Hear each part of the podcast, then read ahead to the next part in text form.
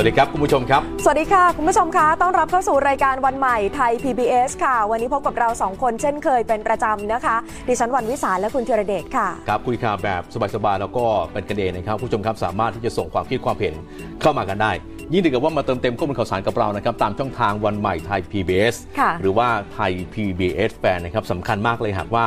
ช่วยกันแชร์ต่อคนละแชร์2แชร์นี่จะยินดีอย่างมากเลยวันนี้เริ่มต้นสัปดาห์ใหม่ต้องให้กำลังใจแล้วก็เติมพลังกันหน่อยนะคะคุณผู้ชมเราทั้งหมดเลยนะคะเราสองคนด้วยก็อยากจะให้กำลังใจคุณผู้ชมด้วยนะคะมีเรื่องไหนอยากจะชวนพูดคุยกันได้เลยหลากหลายช่องทางนะคะคุยแบบสบายแต่ว่าเข้มข้นเช่นเคยนะฮะแล้วก็เรื่องนี้มาเล่าให้ฟังกันหน่อยเผื่อว่าจะเป็นอาชีพบันดาลใจของใครหลายๆคนได้เหมือนกันพูดถึงสัตว์เลี้ยงเนี่ยค่ะดิฉันก็จะต้องนึกถึงไม่สุนัขก็แมวอ่ะแต่นี้ตัวเล็กกว่านั้นมากเลยมดฮะเอามดมาเลี้ยงหรอใครจะไปรู้เลยครับว่ามดประมาณสัก30สายพันธุ์เนี่ย มีผู้คนสนใจอย่างมากเลยยกตัวอย่างครับที่ประเทศสิงคโปร์นะ แม้ว่าโควิดนะครับจะโจมตีเหมือนกันนะแต่ผมกดว่าร้านสัตว์เลี้ยงแห่งหนึ่งนะครับเขานำมดนะฮะที่ว่ามีมากกว่า30สายพันธุ์ครับเอามาเป็นสัตว์เลี้ยงด้วยเดี๋ยวดูนะครับว่าลูกค้านั้นให้ความสนใจขนาดไหนนะครับดูนี่ฮะคุณวิสาจะเอาไปเลี้ยงที่บ้านไหมสักตัว2ตัวเดี๋ยวขอดูรายละเอียดก่อนนะคะว่าซื้อยังไงแล้วเอาไปเลี้ยงกันยังไงนะคะฮะคือร้านขายมดแห่งนี้นะครับเขาได้รับความสนใจนะจากผู้คนเป็นอย่างมากเลยนะครับเด็กๆยังสนใจเลยเห็นไหมเนื่องจากว่าในร้านครับมีมดมากถึง30สายพันธุ์ร้านนี้บอกว่าเปิดให้บริการตั้งแต่เดือนกุมภาพันธ์ที่ผ่านมานะครับแต่ว่าการระบาดของโควิด-19 เนี่ยทำให้ต้องปิดร้านไปชั่วคราวแล้วก็ตอนนี้เพิ่งกลับมาเปิดใหม่เมื่อเดือนกรกฎาคมที่ผ่านมาเจ้าของร้านนี่เขาบอกว่าการเลี้ยงมดจะช่วยให้เยาวชนแล้วก็คนทั่วไปรู้จักแล้วก็เข้าใจมดมากขึ้นครับเพราะว่ามดนั้นถือว่าเป็นสัตว์ที่มีความสำคัญต่อระบบนิเวศนะครับแล้วก็มีความพยายามเป็นเลิศด้วยค่ะแม้ว่าจะเป็นสัตว์ที่มีขนาดเล็กมากก็ตามแต่ว่ามีความน่ามหัศจรรย์เป็นอย่างมากเลยนะคะดูราคาขายกันหน่อยที่บอกว่าเขาขายมดให้นำมาเป็นสัตว์เลี้ยงเนี่ยนะคะเริ่มต้นอยู่ที่ประมาณ350บาทราคานี้แถมรังให้ด้วยนะคะราคาจำหน่ายสูงสุดอยู่ที่ 5,000 ถึง 7,500 บาทขึ้นอยู่กับสายพันธุ์แล้วก็รูปแบบของรังมดค่ะครับ 7,500 สนใจเอาไปเลี้ยงสักรังนึงโอ้โหเนี่ยตัวละใช่ไหมหรือว่าขายเป็นรังขายเป็นรังละ 7,500 จะได้เอาเพื่อนๆไปอยู่ด้วยเดี๋ยวกลับไปดูที่บ้านฮะเผื่อว่าจริงๆที่บ้านก็มีเยอะอยู่แล้วนะเดี๋ยวแม่บ้านบ่นแย่เลยนะจะเลี้ยงมดนี่เลี้ยงยังไงที่บอกว่าความพยายามเป็นเลิศเห็นไหมคะสมมติว่าเราทำขนมหวานหกเอาไว้นิดเดียวเท่านั้นเองที่หล่นมาโอ้เขามาเป็นแบบขบวนเลยค่ะเป็นขบวนรถไฟตามสายมาเลยนะคะเนี่ยค่ะมดสามัคคีโอ้เมื่อสักครู่นี้เห็นแบบเป็นด้วงใช่ไหมฮะหรือเขาเรียกว่าเป็นอะไรครับหนอนผีเสื้อหรือเปล่าหรือยังไงแต่ว่ามดหลายๆรังนะครับที่เอามาให้ได้ชมกันนะครับขายได้จริงๆด้วยไม่ใช่เฉพาะเด็กเท่านั้นนะฮะที่ว่าให้ความสนใจนะแต่ว่าบรรดาผู้ใหญ่เนี่ยเขาก็มาศึกษาเรียนรู้แล้วก็มีการซื้อขายกันจริงๆนี่นะฮะถ้าเป็นบ้านเราเนี่ยเจอมดไม่ได้ค่ะกลุ้มใจแย่เลยนะคะต้องกำจัดมดแต่อันนี้เขาเอามดมาเป็นสัตว์เลี้ยงค่ะสิงคโปร์นะคะโอ้โหแล้วบ่งบอกด้วยนะคือมันมีหลายๆภาพที่ว่ามีการส่งต่อกันครับมดนี่แสดงถึงความสามัคคีด้วยนะเวลาเขาต่อกันนะครับเป็นแบบทางยาวเพื่อที่จะก้าวเข้าไปสู่อาหารแหล่งใดแหล่งหนึ่งนี่แหละนะครับแต่ว่าทำสำเร็จด้วยนะก็ดูฮะเป็นอาชีพบันดาลใจอาชีพแรกๆเลยนะครับที่เราเอามาให้ชมกันนะครับเช้าวันนี้เผื่อว่าเดี๋ยวช่วงท้ายรายการมีเหมือนกันเดี๋ยวรอดูนะฮะส่วนประเด็นนะครับที่เราจะชวนกันติดตามในเช้าวันนี้นะครับคุณผู้ชมครับได้เกิดเหตุนะครับว่ามีคนขับรถตุ๊กๆเนี่ยฮะมีคู่กรณีกันเอาปืนยิงใส่กันเลยนะฮะที่หน้าสถานีรถไฟชุมทางหาดใหญ่คาดว่าเกิดจากความขัดแย้งว่าไปแย่งผู้โดยสารกันเป็นแบบนี้มานานแล้วนะครับปัญหาเรื่องการแย่งผู้โดยสารปัญหาคลาสสิกของรถสาธารณะจริงๆนะคะเดี๋ยวน่าจะได้ติดตามรายละเอียดกันค่ะอีกจุดหนึ่งที่มีความคืบหน้านะคะกรณีการสอบสวนเส้นทางการติดเชื้อของนักฟุตบอลที่พบเชื้อโควิด -19 สรุปแล้วไปพบกลุ่มเสี่ยง569คนนะคะจากกรณีนักฟุตบอลของบุรีรัมย์ยูไนเต็ดติดเชื้อโควิด -19 เนี่ยค่ะเรื่องนี้ก็ทำให้ทางสาธารณสุขจังหวัดบุรีรัมย์เตรียมหารือกับทางกระทรวงสาธารณสุขนะคะจะทบทวนระยะเวลาในการกักตัวเพิ่มขึ้นจาก14วันจะเพิ่มได้หรือเปล่าหรือจะเพิ่มดีไหมนะคะเดี๋ยวดิฉันมีคำอธิบายจากผู้เชี่ยวชาญมาฝากครับสำหรับนะ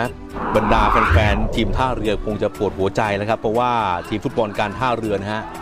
นี่ฮะโอ้โหไฟดับครับเกิดปัญหาไฟดับครับในสนามฮะช่วงท้ายเกมด้วยนะฮะจนถูกปรับให้เป็นฝ่ายแพ้ตามกฎของสมาคมฟุตบอลครับโอ้เดี๋ยวเรื่องนี้ยังต้องคุยกันสักหน่อยนะค่ะคุณอินทัศน์เพชรประสมกูลเมื่อคืนอยู่ในเหตุการณ์ด้วยรายงานสดเข้ามาแล้วก็วันนี้ตื่นเช้าขึ้นมาจะมาคุยกับเราที่นี่เลยนะคะเล่าเหตุการณ์กันให้ฟังอีกครั้งหนึ่งเดี๋ยวอีกสักครู่หนึ่งได้ติดตามค่ะส่วนในต่างประเทศจะให้คุณผู้ชมดูภาพนี่คือพายุทรายที่กำลังพัดถล่มตุรกีนะคะเป็นทรายทั้งหมดเลยค่ะทำให้มีผู้บาดเจ็บไปหลายคนนะคะส่วนวิกฤตไฟป่าที่สหรัฐอเมริกาก็ยังรุนแรงค่ะยังสร้างความเสียหายอย่างหนักนะคะยังไม่สามารถที่จะควบคุมได้เป็น2ภาพเหตุการณ์ที่ทำให้เห็นถึงวิกฤตการณ์ทางธรรมชาติที่เกิดขึ้นในเวลานี้นะคะส่วนหนึ่งอาจจะมาจากฝีมือมนุษย์ด้วยเรื่องของไฟป่านะคะในต่างประเทศเดี๋ยววันนี้ได้ติดตามกันเดี๋ยวก็เผื่อจะได้เล่าว่าผมได้คุยกับคนไทยอยู่อเมริกาเหมือนกันนะเดี๋ยวจะเล่าให้ฟังในเรื่องนี้ด้วยนี่เดี๋ยวดูเรื่องนี้กันก่อนเรื่องของการแย่งผู้โดยสารกันนะฮะคือไม่ใช่เฉพาะบินจักรยานยนต์รับจ้างเท่านั้นแต่กลับกลายว่าคือก็มีประเด็นนะครับในเรื่องของรถสาธารณะอื่นๆด้วยเหมือนกันล่าสุดไปเกิดเหตุการณ์แบบนี้ครับคนขับรถตุกนะฮะยิงกันนะครับหน้าสถานีรถไฟชุมทางหาดใหญ่คาดว่าน่าจะเกิดจากการที่ว่าไปแย่งผู้โดยสารกันนะครับนี่เดี๋ยวให้ดูภาพจากกล้องวงจรปิดกันก่อนเลยนะฮะลองสังเกตดีๆฮะนี่ฮะมีคนนึงวิ่งเข้าไปครับแล้วอีกคนนึงที่อยู่ตรงหน้ากล้องนะครับล้มลงไปแล้วฮะและยังมีการยิงซ้ำอีกด้วยนะครับคุณผู้ชมครับคือภาพจากกล้องวงจรปิดนี่นะฮะอยู่ที่หน้าสถานีรถไฟชุมทางหาดใหญ่สงขลาบันทึกภาพเหตุการณ์ที่คนขับรถตุ๊กยืนโต้เถียงกันอยู่ที่หน้าคิวรถตรงทางออกสถานีรถไฟหาดใหญ่ก่อนที่จะไปก่อเหตุยิงกันนะครับทำให้นายเสาพวงทองอายุ40ปีซึ่งเป็นคนขับรถตุ๊กถูกกระหน่ำยิงด้วยอาวุธปืน.38 9 นัดเลยนะครับเข้าที่หน้าอกแล้วก็กลางหลังอาการสาหัสเพราะว่าผู้ที่ว่าถูกยิงเนี่ยเขาพยายามที่จะเดินหนีออกไปแล้วเพราะเห็นปืนวิ่งมาอย่างนั้นนะฮะส่วนผู้ก่อเหตุก็คือนายชาวลิตผู้ทักษิณครับอายุ40ปีก็เป็นคนขับตุ๊กเหมือนกันครับแล้วก็ถูกควบคุมตัวไว้พร้อมกับอาวุธปืนตำรวจก็ได้มีการคุมตัวไปสอบสวนนะครับโดยที่ทั้งคู่นั้นมีเรื่องกันมาตลอดแล้วก็ช่วงเช้าวานนี้เนี่ยก็มีเรื่องท้าต่อยท้าตีกันด้วยผู้เห็นเหตุการณ์นี่ก็บอกว่านายชาวลิตเนี่ยเดินเข้ามาชักปืนกระหน่ำยิงใส่ในเสาจนล้มลงครับแล้วก็กระหน่ำยิงซ้ำจนหมดลูกโม่รวม6นัดไม่พอนะฮะยังหันกระบอกปืนจะยิงญาติของนายเสาอีกจากนั้นครับเดินไปที่รถตุ๊กบรรจุกระสุนอีก4นัดครับมากระหน่ำยิงซ้ำอีกรอบหนึ่งแล้วก็บางช่วงครับเหมือนกับเข้าไปเตะซ้ำด้วยก่อนที่ภรรยาเนี่ยจะเข้ามาห้ามแล้วก็เดินไปที่รถตุ๊กแล้วก็ถูกตำรวจนอกเครื่องแบบ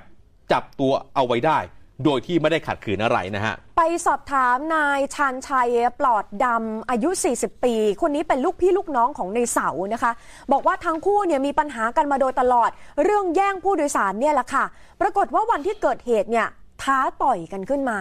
ทีนี้ไม่คิดว่าฝั่งของนายชวลิตเองจะพกปืนมาด้วยจนเกิดการยิงกันเกิดขึ้นนะคะและตอนที่เกิดเหตุก็ยังจ่อปืนมาที่ตัวเขาด้วยแต่ว่ากระสุนด้านค่ะถ้าต่อยกันตัวทีนี้เป็นว่าลงมาเลยทั้งสองคนถ้าผมตั้งใจเดินลงไปถึงปุ๊บถึงก็พี่อีกคนก็ว่าป้อมจุดก่อนแล้วก็เหลือชายอีกคนเดินอ้อมต่างลุงเขาไม่คิดว่ามันมีปืนว่าป้อมผมมีปืนว่าแยกขึ้นมาไม่ทันแล้วมันก็ยิงใส่เลยมันยิงใส่เลยผมตั้งใจยิงแล้วพยายามตั้งใจฆ่าเลยครับผมใครเป็นคนท้าต่อยใครก่อนนะผมกับแปดผมทักมันก่อนครับทักปั๊บถึงก็เหลือแต่ว่าเอ้ยต่อยมันใช่ไหมก็ลงมาต่อยมาลงมาเลยทั้งสองคนทีนี้เดี๋ยวเขาเดินลงไปก่อนทีนี้ลงปั๊บสับเลยเขาไปเอาปืนที่รถหรือว่าปืนเหน็บเอวอยู่แล้วพี่พกพาอยู่เลยพกปืนที่ตัวอยู่เลยปืนอย่างนี้จะเป็นพยายามฆ่าแล้วนะฮะคุณผู้ชมฮะเดี๋ยวตำรวจจะมีการแจ้งข้อกล่าวหาเนี่ยตามนี้ฮะคือพนักงานสอบสวนสพ.หัดใหญ่เนี่ยได้แจ้งข้อหาดำเนินคดีนายชาวลิต2ข้อหาครับก็คือพยายามฆ่าผู้อื่นมีอาวุธปืนและเครื่องกระสุนไว้ในความครอบครองโดยไม่ได้รับอนุญาตส่วนอาการบาดเจ็บนะครับของในเสาที่ถูกยิงเนี่ยล่าสุดนะฮะแพทย์ก็อยู่ระหว่างการผ่าตัดอยู่ในห้อง ICU ด้วยนะฮะภาพนี้เป็นภาพที่เราต้องมีการหยุดภาพเอาไว้หลายช่วงหลายตอนนะครับคุณผู้ชมครับเนื่องจากว่าเป็นเหตุแห่งความรุนแรงครับแล้วก็เรื่องของอารมณ์นั้นสำคัญมากครับเกี่ยวกับปฏิกิริยาในการแย่งผู้โดยสารกันเนี่ยอย่างที่เราบอกไปว่าไม่ได้เกิดขึ้นในวงการรถจักรยานยนต์เท่านั้นแต่ว่ารถสาธารณะอื่นๆอีกด้วยนะฮะ อุกอาจมากเลยนะครับเห็นแบบโจ่งแจ้งกลางเมืองเลยรถก็วิ่งผ่านไปผ่านมาอยู่นี่นะฮะทีนี้มีคำถามตามมาแน่นอนนะคะว่าเอ๊ะมีปืนได้ยังไงทำไมถึงมีปืนในที่สาธารณะพกไปไหนมาไหนอีกแล้วนะคะทางฝั่งของเจ้าตัวผู้ก่อเหตุเขาอ้างว่าไปซื้อปืนติดเอาไว้เพื่อต้องการที่จะป้องกันตัวแต่อันนี้จะฟังขึ้นหรือเปล่าคะทั้งพนักงานสอบสวนทั้งศาลเองนะคะว่าเอ๊ะเป็นคนขับรถตุ๊กๆจะมีอาวุธปืนเอาไว้เพื่อป้องกันตัวอะไรนะคะทีนี้ก็เลยต้องนำไปสู่ลำดับต่อไปน่าจะต้องมีการจัดระเบียบกันแล้วล่ะค่ะถ้าหากว่าเหตุผลสาเหตุเนี่ยนะคะมาจากการเรื่องแย่งผู้โดยสารกันหรือแย่งพื้นที่ในการรับผู้โดยสารกันก็จะต้องให้ฝ่ายที่เกี่ยวข้องไปตรวจสอบอะค่ะว่ามีการจัดสรรพื้นที่รับผู้โดยสารกันยังไงแย่งผู้โดยสารกันจริงหรือเปล่ามาแย่งผู้โดยสารเอาตอนที่โควิด -19 กำลังส่งผลกระทบต่อภาคการท่องเที่ยวหลายภาคส่วนพยายามที่จะจัดการตัวเองให้ฟื้นตัวด้านการท่องเที่ยวปรากฏว่าฝั่งของรถรับจ้างหรือว่ารถโดยสารเองที่ทำงานกับนักท่องเที่ยวโดยตรงอะค่ะมาเกิดเหตุแบบนี้ขึ้นก็น่าจะส่งผลต่อความเชื่อมั่นแล้วก็เรื่องของความปลอดภัยสำหรับนักท่องเที่ยวด้วยคือน่าสงสัยตรงที่ว่าอย่างวินแบบนี้เนี่ยปกติแล้วเขาน่าจะมีเขาเรียกหัวหน้าผู้ควบคุมฮะหัวหน้าวินอะไรแบบนี้คอยจัดระเบียบให้เช่นถ้าเกิดว่ามีลูกค้าสองคนมาเอาถึงคิวใครไปใช่ไหมหรือว่าคนนี้รออยู่คิวแรกที่รออยู่ก็ส่งให้คิวแรกไปแบบนี้แต่นี่บอกว่ามาเกิดปัญหาว่าแย่งผู้โดยสารกันนั่นหมายความว่าไม่มีหัวหน้าวินหรือว่าเจ้าหน้าที่เนี่ยคอยควบคุมคอยแจกจ่ายงานให้หรือเปล่าหรือว่าพอเจอใครปุ๊บรถคันไหนปุ๊บขึ้นได้เลยแบบนี้ไหมมันก็จะเจอแบบปัญหาแบบนี้ไปเรื่อยนะหรือว่าอาจจะต้องให้ทางวินหัวหน้าวินหรือว่าคนขับรถตุ๊กๆคนที่บริหารจัดการดูแลทุกอย่างเนี่ยมาขึ้นทะเบียนกับฝ่ายปกครองแล้วก็ทำเป็นทะเบียนประวัติกันตามกิจลักษณะเลยค่ะมาพูดคุยตกลงกันว่าถ้าจัดระเบียบแล้วเนี่ยจะทำให้วินเนี่ยค่ะเดินหน้าต่อไปยังไงกำหนดเวลากันว่าคันนี้ต้องรอกี่นาทีแล้วออกรถขับรถออกไปกี่นาทีกี่รอบในแต่ละวันเนี่ยนะคะก็กำหนดกันไปเลยคือก่อนหน้านี้เนี่ยก็มีเสียงเรียกร้องให้มีการจัดระเบียบทางฝั่งของรถโดยสารสาธารณะหรือว่ารถตุ๊กๆรถสำล้อในอำเภอหาดใหญ่เหมือนกันนะคะไม่เฉพาะกรณีของการแย่งพื้นที่หรือว่าแย่งผู้โดยสารเพราะว่าก่อนหน้านี้ฝ่ายของตุ๊กๆเองเนี่ยค่ะเขาก็ร้องเรียนมายังฝ่ายปกครองอยากจะให้มีการจัดระเบียบเรื่องของรถโดยสารอย่างแกร็บที่เขาก็มารับผู้โดยสารเหมือนกันแล้วก็มีข้อกังวลว่ามีการแย่งผู้โดยสารกันเหมือนกันอันนั้นก็อีกส่วนหนึ่งแล้วก็มีข้อร้องเรียนของทางฝากฝั่งผู้โดยสารเหมือนกันว่าฝั่งรถตู้โดยสารรถตุ๊กๆรถโดยสารสาธารณะแหมเก็บค่าเดินทางราคาสูงกว่าตามปกติหรือเปล่านะคะอันนี้ก็เป็นอีกหนึ่งข้อร้องเรียนที่อยากให้มีการจัดระเบียบด้วยค่ะหน่วยงานเกี่ยวข้องจะแก้ปัญหาอย่างไรดีครับเพราะว่าตอนนี้ก็ทราบกันดีเงินทองนั้นหายากอยู่แล้วยิ่งถ้าเกิดว่ามาเจอกรณีที่อ้างว่าแย่งผู้โดยสารกันแล้วด้วยเนี่ยโอ้โหยิ่งแบบจะมีความบาดหมางกันไปใหญ่เลยนะฮะค่ะเรื่องหนึ่งที่ปราบปรามกันอย่างเข้มข้นแต่ก็ยังคงเห็นอยู่เรื่อยๆนะคะก็คือเรื่องของการพนันล่าสุดค่ะมีภาพของกำลังหลายฝ่ายในจังหวัดมหาสารคามสนที่กำลังกันเข้าไปจับกลุ่มเซียนพนันไก่ชนนะคะลักลอบเล่นการพนันกันในจุดที่อยู่ไม่ไกลจากริมถนนเลยนะคะให้คุณผู้ชมดูภาพช่วงเวลาของปฏิบัติการในครั้งนี้ที่เข้าไปจับกลุ่มนักพนันค่ะ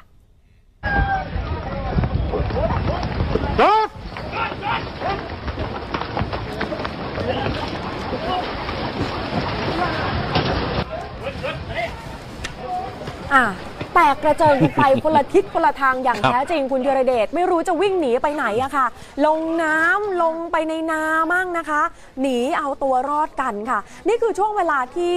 กำลังจากหลายฝ่ายที่เขาแสดงตัวเข้าไปจับกลุ่มเนี่ยค่ะแล้วนักพนันทั้งหลายแหล่เนี่ยนะคะโอ้โหหนีกันไปแตกกระเจิงกันชุลมุนเลยนะคะทางหลายฝ่ายของจังหวัดมหาสารคามเขาวางแผนเข้าจับกลุ่มนักพนันหลังจากสายข่าวแจ้งมาแล้วว่าจุดนี้มีการเล่นการพนันวิ่งหนีไปไกลนะคะลัดทุ่งไปเลยค่ะคุณธีรเดชทีนี้จากปฏิบัติการบุกปิดล้อมจับกลุ่มบ่อนพนันไก่ชนขนาดใหญ่ตั้งอยู่ที่บริเวณใต้กระท่อมนาจุดนี้ไม่มีเลขที่ค่ะอยู่ที่บ้านนาดีใต้ตำบลศรีสุขอำเภอกันทรวิชัยนะคะทีนี้ทันทีที่เจ้าหน้าที่แสดงตัวนักพนันเกือบ100 ชีวิตนะคะที่วิ่งแตกตื่นกันออกไปคนละทิศคนละทางค่ะ ทางผู้สื่อข่าวของเรารายงานบอกว่าวิ่งล้มลุกคลุกคลานกันแบบไม่คิดชีวิตเลยนะคะบางคนไปซ่อนตัวอยู่ในน้ำก็มีในบ่อน้ำข้างบ่อนไก่นี่ซ่อนตัวอยู่ในน้ำเลยเอาอย่างนี้ก็แล้วกันค่ะแต่ว่าสุดท้ายติดตามจับกลุ่มนักพนันมาได้23คนเป็นผู้ชาย22คนเป็นผู้หญิงคนเดียวอายุระหว่าง 40-70 ปีพร้อมของกลางเป็นไก่ชนเพศผู้2ตัวนาฬิกาบอกเวลา2เรือนสังเวียนไก่1สังเวียนกระดาษโพยราคาต่อรองชนไก่5แผ่นสมุดเขียนโพยราคาต่อรอง1เล่มปากกา1ด้ามแล้วก็เงินสดอีกจำนวนหนึ่งแหมละเอียดนะคะใช้อุปกรณ์เยอะเหมือนกันนะคะเนี่ยแล้วก็ยังพบรองเท้าค่ะถูกทิ้งเอาไว้บริเวณสนามชนไก่แล้วก็ตกลงไปในน้ำรวมแล้วกว่า70คู่วิ่งหนีกันไปแบบใส่รองเท้าไม่ทันนะคะแล้วก็ไปพบรถจักรยานยนต์กว่า50คันจอดอยู่รถยนต์กว่า30คันแต่นับจากจำนวนรถแล้วเชื่อว่ากว่า100คนจริงๆค่ะใช่ฮะคือเบื้องต้นเนี่ยเจ้าหน้าที่นะครับตั้งข้อหาฮะคือ1ร่วมกันกับพวกที่หลบหนีลักลอบเล่นการพนันชนไก่ครับเพื่อพนันเอาทรัพย์สินกันโดยไม่ได้รับอนุญาต2คือว่าฝ่าฝืนประกาศหัวหน้าผู้รับผิดชอบ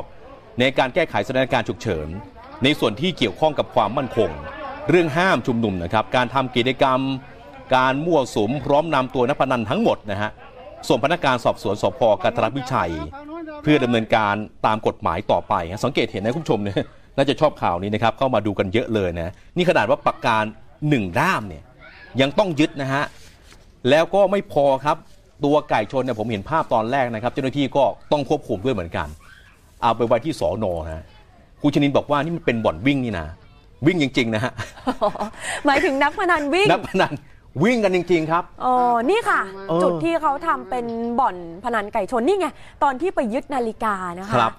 เป็นสถานที่ต้องเปิดโล่งหน่อยเพราะว่าไก่ชนเนาะไปลักลอบเล่นเหมือนการพนันชนิดอื่นๆที่ว่าไปลักลอบเล่นกันอยู่ในบ้านในอาคารก็คงจะไม่ได้เนี่ยค่ะติดตามหาเขาเรียกว่าหลักฐานคาตาผู้สาวเก็บรองเท้าได้นะทั้งบนดินทั้งตรงบ่อนแล้วก็ในน้ำรวมแล้ว70คู่คือพยายามจะนับคนส่วนอันนี้เนี่ยแหมจะเรียกว่าอะไรอะคู่นี้เลยที่ว่าเอาไปตีกันนะฮะ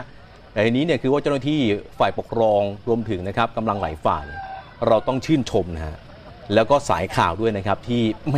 เงียบกริบจริงๆเพราะว่ากำลังขนาดนี้นะครับไม่ธรรมดานะฮะถ้าเกิดว่ามีข่าวหลุดลอดไปแค่นิดเดียวเนี่ย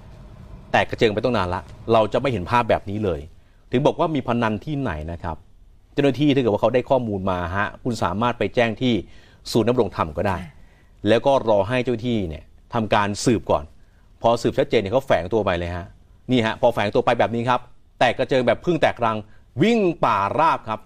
นี่ฮะคนละทิศคนละทางครับลงน้ำไม่สนใจนี่กลัวแต่จะจมน้ำเหมือนกันนะค่ะคือคนในชุมชนเนี่ยรู้อยู่แล้วล่ะว่าตรงไหนมีบ่อนนะคะก็สามารถแจ้งเข้าไปได้ที่ศูนย์ดำรงธรรมช่วยกันเป็นหูเป็นตาแล้วก็การกระทำความผิดด้วยการเล่นการพนันจริงๆผิดอยู่แล้วมีการปราบปรามกันอยู่แล้วนะคะหลากหลายฝ่ายปกครองตำรวจทหารเองแต่ว่าตอนนี้ยังอยู่ภายใต้พรกฉุกเฉินอยู่แล้วก็มีการป้องกันโรคของทางฝ่ายปกครองด้วยก็ถือว่าผิดตามลำดับไปหลายขั้นเลยค่ะนี่นะฮะที่บอกว่าคนไทยกาดตกเห็นไหมฮะเราพยายามบอกตลอดว่าให้สร้างระยะห่างระหว่างสังคมและบุคคลฮะผมสังเกตภาพดูครับไม่เห็นใครสวมใส่หน้ากากผ้าหน้ากากอนามัยเลย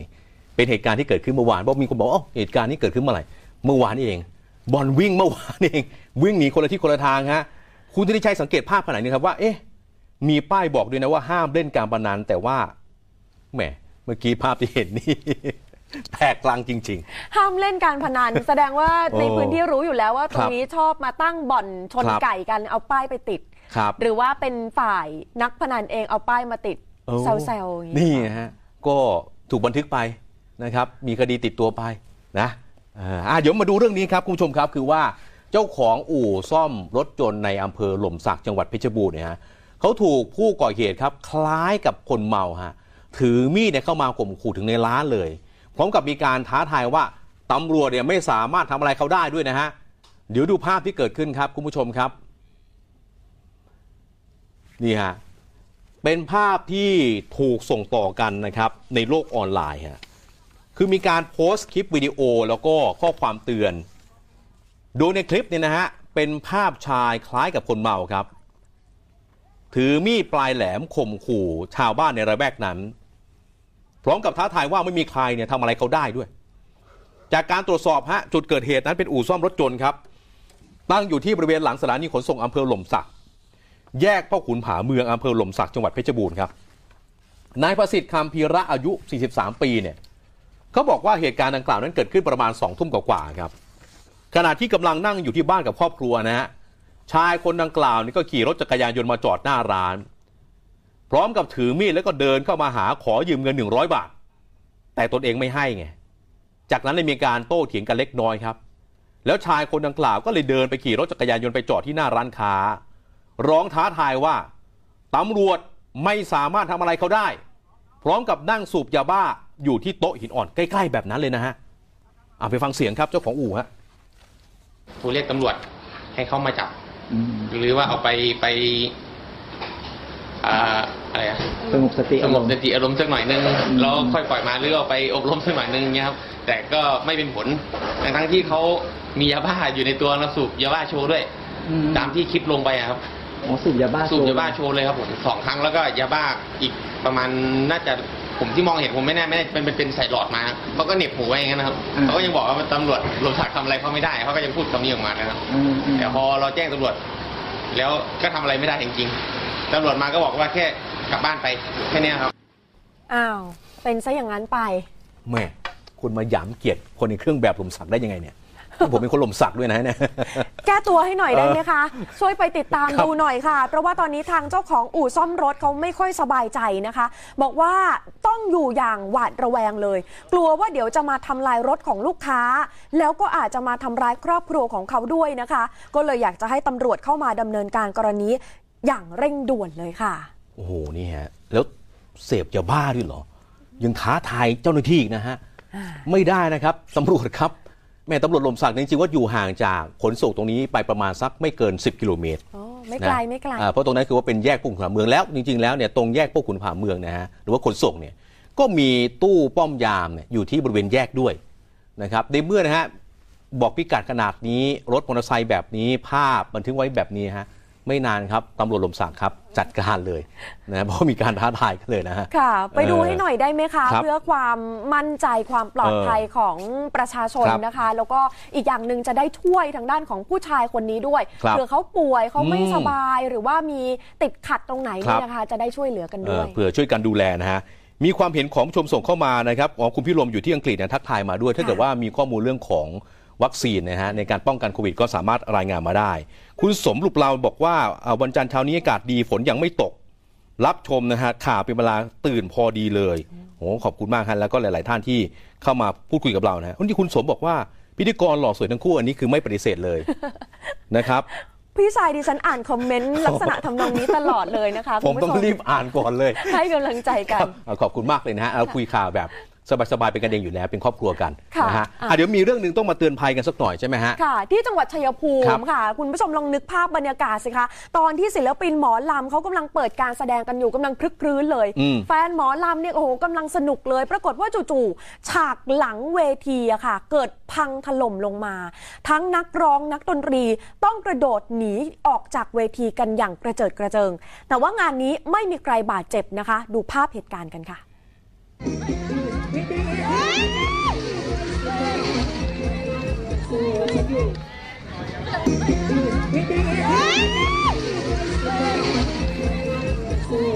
กรี๊ดของจริง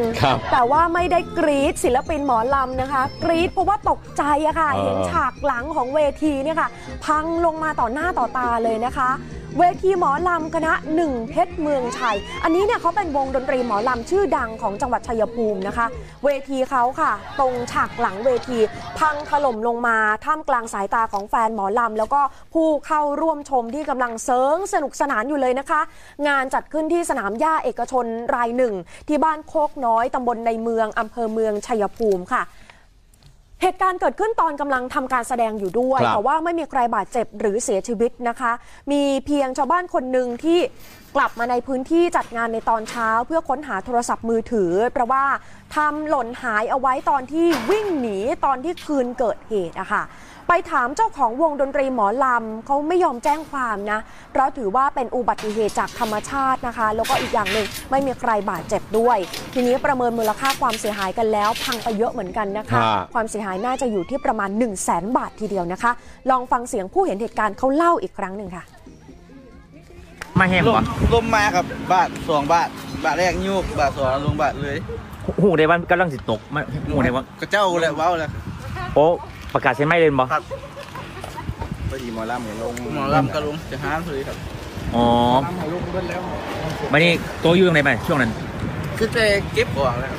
เคยเบิ่งมีท่านเป็นบอหนีกับเลี้ยนหน้าหาตัวแล้วคือในจอนหัวหน้าคอนวอยนะฮะเขาก็เล่าเพิ่มเติมนะครับว่าหลังจากที่เกิดเหตุการณ์ประมาณ10นาทีครับก็สงบลงฮะก็สั่งลูกน้องเข้าทำการตรวจสอบพบว่าเกิดความเสียหายอย่างหนักเลยบริเวณฉากหลังชั้นที่3แล้วก็4ส่วนชั้นที่1แล้วก็2นะฮะยังสามารถใช้งานได้อยู่นะครับด้านนายอานิรุตดงทองหนึ่งในหัวหน้าวงดนตรีหมอลำคณะ1เพชรเมืองแล้วก็เล่นในตำแหน่งพระเอกหมอลำเขาเล่าว่าเป็นอุบัติเหตุแบบว่าเหตุสุดวิสัยแหละครับเนื่องจากว่าเกิดจากภัยธรรมชาติที่ไม่สามารถคาดเดาได้ตนเองเนี่ยคงไม่ไปแจ้งความกล่าวโทษใครหรอกเพราะว่าเนื่องจากว่าไม่มีผู้ได้รับความเสียหายใดๆส่วนการจัดงานก็เป็นเพียงการเปิดวงแล้วครับเพื่อตรวจเช็คข้อบกพร่องเตรียมการแสดงหลังออกพรรษาไม่ได้มีค่าบริการผู้ชมก็เข้าชมฟรีทุกคนก็ต้องให้ทางคอนวอยเนี่ยตรวจสอบแก้ไขบริเวณฉากหลังเพื่อให้มีช่องลมผ่านเพิ่มมากขึ้นจะได้ไม่ต้านลมนะฮะขณะเดียวกันนะครับหลังจากเกิดเหตุการณ์แล้วเนี่ยในช่วงเช้าครับนางสุปวีแก้วนาคำเนี่ยก็เป็นหนึ่งในผู้ชมนะฮะเขาเดินทางมาเพื่อค้นหาโทรศัพท์มือถือครับทำหล่นหายในเหตุชุลมุนนะครับในคืนเกิดเหตุเนี่ยยอมรับว่าตอนนั้นโอ้โหรู้สึกกลัวมากเลยเนื่องจากว่าตนเองแล้วก็เพื่อนๆนะครับนั่งอยู่ติดกับเวทีเลยนะครับด้านหลังเวทีโชคดีที่บอกว่าเวทีเนี่ยพังถล่มพับไปทางด้านหน้าเวทีก็เลยวิ่งหนีออกจากหลังเวทีทันทีแล้วก็หลังจากที่ว่ากลับมาบ้านโอ้ควานหาโทรศัพท์หายไปไหนก็คาดว่าน่าจะตกอยู่ที่บริเวณการแสดงนะฮะดีนะครับว่าวงดนตรีนี่โอ้โหได้มาตรฐานมากคือก่อนที่จะไปแสดงสดจริงๆเนี่ยเขามีการซักซ้อมก่อนนะครับลองเทสระบบเสียงก่อนเรื่องของเวทีอะไรแบบนี้ฮะแต่ว่าคืนที่เกิดเหตุนะเป็นลมมันแรงจริงๆพอลมมันแรงแล้วเราเคยเตือนกันนะครับว่าบ้านไหนมีต้นไม้นะครับมีป้ายโฆษณานะครับอะไรที่มันต้านลมแบบนี้นะฮะและนี่เห็นชัดครับว่าเนี่ยลมแรงมากพอต้านมากๆครับลมไม่ผ่านไปพัดมาแรงปุ๊บนี่ฮะค่อยๆเอ็นเรื่อยๆเลยแล้วก็หักทับลงมากำลังเซิร์งอยู่ฮะหนีแทบไม่ทันจะทำให้ฉากหลังหรือว่าผนังข้างหลังหรือเวทีเนี่ยค่ะเตี้ยลงมาหน่อยก็เดี๋ยวจะไม่สวยงามเพราะว่าตอนนี้คือก็พยายามกันอย่างมากนะคะได้กลับมาเปิดการแสดงอีกครั้งหนึ่งหลังจากที่หยุดการแสดงไปเพราะว่าโควิด -19 ตอนนี้กลับมาเปิดการแสดงแล้วก็เป็นช่วงที่น่าจะมีงานจ้างเยอะเพราะว่ากำลังจะออกพรรษาอย่างเงี้ยนะคะแต่ว่ามาเจอความเสียหายแบบนี้อีกก็อาจจะเป็นบทเรียนด้วยสำหรับหลายๆเวทีหลายๆคณะเนาะที่มีการแสดงแบบนี้นี่เป็นอุทาหรณ์อย่างดีเลยเคยไปชมบ้างไหมฮะหมอลำโอ้โหเวทีนี้เขาแบบอลังการใหญ่โตมากๆเลยนักแสดงหรือว่าแดนเซอร์ทางนักแสดงแดนเซอร์นี่ผมดูนะแดนเซอร์ขึ้นไปประมาณ3ชั้นนะคะที่แล้วฉากนี่ยิ่งใหญ่มากนะครับในพื้นที่ต่างจังหวัดนี่นะฮะเป็นอุทาหรณ์ให้หลายๆวงได้ดูกันนะและนี่ก็บอกถึงมาตรฐานของวงการศิลปินหมอลำของไทยด้วยนะฮะว่าจะต้องมีการซักซ้อมแบบนี้กันก่อนนะครับค่ะคุยกันถึงเรื่องโควิด -19 กันหน่อยนะคะคุณผู้ชมกรณีที่ไปตรวจพบนักฟุตบอลบุรีรัมย์ยูไนเต็ดติดเชื้อโควิด -19 นะคะแล้วก็ไปสอบสวนโรคแล้วไปเจอว่ามีกลุ่มเสี่ยงทั้งหมด569คนในจำนวนนี้เนี่ยถือว่ามีกลุ่มที่มีความเสี่ยงสูงกว่า170คนด้วยกันนะคะทีนี้เส้นทางการตรวจหาเชื้อพอไปดูแล้วเนี่ยค่ะค่อนข้างที่จะไปเจอข้อเท็จจริงแล้วล่ะว่าเขาเนี่ยติดเชื้อคือพบเชื้อหลังจากที่พ้นระยะกักตัว14วันไปแล้วนะคะก็เลยทำให้มีข้อเสนอของฝากฝั่งสาธารณสุขจังหวัดบุรีรัมย์อยากจะเสนอไปยังกระทรวงสาธารณสุขให้พิจารณาเรื่องระยะเวลาการกักตัวที่อาจจะต้องเพิ่มขึ้นจาก14วันค่ะนายแพทย์วิทิตศิษฎีชัยกุลนายแพทย์สาธารณสุขจังหวัดบุรีรัมย์เปิดเผยนะคะว่าในกลุ่มนี้สรุปแล้วมีคนที่เสี่ยงสัมผัสเชื้อ 569 คนใน569คนแบ่งออกเป็นเสี่ยงสูง170คนเสี่ยงต่ำ399คนนะคะเนื่องจากว่าผู้ป่วยเนี่ยค่ะเดินทางไปร้านอาหารไปห้างสรรพสินค้ามีการซ้อมอุ่นเครื่องกับทั้งทีมราชบุรีมิตรผลแล้วก็สโมสรขอนแก่น FC ส่วนกลุ่มเสี่ยงสูง170คนอันนี้ถือว่าเป็นนักกีฬาทีมสโมสรบุรีรัมย์ยูไนเต็ดเลย44คนสโมสรราชบุรีมิตรผล44คนสโมสรขอนแก่น FC อีก42คนแล้วก็เป็นผู้สัมผัสในจังหวัดบุรีรัมย์อีก40คนส่วนกลุ่มเสี่ยงต่ำ399คนอยู่ในจังหวัดบุรีรัมย์340คนต่างจังหวัด59คนแหมละเอียดนะคะแบ่งแยกกันมาเลยค่ะส่วนกรณีที่ตรวจพบเชื้อโควิด-19 นักฟุตบอลชาวต่างชาตินะครับช่วงที่พ้นกำหนดการกักตัวแล้วและผู้ป่วยเนี่ยไม่แสดงอาการนั้นนะครับก็จะหารือไปยังทางกระทรวงสาธารณสุขเพื่อพิจารณาหาแนวทางในการตรวจหาเชื้อบุคคลกลุ่มเสี่ยงดังกล่าวอย่างไรหรืออาจจะมีการทบทวนเพิ่มระยะเวลาการกักตัวหรือไม่พร้อมกับขอความร่วมมือให้ประชาชนนะครับสวมใส่หน้ากากอนามัยเว้นระยะห่างหรือว่าหลีกเลี่ยงอยู่ในที่แออัดนะครับเพื่อป้องกันการแพร่ระบาดของโควิด -19 ด้วยครับในกระบวนการกำหนดมาตรฐานเนี่ยต้องกำหนดมาตรฐานร่วมกันทั้งเขาเรียกว่าทั้งโลกได้ซ้ำไปคือองค์การอนามัยโลกก็ดีกระทรวงสาธารณสุขก็ดีอาจจะต้องมาทบทวนดูว่าจะมีการปรับหรือไม่ปรับอย่างไร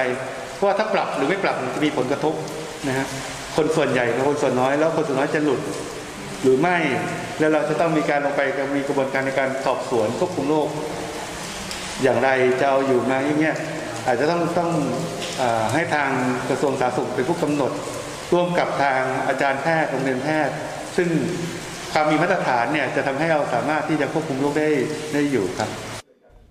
ส่วนที่จังหวัดขอนแก่นค่ะนายสมศักดิ์จังตระกูลผู้ว่าราชการจังหวัดขอนแก่นก็แถลงข่าวยืนยันสำนักงานป้องกันควบคุมโรคที่7โรงพยาบาลขอนแก่นเก็บตัวอย่างสารคัดหลั่งนักฟุตบอลและเจ้าหน้าที่ของสโมสรขอนแก่นยูไนเต็ดเมื่อวันที่12กันยายนหลังจากเดินทางไปอุ่นเครื่องกับสโมสรบุรีรัมย์ยูไนเต็ด5กันยายนนะคะโดยเป็นนักฟุตบอล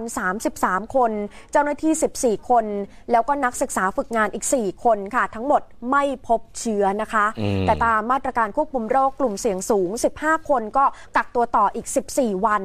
นับจากวันที่สัมผัสผู้ติดเชื้อค่ะกลุ่มเสี่ยงต่ำอีกกว่า30คนอันนี้ใช้ชีวิตได้ตามปกติแต่ขอให้เว้นระยะห่างไม่ให้เดินทางไปในที่สาธารณะเฝ้าสังเกตอาการตัวเอง14วันถ้าหากมีไข้เจ็บคอหรือมีน้ำมูกแบบนี้ก็ให้รีบไปพบแพทย์ทันทีเลยค่ะคือก่อนหน้านี้นะฮะนักฟุตบอลสโมสรบุรีรัมย์ยูไนเต็ดนะครับ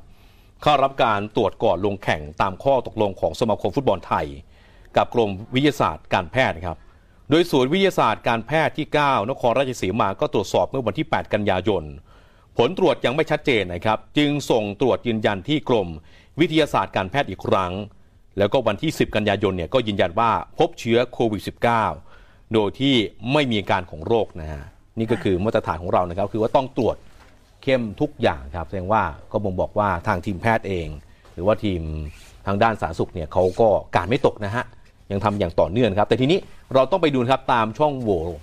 ดูโหว่ต่างๆตามริมชายแดนแบบนี้จริงๆแล้วเนี่ยฝ่ายความมั่นคงเขาก็พยายามที่จะคุมเข้มอย่างเต็มที่แต่ก็ยังวางใจไม่ได้คือว่ากรมควบคุมโรคครับมีการประสานความร่วมมือทุกฝ่ายด้วยนะฮะว่าให้ไปคุมเข้มเฝ้าระวังแรงงานข้ามชาติลักลอบเข้าเมืองผิดกฎหมายหลังจากที่ว่าสถานการณ์นะครับแพร่ระบาดนะครับในประเทศเพื่อนบ้านนั้นก็มีด่านพรมแดนนะครับติดกับไทยซึ่งก็มีแนวโน้มที่รุนแรงนะฮะคือประเทศเพื่อนบ้านนะครับเขามีผลการติดเชื้อเนี่ยเพิ่มมากขึ้นเรื่อยๆนะฮะแล้วนายแพทย์สุวรรณชัยวัฒนายิ่งเจริญชัยอธิบดีกรมควบคุมโรคก็บอกว่าขณะนี้เนี่ยประเทศเพื่อนบ้านครับที่มีด่านพรมแดนติดกับประเทศไทยครับมีแนวโน้มเกิดการแพร่ระบาดของโควิด -19 รุนแรงขึ้นครับโดยเฉพาะเมียนมาฮะที่พบผู้ป่วยคนใหม่นี่นะครับจำนวน173คนเลยแล้วก็ทำให้มีผู้ป่วยสะสมนะฮะ 2,595 คนมาเลเซียมีผู้ป่วยรายใหม่58คนทำให้มีผู้ป่วยสะสมนะครับ 9,868 คนส่วนเวียดนามกัมพูชาและลาวเมื่อวานนี้คือว่าไม่มีผู้ติดเชื้อนะฮะส่วนอินโดนีเซียนะครับพบผู้ป่วยรายใหม่เนี่ย 3,806 คนฟิลิปปินส์นะครับพบผู้ป่วยรายใหม่ 4,899 คนด้วย การที่มีพรมแดงติดกับประเทศเพื่อนบ้านครับอาจพบปัญหาแรงงานข้ามชาติคือว่าลักลอบเข้าเมืองผิดกฎหมายนะฮะเพื่อเป็นการป้องกันการนำเข้าเชื้อโรคโควิด -19 จึงได้มีการขอความร่วมมือทุกภาคส่วนดำเนินมาตรการเฝ้าระวังป้องกันควบคุมโรคโควิด -19 อย่างเข้มข้นแล้วก็ต่อเนื่องทั้งในบริเวณตะเข็บชายแดนแล้วก็ในจังหวัดที่แรงงานมักเดินทางไปทำงานนะครับเราจะเห็นภาพว่าเขาเอาลวดหนามไปติดตั้งเพิ่มใช่ไหมคะไปติดตั้งเหมือนกับเป็นไฟส่องสว่างเป็นไฟโซลาร์เซลล์ใดๆก็ตามแต่เนี่ยค่ะตามช่องทางธรรมชาติทีนี้ตามที่สาธารณสุขเขาชี้แจงเนี่ยนะคะเขาเพิ่มหลักเกณฑ์ในการตรวจสอบแบบนี้นะคะเขาให้ทางอสม.แล้วก็อสต.อสต.ก็คืออาสาสมัครที่ทำงานกับแรงงานข้ามชาติลงพื้นที่ตรวจสอบในพื้นที่แล้วก็ลาดตระเวนตามช่องทางธรรมชาติด้วยนะคะเพื่อที่จะป้องกันการลักลอบเข้าเมืองผิดกฎหมายของแรงงานข้ามชาติคือถ้าหากว่าพบความผิดปกติหรือว่าเจอคนแปลกหน้าเข้ามาในชุมชนเนี่ยค่ะก็ขอให้ช่วยกันแจ้งมาที่ฝ่ายปกครองให้เจ้าหน้าที่สาธารณสุขเข้าไปตรวจคัดกรองทันทีนะคะส่วนตัวเลขล่าสุดที่รายงานเมื่อวานเราพบผู้ติดเชื้อใหม่7คนเดินทางมาจากบาเรน1คนอินเดีย4คนออสเตรเลีย2คนนะคะทำให้ยอดผู้ป่วยสะสมของเราตอนนี้อยู่ที่ 3,473 คนรักษาตัวอยู่ในโรงพยาบาล103คนแล้วก็เสียชีวิตคงที่ยังอยู่ที่58คนจริงๆดิฉันอยากจะขยายไปถึงเคสของนักฟุตบอลของทีมบุรีรัมย์ยูไนเต็ดที่พบติดเชื้อโควิด -19 นะคะเป็นชายชาวอุซเบกิสถานที่มีคำถามว่าถ้าพบว่าคนนี้เป็นเคสที่ติดเชื้อหลังจากพ้นระยะกักตัว14วันไปแล้วอะค่ะทำให้จะต้องพิจารณากันว่าอาจจะต้องมีการกักตัวเพิ่มจาก14วันหรือไม่เพราะว่าการกักตัวตามระยะฟักตัวของโรค14วันเราดำเนินกันมาอย่างต่อเนื่องก็กว่าครึ่งปีแล้วนะคะตั้งแต่แรกเลยของการระบาดค่ะแต่ว่าเรื่องนี้อาจจะเป็นข้อเท็จจริงใหม่ที่อาจจะต้องมีการคิดกันต่อจริงๆชาวอุซเบกิสถานนักฟุตบอลคนนี้เขาปฏิบัติตามมาตรการทุกอย่างเลย ระบบไม่ได้หละหลวมเลยนะคะก็คือก่อนที่เขาจะเดินทางมายังประเทศไทยเนี่ยค่ะตามหลักเกณฑ์ก็คือที่ประเทศต้นทางเขาต้องไปตรวจหาเชื้อที่บ้านของเขาก่อนอย่างน้อย72ชั่วโมงก็ตรวจหาเชื้อมาแล้วที่บ้านเขานะคะไม่พบเชื้อเดินทางมาถึงบ้านเราที่สนามบินสุวรรณภูมิเป็นไงคะต้องตรวจวัดไข้ก็ไม่เจอไข้อะไรแล้วก็เข้าไปกักตัว14วันเขาครบกำหนดระยะกักตัว14วันประมาณวันที่27สิงหาคมหลังจากนั้นก็เข้าแคมป์ปกติจาก27สิงหาคมมาตรวจเชื้ออีกทีวันที่8กันยายนแล้วก็ผลออกมาวันที่10กันยายนเห็นไหมคะว่ามันทอดระยะไปอีกยาวเลยคือมากกว่า14วันไปไกลเหมือนกันนะคะแต่ทางด้านของศาสตราจารย์นายแพทย์ยงผู้วรวรรณจากจุฬาลงกรณ์มหาวิทยาลัยคุณหมอยงบอกว่ายังไม่จำเป็นต้องเพิ่มระยะเวลาในการกักตัวจาก14วันคุณหมอบอกว่าถ้าเพิ่มอะค่ะสิ่งที่ตามมาคือค่าใช้จ่ายคุณหมอบอกว่า14วันเนี่ยเพียงพอแล้วแต่คุณหมอยกตัวอย่างที่จีนเนี่ยคนที่จะเดินทางมาจากต่างประเทศแล้วเข้าสู่ประเทศจีนต้องกักตัวมากกว่า14วันก็คือต้องเพิ่มระยะไปเป็น21วันแต่ของเราเนี่ยคุณหมอบอกว่าจริงๆแล้วตามหลักเกณฑ์ถ้าพ้นจากการกักตัวในสเตทควอรันทีน14วันไปแล้วออกไปแล้วกลับบ้านไปแล้วต้องกักตัวเองต่อที่บ้านอีก14วันให้เป็น28วันอันนี้คือเป็นความรับผิดชอบส่วนบุคคลที่อาจจะไม่ได้อยู่ในมาตรการหรือว่าเป็นสิ่งที่ควบไม่สามารถตรวจสอบได้คือจะต้องเป็นความรับผิดชอบของแต่ละบุคคลส่วนในกรณีครับประเด็นที่บอกว่าเราพูดถึงรูโบเนี่ยตามช่องทางธรรมชาติหรือว่าตามริมชายแดนนะครับที่ประเทศเพื่อนบ้านเขาเนี่ยพบตัวเลขผู้ติดเชื้อเพิ่มมากขึ้นเรื่อยๆแบบนี้นะฮะแล้วมักจะเห็นข่าวว่ามีแรงงานข้ามชาติเดินทางลักลอบเข้ามาคือเขาจะเข้ามาได้คือว่าก็ต้องมีคนนำพาแล้วครับมีนายหน้าแต่ละคนก็บางทีจะเสียเงินประมาณสัก 4,000-5,000 บาทล่าสุดเนี่ยคือว่าไปเกิดเหตุแถวภาคอีสานลักลอบเข้ามานะครับอาจจะเข้ามาคือทางแม่น้ำหรือเปล่าหรือยังไงนะฮะข้ามโขงมาแล้วปุ๊บนะฮะก็จะมีรถตู้เนี่ยมารับต่อแล้วรถตู้เนี่ยเขาก็ให้การว่าถูกว่าจ้างมาเนี่ยประมาณ 12,000 บาทถึง 15,000 บาทแล้วหลังจากนั้นคือว่าก็เดี๋ยวจะมีนายหน้าเนี่ยพาไปต่ออย่างนี้คือทำเป็นกระบวนการนะหรือบางทีเนี่ยก็ใช้วิธีการว่าข้ามมานะฮะข้ามไปที่จุดที่ว่าเป็นหมู่บ้านเลยมีเครือข่ายกันหรือบางคนนะฮะถ้าเกิดจะข้ามมาก็จะไปตามท่องทางธรรมชาติแบบนี้แต่ว่าเป็นพื้นที่ที่มีการเดินไปเดินมา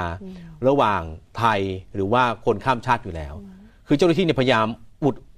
รูโหว่ทุกจุดนะแต่ก็พยายามที่จะเล็ดลอดมาจนได้อยู่ดีนะครับค่ะในระหว่างที่เรากำลังต่อสู้กับโควิด -19 อยู่ในเวลานี้นะคะต้องใช้คำว่าตอนนี้ทุกประเทศทั่วโลกกำลังดิ้นรนอย่างหนักเพื่อที่จะหาวัคซีนในการป้องกันโควิด -19 นะคะไปถามรัฐมนตรีว่าการกระทรวงสาธารณสุขคุณอนุทินก็ตั้งเป้าเอาไว้บอกว่าคนไทยจะต้องได้รับวัคซีนเป็นกลุ่มแรกๆของโลกอย่างแน่นอนนะคะก็เป็นไปได้ไม่ว่าจะเป็นการคิดค้นวิจัยของหน่วยงานของไทยเราเองที่ร่วมมือกันการรับถ่ายทอดเทคโนโลยีแล้วเดี๋ยวนำมาคิดต่อผลิตต่อรวมไปถึงการซื้อจากต่างประเทศด้วยค่ะนายอนุทินชาญวิรากูลรองนายกรัฐมนตรีและรัฐมนตรีว่าการกระทรวงสาธารณสุขยืนยันนะคะในการประชุมติดตามความก้าวหน้าการวิจัยพัฒนาวัคซีนโควิด -19 ของประเทศไทยบอกว่าคนไทยต้องได้รับวัคซีนเป็นกลุ่มประเทศแรกๆของโลกค่ะโดยครม.อนุมัติงบประมาณเอาไว้แล้ว 1,000 ล้านบาทในการดำเนินการนะคะแล้วก็บอกว่าที่ผ่านมาได้หารือกับทีมผู้ผลิตทั้งในไทยและก็ต่างประเทศและจะต้องกระจายโอกาสในการเข้าถึงวัคซีนไม่ได้ยึดติดกับทีมใดทีมหนึ่งค่ะคือองค์การเภสัชกรรมนะครับให้ทุนสนับสนุนการพัฒนาวัคซีนป้องกันโควิด -19 ต้นแบบ 2 ชนิดก็คือชนิดวัคซีนอนุมานเหมือนกับไวรัสโดยที่คณะแพทยศาสตร์ศิริราชพยาบาล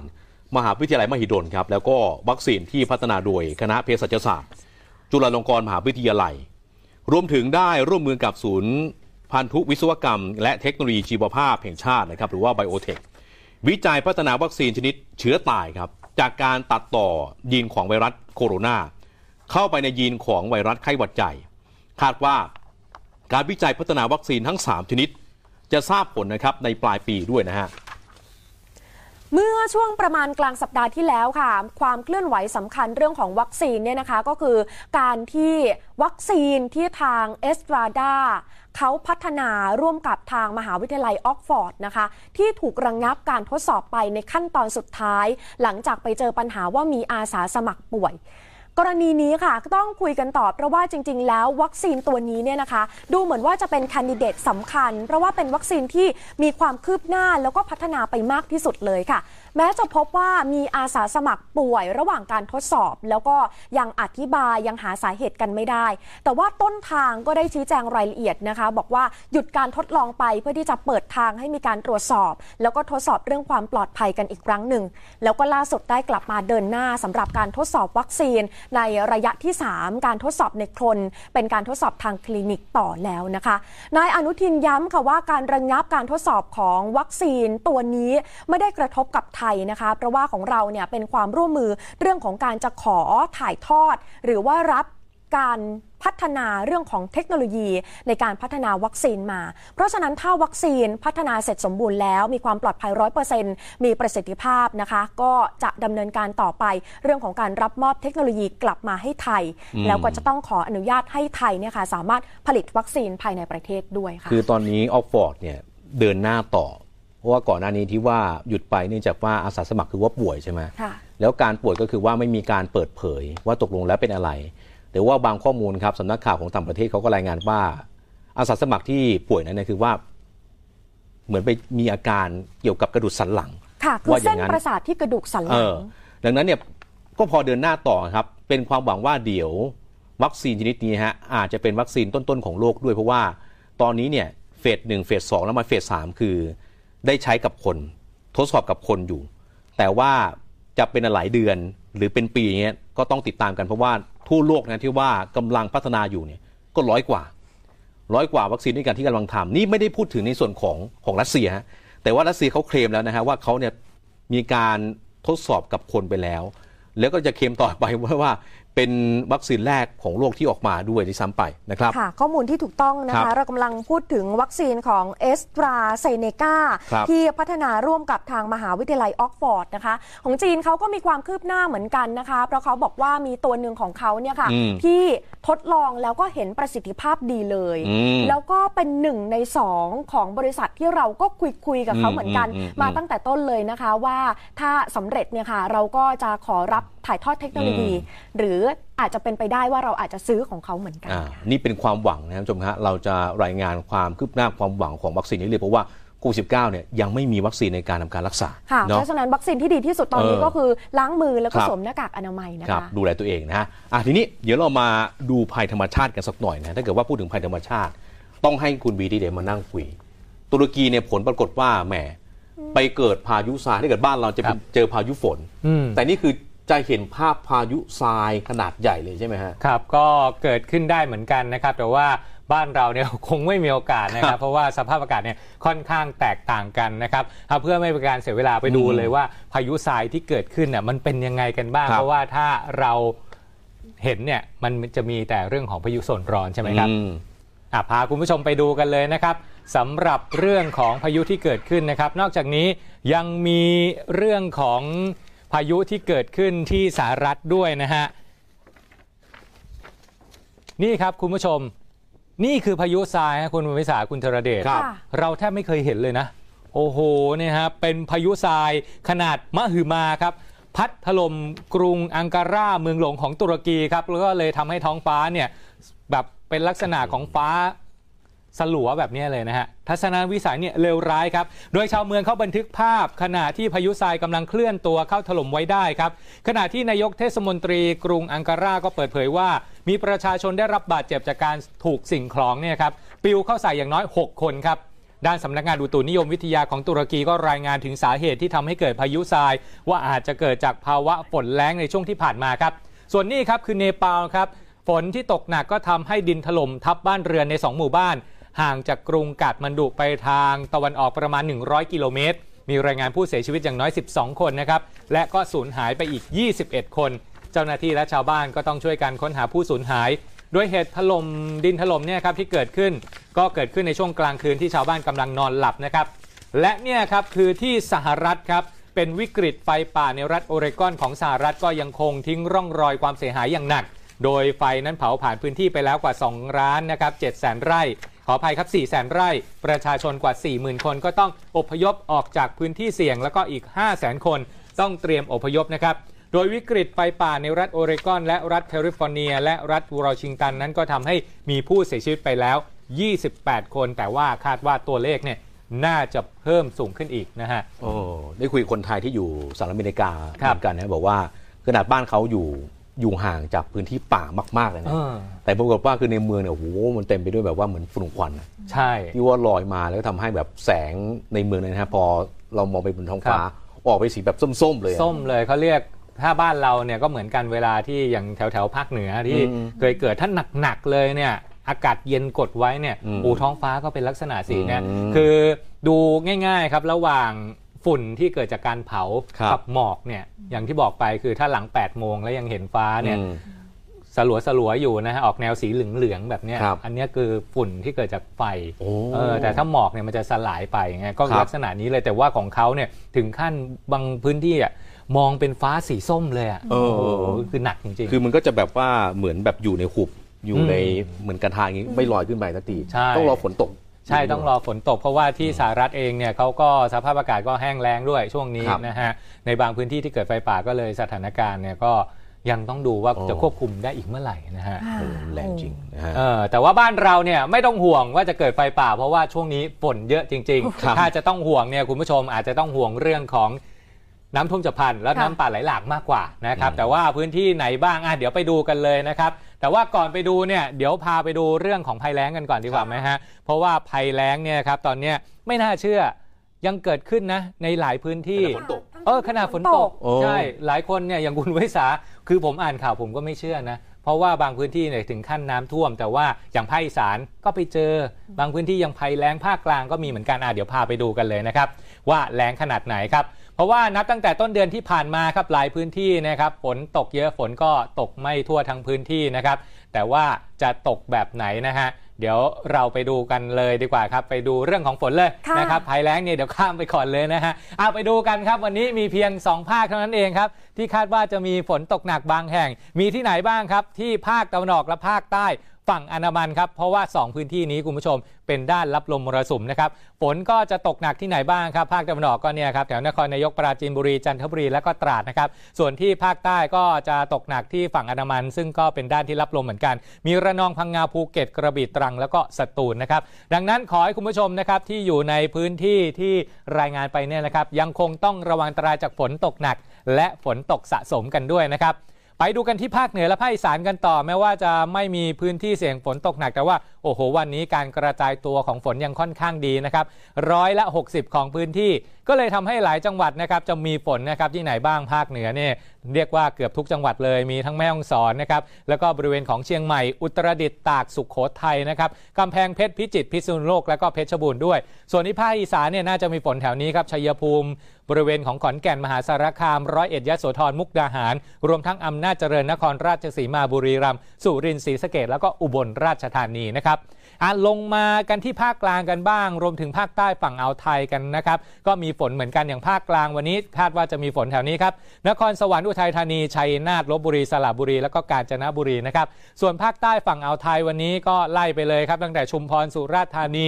นครศรีธรรมราชพัทลุงสงขลาปัตตานียะลาและนราธิวาสวันนี้มีฝนได้เหมือนกันสำหรับ2พื้นที่นี้นะครับแม้ว่าวันนี้จะไม่มีฝนตกหนักก็ตามแต่ว่าระยะนี้ยังมีโอกาสที่จะมีฝนเพิ่มขึ้นได้และมีฝนตกหนักบางแห่งได้ก็ขอให้ระวังกันด้วยนะครับมาต่อกันที่กรุงเทพมหานครครับการกระจายตัวของฝนวันนี้ยังดีอยู่นะครับอยู่ที่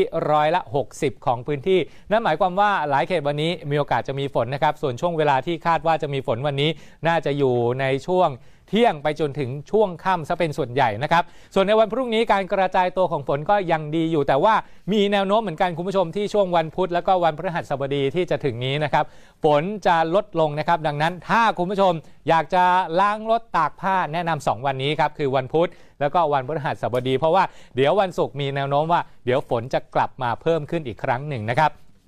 ถ้าไม่นับว่าต้องทำงานนะครับคุณผู้ชมคุณวิสาคุณธรเดชหรือว่าออกไปทำธุระเนี่ยช่วงเวลาฝนตกเนี่ยหลายคนจะชอบนะโดยเฉพาะช่วงไหนฮะกลางคืนอ๋อจะได้นอนสบายหลายคนไม่อยากตื่นอากาศเย็นๆแล้วไม่น่าเชื่อว่าคุณผู้ชมหลายท่านเนี่ยมีสิ่งหนึ่งที่ชอบช่วงฝนตกคือกลิ่น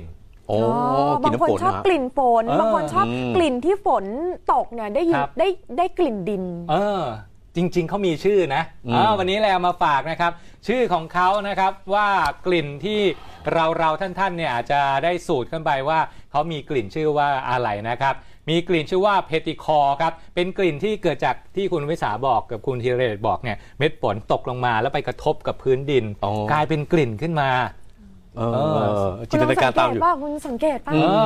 กลิ่นดินกลิ่นฝนมันกลิ่นดินกลิ่นฝนเขาเรียกว่ากลิ่นแบบนี้นะครับเป็นกลิ่นหลังฝนตกแต่หลายคนบอกว่าแค่เม็ดฝนตกลงมากระทบดินนี่เกิดกลิ่นได้แล้วเหรอจริงๆมันมีเรื่องของการเกิดมันอยู่เกิดได้ยังไงเดี๋ยวไปดูกันครับสาเหตุที่มันเกิดได้เนี่ย2สาเหตุหลักๆเลยก็คือมาจากเรื่องของน้ำมันบางชนิดที่พืชในสร้างขึ้นพอสร้างขึ้นแล้วก็สะสมไว้ใช่ไหมครับฝนตกลงมามันก็เลยทำให้ฟุ้งกระจายขึ้นไปยังไม่พอฮะเพราะว่าสารเคมีบางชนิดเนี่ยที่อยู่ในแบคทีเรียซึ่งอยู่ในดินเนี่ยนะครับก็จะลอยขึ้นสู่อากาศไปอีกพอมันมาผสมกันก็เลยกลายเป็นกลิ่นที่คุณผู้ชมจะได้รับเข้าไปเนี่ยมันจะหอมออกแนวหอมสดชื่นสูบเข้าไปแล้วก็กระปี้กระเป๋านะฮะแต่ยังไม่หมดฮะจริงๆมันมีอีกสาเหตุหนึ่งก็คือกลิ่นโอโซนจากภาวะฝนฟ้าคะนองเนี่ยมันก็จะมีกลิ่นฮะโอโซนคล้ายๆเนี่ยคลอรีนสูดไปก็เหมือนกันกระชุ่มกระชวยเหมือนกันแล้วก็สร้างความสดชื่นแล้วก็บอกเหมือนกันนะว่าช่วงไหนจะหอมสุดช่วงไหนฮะช่วงบ่ายๆของฤดูรักไม่ใช่ฤดูร้อนแล้วไปผมคิดว่าอย่างนั้นจริงๆนะช่วงบ่ายของฤดูร้อนเนี่ยเขาบอกว่าจะหอมสุดและที่สำคัญนะถ้าฝนตกช่วงนั้นและเรามองไปรอบตัวเรามีแต่สีเขียวสีของธรรมชาติโอ้โหบอกฟินมากมันจะหอมๆเลยนี่ใช่ไหมที่เขาเชิญชวนกันเนี่ยให้ไปเที่ยวช่วงน้ำฝนก็ได้ตามป่าตามเขาอะไรแบบนี้จะได้กินอย่างที่คุณวีดีบอกมาใช่ต้องไปช่วงฤดูรักด้วยฤดูร้อนไปได้ทุกฤดู แล้วก็โดยเฉพาะอย่างยิ่งช่วงฝนตกเนี่ยค่ะถ้าไปตามอุทยานแห่งชาติหรือว่าสถานที่ตามธรรมชาติต่างๆเนี่ยจะเห็นคล้ายๆกับหมอกฟุ้งกระจายเลยนะคะอันนี้ก็เพิ่มบรรยากาศการท่องเที่ยวไปได้อีกค่ะครับแต่บางทีถ้าเกิดตกใส่แบบว่าน้ำเน่านะฮะก็มีมึนไม่ไหวเหมือนกันนะคะโรแมนติกไม่ไหวเหมือนกันคุณเอื้อนคล้ายคงรายงานมาว่าที่ตากฝนตกแล้วที่ตากใช่ครับคือโอเคแหละอย่างที่รายงานไปอย่างที่เหนือใช่ไหมอีสานมันอาจจะไม่มีพื้นที่เสี่ยงฝนตกหนักวันนี้แต่โอกาสที่จะมีฝนตกหนักยังมีได้อยู่และที่สำคัญคือก่อนหน้านี้มันตกมาหลายวันอันนี้ก็ต้องระวังเหมือนกันนะไม่ใช่ว่าไม่ต้องระวังเลยก็เตือนคุณผู้ชมนะฮะอย่างคุณผู้ชมที่อยู่ตากเนี่ยแล้วก็ที่อยู่อีสานด้วยก็ต้องระวังกันอยู่นะครับขอบคุณมากนะครับคุณวิริครับคุณผู้ชมคะตำรวจภูธรภาค 5ตอนนี้ต้องติดเขี้ยวเล็บเสริมอาวุธกันหน่อยนะคะจะได้มีทักษะที่ปราดเปรียวมีประสิทธิภาพมีเครื่องไม้เครื่องมือที่ทันสมัยนะคะสำหรับการปฏิบัติภารกิจค่ะที่ลานฝึกศูนย์อบรมตำรวจภูธรภาค 5ที่อำเภอห้างฉัตรจังหวัดลำปางพลตำรวจโทประจวบวงศ์สุขผู้บัญชาการตำรวจภูธรภาค 5เป็นประธานเปิดโครงการพัฒนาศักยภาพการฝึกอบรมทบทวนและทดสอบหน่วยปฏิบัติการพิเศษตำรวจนะคะเพื่อสนับสนุนภารกิจในการถวายความปลอดภัยพระมหากษัตริย์และพระบรมวงศานุวงศ์ในพื้นที่รับผิดชอบของตำรวจภูธรภาค 5ค่ะเขามีการทดสอบการฝึกกันด้วยนะคะเป็นการปฏิบัติตามยุทธศาสตร์สำนักงานตำรวจพุทธศักราช 2561 ถึง 2580 ค่ะนโยบายของผู้บัญชาการตำรวจแห่งชาติและผู้บัญชาการตำรวจภูธรภาค 5โดยเฉพาะอย่างยิ่งแผนการก่อการร้ายสากลและแผนรักษาความสงบหรือกรกฎ 52 นะคะในขั้นเตรียมการพัฒนาศักยภาพของหน่วยปฏิบัติการพิเศษใน8จังหวัดภาคเหนือก็มีการทดสอบแล้วก็ทบทวนหลักการปฏิบัติไม่ว่าจะเป็นปฏิบัติการพิเศษต่างๆนะคะเพื่อรองรับการก่อความไม่สงบการชุมนุมเรียกร้องที่เกินกว่าขอบเขตที่กำหนดรวมไปถึงสถานที่เกิดขึ้นใหม่เช่นการกราดยิงโดยเฉพาะอย่างยิ่งการสนับสนุนภารกิจเรื่องการถวายความปลอดภัยค่ะครับพลตำรวจโทประจวบวงศ์สุขนะครับผู้บัญชาการตำรวจภูธรภาค 5ก็บอกว่าปัจจุบันนี้นะฮะแต่ละจังหวัดเนี่ยจะมีตำรวจนปภ.ประจำแต่ละจังหวัด1หมวดฮะประมาณ35นายแต่ว่าจังหวัดใหญ่เช่นเชียงใหม่ก็จะมี1กองพันก็คือเกือบ200นายเชียงรายก็มี1กองร้อยกว่า100นายนะครับซึ่งหากว่ามีภารกิจหรือว่าเหตุการณ์ไม่คาดคิดเกิดขึ้นตำรวจในพื้นที่ไม่สามารถรับมือหรือว่าต้องการเจ้าหน้าที่เสริมตำรวจนปภ.นะฮะในพื้นที่ใกล้เคียงเนี่ยก็จะสามารถรวมพลแล้วก็เข้าไปให้การสนับสนุนได้ในทันทีครับและหากว่ายังไม่เพียงพอหรือว่าสถานการณ์ลุกลามบานปลายอีกนะครับทางตำรวจนปภ.เองที่ประจำกองพันที่จังหวัดเชียงใหม่ก็จะได้มีการประเมินสถานการณ์แล้วก็มีการจัดส่งกำลังเข้าไปให้การสนับสนุนได้ทันทีเช่นกันนะฮะนี่ครับก็เอาแสงยานรูปภาพนะของตำรวจนปภ.แต่ละคนนี่คือว่ากว่าจะขึ้นมาเป็นชุดปฏิบัติการพิเศษแบบนี้ได้นะครับไม่ง่ายนะฮะเขาฝึกกันหนักมากคัดเลือกกันยากมากนะครับเดี๋ยวมาดูมุมการเมืองครับคุณผู้ชมครับมุมการเมืองวันนี้นะฮะพบกับคุณจตุรงค์แล้วก็คุณอุรชัยสัปดาห์นี้เนี่ยก็จะมีการพิจารณาร่างพระราชบัญญัติงบประมาณปี 2564 นะครับในวาระ 2 และ 3 รวมถึงนะครับการชุมนุมทางการเมือง 19 กันยายนคุณจตุรงค์ครับสสบางส่วนเนี่ยก็จะเข้าไปสังเกตการด้วยใช่ไหมฮะครับเป็นการเปิดเผยออกมาโดยสสของพรรคก้าวไกลนะครับคือแม้ว่าพรรคการเมืองกับการชุมนุมเนี่ยจะถูกตั้งข้อสังเกตถึงความเชื่อมโยงกันแต่ว่าก็มีการอธิบายเหมือนกันว่าการจะเข้าไปนี้จะใช้บทบาทของกรรมาธิการกฎหมายของสภาผู้แทนราษฎรในการเข้าไปสังเกตการชุมนุมนะครับสวัสดีครับสวัสดีครับต้อนรับคุณผู้ชมเข้าสู่มุมการเมืองนะครับวันนี้พบกับคุณอุรชัยสอนแก้วและผมจตุรงค์แสงโชติกุลครับเป็นงานเสวนาที่จัดขึ้นที่คณะรัฐศาสตร์จุฬาลงกรณ์มหาวิทยาลัยนะครับก็มีผู้เข้าร่วมงานเข้าไปแสดงความคิดเห็นแล้วก็ร่วมงานเสวนารวมถึงสสที่ได้เอ่ยชื่อไปด้วยนะครับใช้ชื่องานเสวนาว่าความยุติธรรมภายใต้สถานการณ์ฉุกเฉินคือจัดที่คณะรัฐศาสตร์แต่ว่าผู้จัดเนี่ยคือคณะกรรมาการกฎหมายการยุติธรรมและสิทธิมนุษยชนสภาผู้แทนราษฎรเนี่ยนะฮะที่มีคุณศิระเจนจาคะเป็นประธานและก็มีคุณรังสิมันโรมสสพรรคก้าวไกลเป็นโฆษกเนี่ยแหละครับครับอันนี้ก็คือผู้จัดนะฮะแต่ผู้ร่วมงานก็อย่างที่ได้เห็นภาพกันนะครับก็มีคุณอานนท์นำพาทนายความ มีคุณทัศเทพเรืองประภัยกิจเสรีซึ่งเป็นแกนนำคณะประชาชนปลดแอกที่จัดการชุมนุมไปเมื่อวันที่16สิงหาคมเป็นนิสิตจุฬาครับคือรวมดาวไฮพาร์คหรือเปล่านะครับรวมดาวของการปราศัยการทำกิจกรรมทางการเมืองรอบนี้นะครับแล้วก็ภายในงานเนี่ยเนื้อหาบางส่วนครับคุณผู้ชมแน่นอนว่าตั้งข้อสังเกตถึงการใช้กฎหมายบางมาตราเป็นเครื่องมือในการจัดการผู้เห็นต่างทางการเมืองนะครับหยิบยกเหตุการณ์ในอดีตตั้งแต่ปี2553การใช้มาตรา44ภายหลังการรัฐประหารปี2557รวมถึงการใช้พรก.ฉุกเฉินจริงๆพรก.ฉุกเฉินนี่ล่าสุดก็ถูกตั้งข้อสังเกตอีกคือหลังจากที่ต่อออกมาหลายๆรอบนะครับด้วยเหตุผลเพื่อที่จะป้องกันการแพร่ระบาดของโควิด -19 แต่ว่าก็มักจะถูกวิพากษ์วิจารณ์ว่านำมาใช้จัดการกับผู้ชุมนุมหรือไม่คือตั้งคำถาม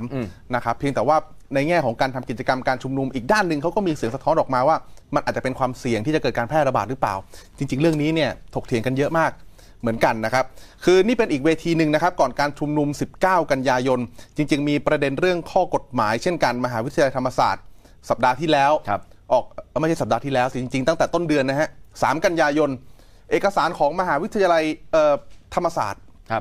ลงวันที่3กันยายนระบุถึงระเบียบปฏิบัติที่กำหนดใหม่นะฮะกรณีที่จะมีผู้ที่ทำกิจกรรมทางการเมืองภายในพื้นที่ของมหาวิทยาลัยมี3ข้อจริงๆกำหนด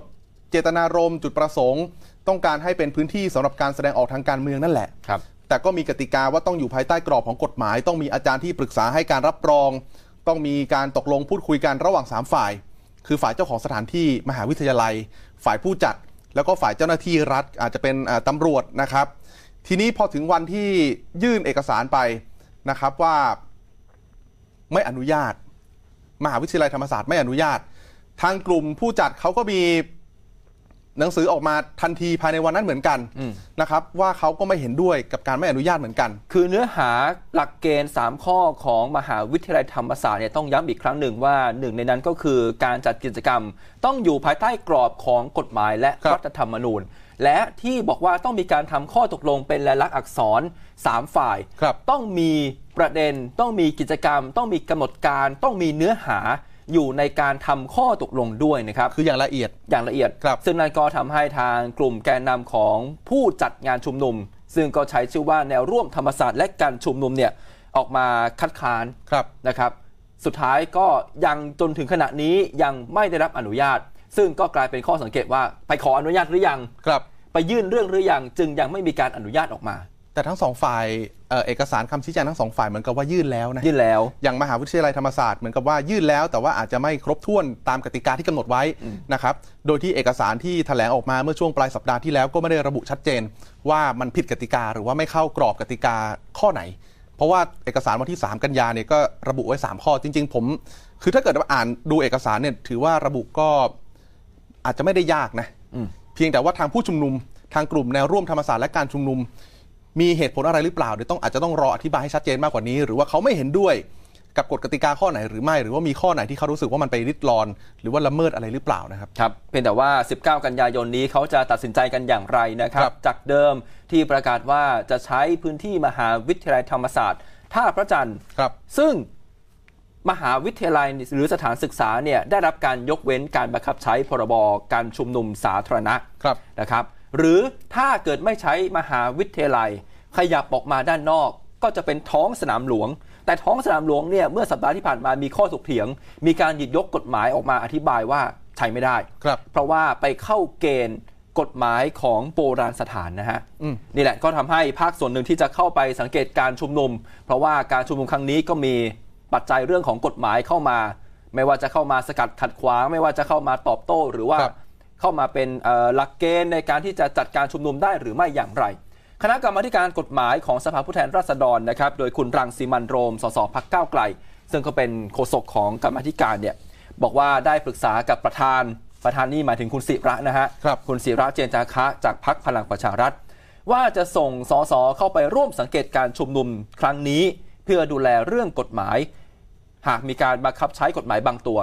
เพราะว่ายกตัวอย่างในอดีตที่การชุมนุมหลายครั้งที่ผ่านมาคุณรังสีมันโรมก็ตั้งข้อสังเกตว่าการใช้กฎหมายความมั่นคงอาญาความมั่นคงมาตรา116เนี่ยมันแรงไปหรือเปล่าสำหรับการชุมนุมที่ ยังไม่มีความรุนแรงถึงขั้นใช้อาวุธกันเกิดขึ้นเนี่ยนะฮะไปฟังเสียงบางช่วงบางตอนของคุณรังสิมันต์ครับอย่างไรก็ตามเนี่ยถ้า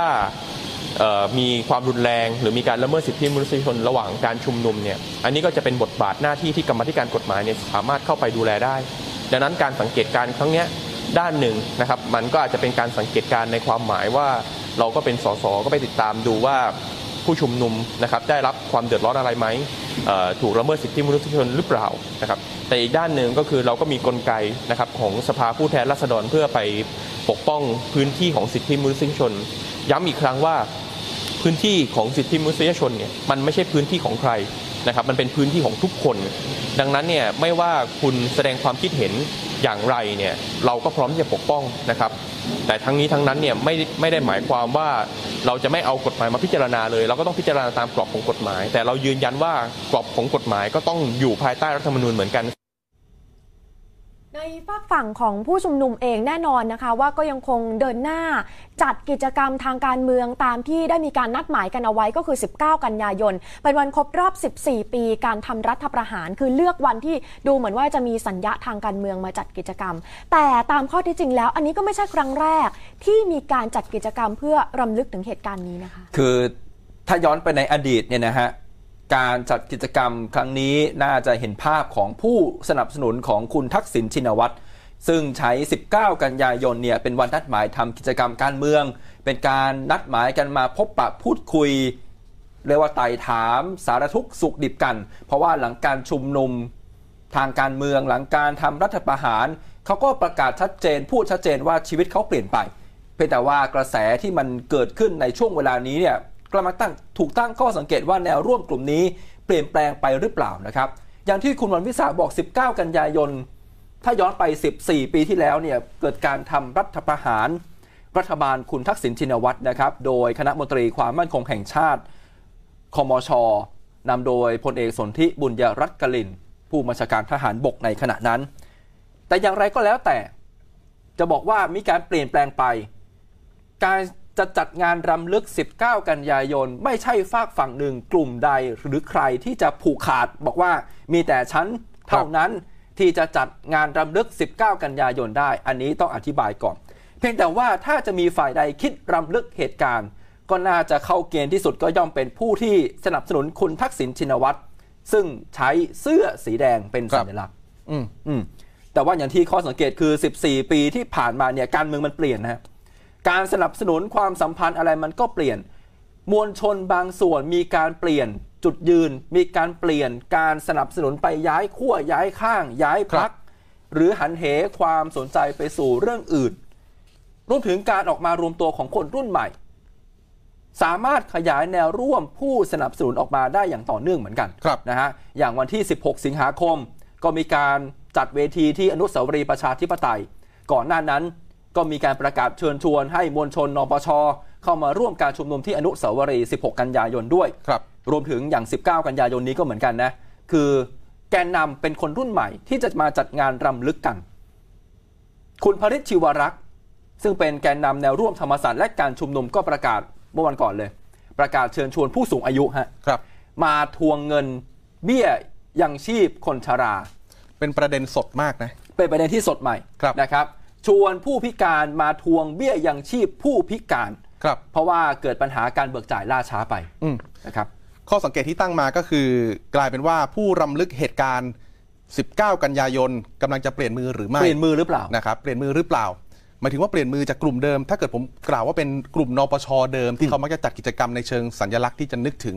เหตุการณ์ที่เกิดขึ้นที่คุณใช้คำว่าพอเกิดเหตุการณ์รัฐประหารแล้วมันเปลี่ยนชีวิตไปเลยเนี่ยนะฮะปัจจุบันนี้ดูเหมือนว่า19กันยาไม่ใช่งานที่จัดเพื่อรำลึกถึงคุณทักษิณอย่างเดียวอีกต่อไป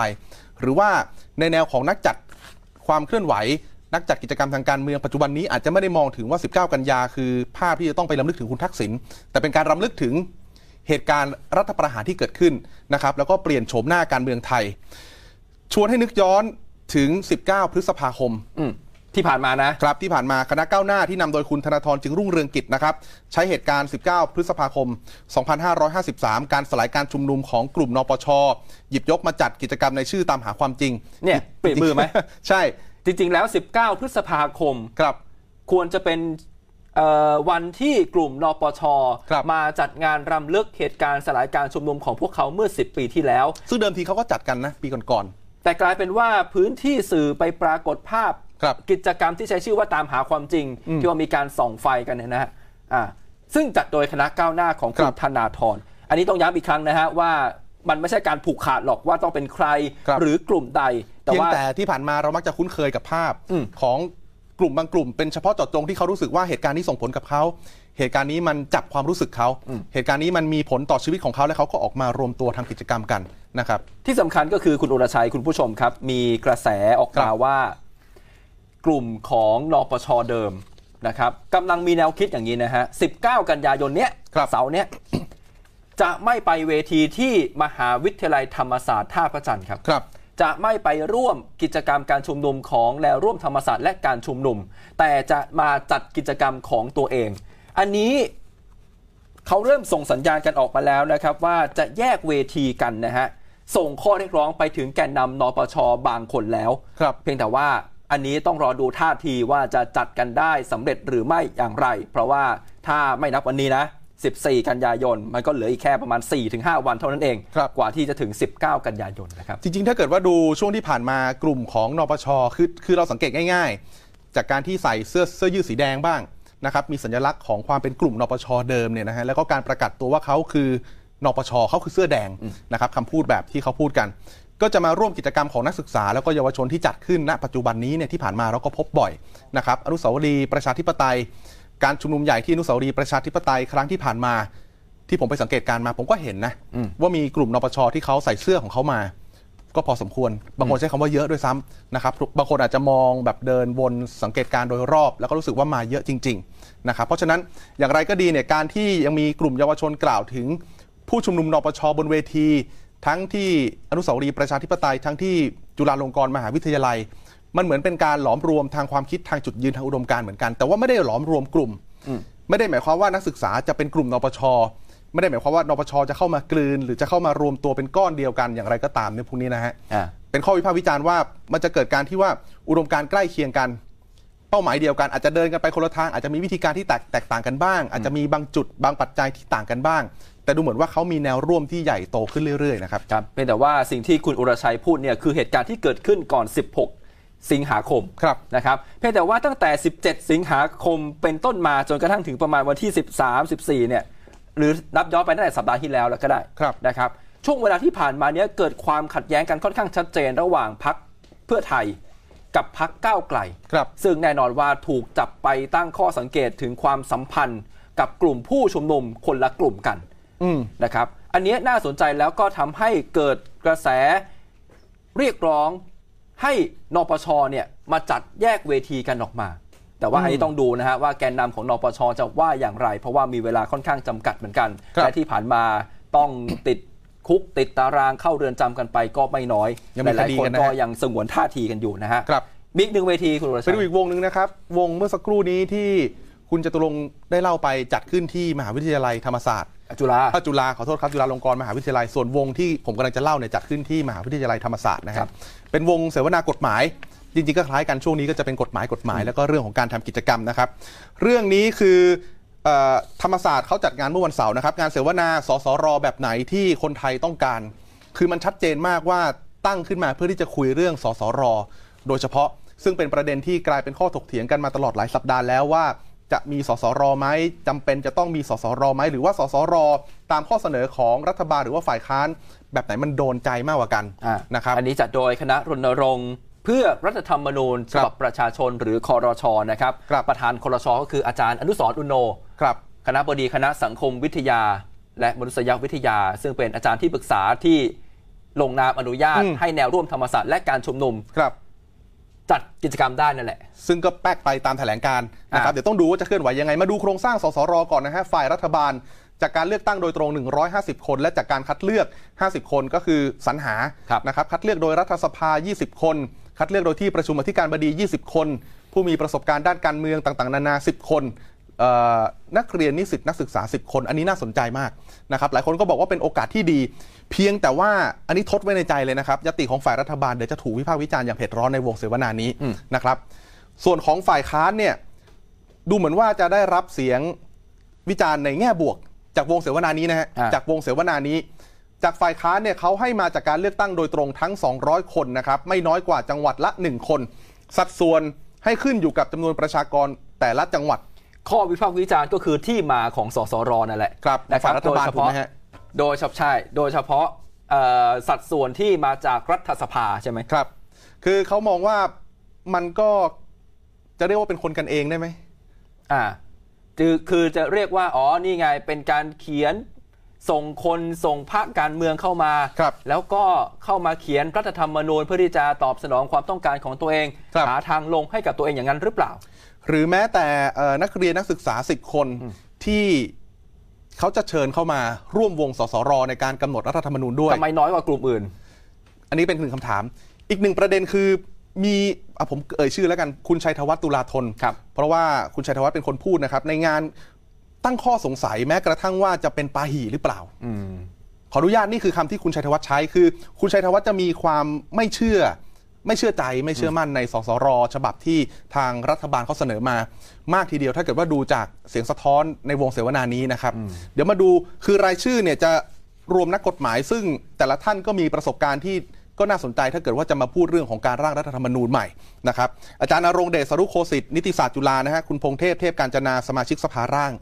ปี2539นะครับอาจารย์พนัสทัศนียานนท์อดีตสภาร่างปี2539แล้วคุณชัยธวัฒน์นี่แหละโอ้ไม่แต่มือกฎหมายชั้นครูทั้งนั้นเลยนะฮะครับแล้วก็มาวิพากษ์วิจารณ์กันว่าจริงๆสสรเนี่ยมีความจำเป็นหรือไม่อย่างไร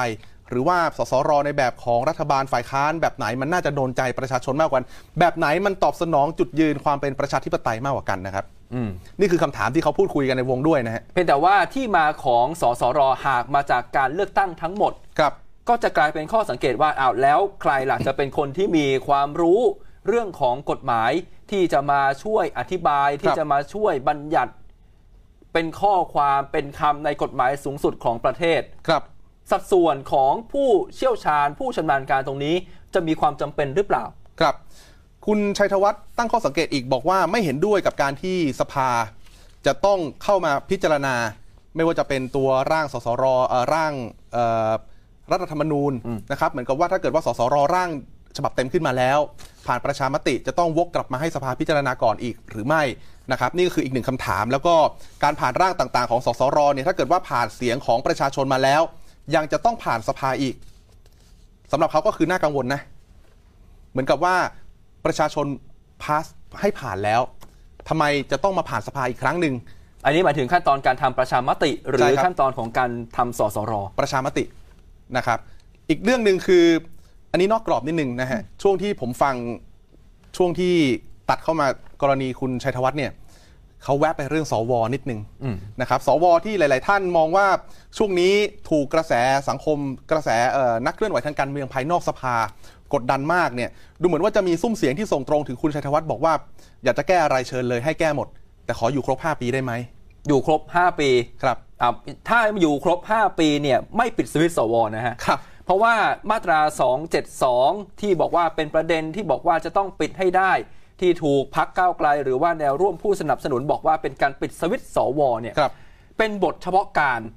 ที่ให้เวลา5 ปีสวชุดนี้สามารถที่จะร่วมโหวตเลือกนายกรัฐมนตรีได้เพราะฉะนั้นถ้าเกิดว่าสวบอกว่าขออยู่ครบ5 ปีตามที่คุณชัยธวัฒน์บอกแบบนี้ถือว่าปิดสวิตช์ไม่สำเร็จนะฮะแล้วก็ทั้งก้าวไกลแล้วก็พรรคการเมืองจริงๆต้องบอกว่าหลายพรรคทีเดียวไม่ใช่แค่เฉพาะพรรคร่วมฝ่ายค้านที่เขารู้สึกว่าสวกฎหมายมาตราที่เกี่ยวข้องกับสวเนี่ยจำเป็นต้องมีความเปลี่ยนแปลงนะครับไม่ว่าจะเป็นเรื่องของการยื่นยติต่างๆนานาเข้าไปที่ทางพรรคก้าวไกลเองก็ประสบกับอุปสรรคที่เกิดขึ้นเมื่อสัปดาห์ที่แล้วเนี่ยนะฮะมีคนสสบางท่านที่ถอนรายชื่อออกนะครับซึ่งคุณชัยธวัฒน์ก็ใช้คำว่าก็ไม่รู้ว่ามีแรงกดดันจากใครนะครับไม่รู้ว่ามีแรงกดดันจากใครทำให้สสบางท่านต้องถอนชื่อออกขาดไปแค่2คนยติก็ร่วงแล้วนะฮะเพราะว่าได้มาแค่99เสียงนะครับชวนคุณผู้ชมจับตาความเคลื่อนไหวการเมืองกันครับคุณเรืองไกร ลีกิจวัฒนะอนุกรรมาธิการงบประมาณปี2564เตรียมยื่นหนังสือถึงประธานรัฐสภาวันนี้เพื่อขอข้อมูลการประชุมของกรรมาธิการและอนุกรรมาธิการงบประมาณทุกครั้งมาตรวจสอบหลังไม่พบกรณีตรวจสอบข้อกล่าวหาหน่วยรับงบประมาณถูกเรียกรับเงิน5 ล้านบาทแลกกับการผ่านงบ รวมถึงกรณีการปรับลดรายจ่ายสำนักงานประกันสังคม 15,310 ล้านบาทเศษซึ่งอาจจะเข้าข่ายฝ่าฝืนรัฐธรรมนูญมาตรา 144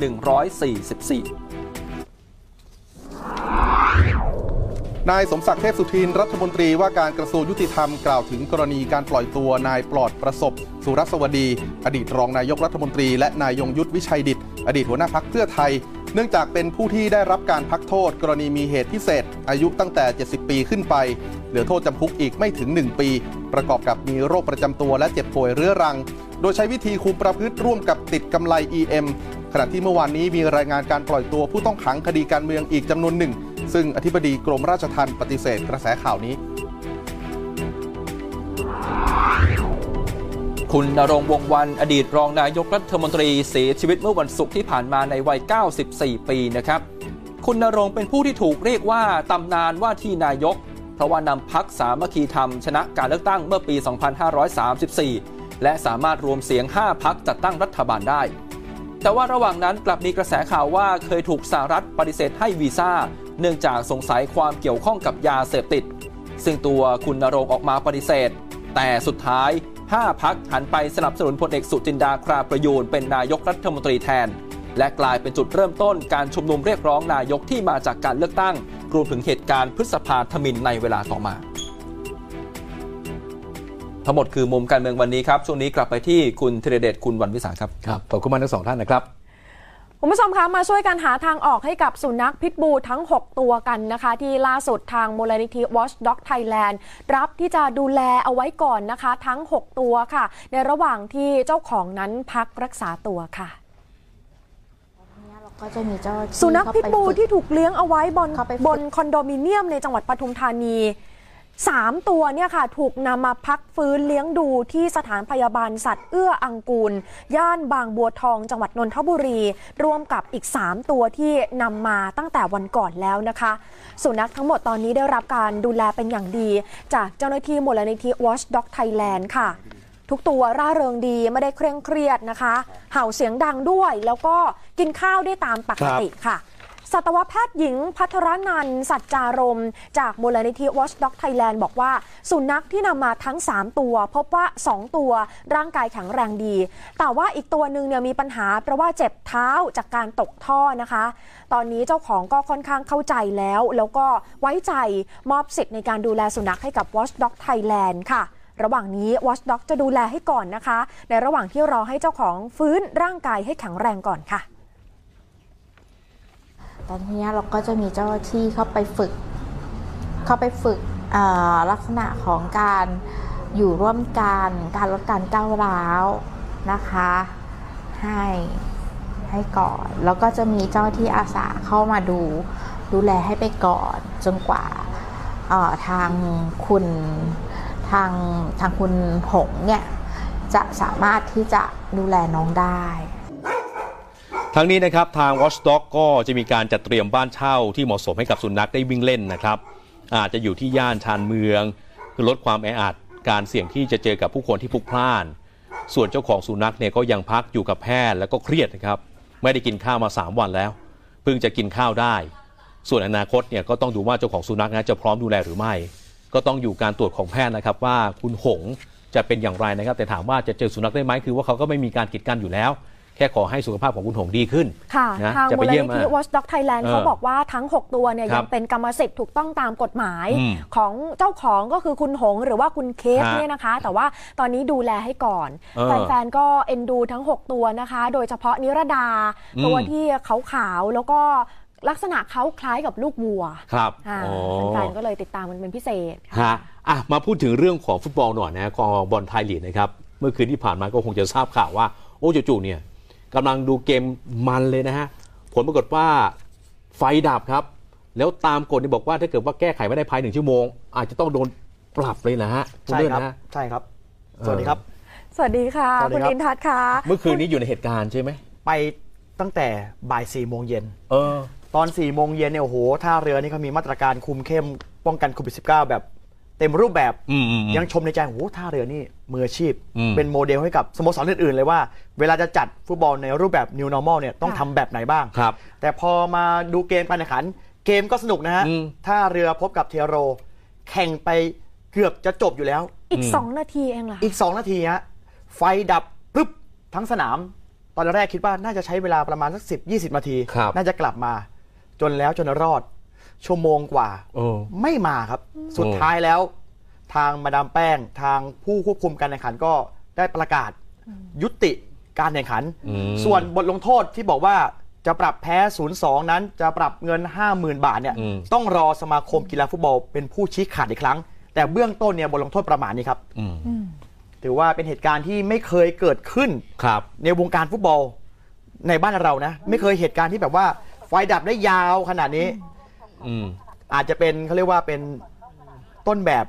ของเหตุการณ์ลักษณะแบบนี้ทำให้สโมสรอื่นๆเนี่ยต้องระวังในเรื่องของการเช็คระบบไฟเช็คระบบทุกอย่างเพราะว่าทางการไฟฟ้านครหลวงบอกว่าสาเหตุเนี่ยน่าจะมาจากระบบควบคุมไฟฟ้าของเขาชำรุดของท่าเรือชำรุดเมื่อวานนี้ตอนช่วง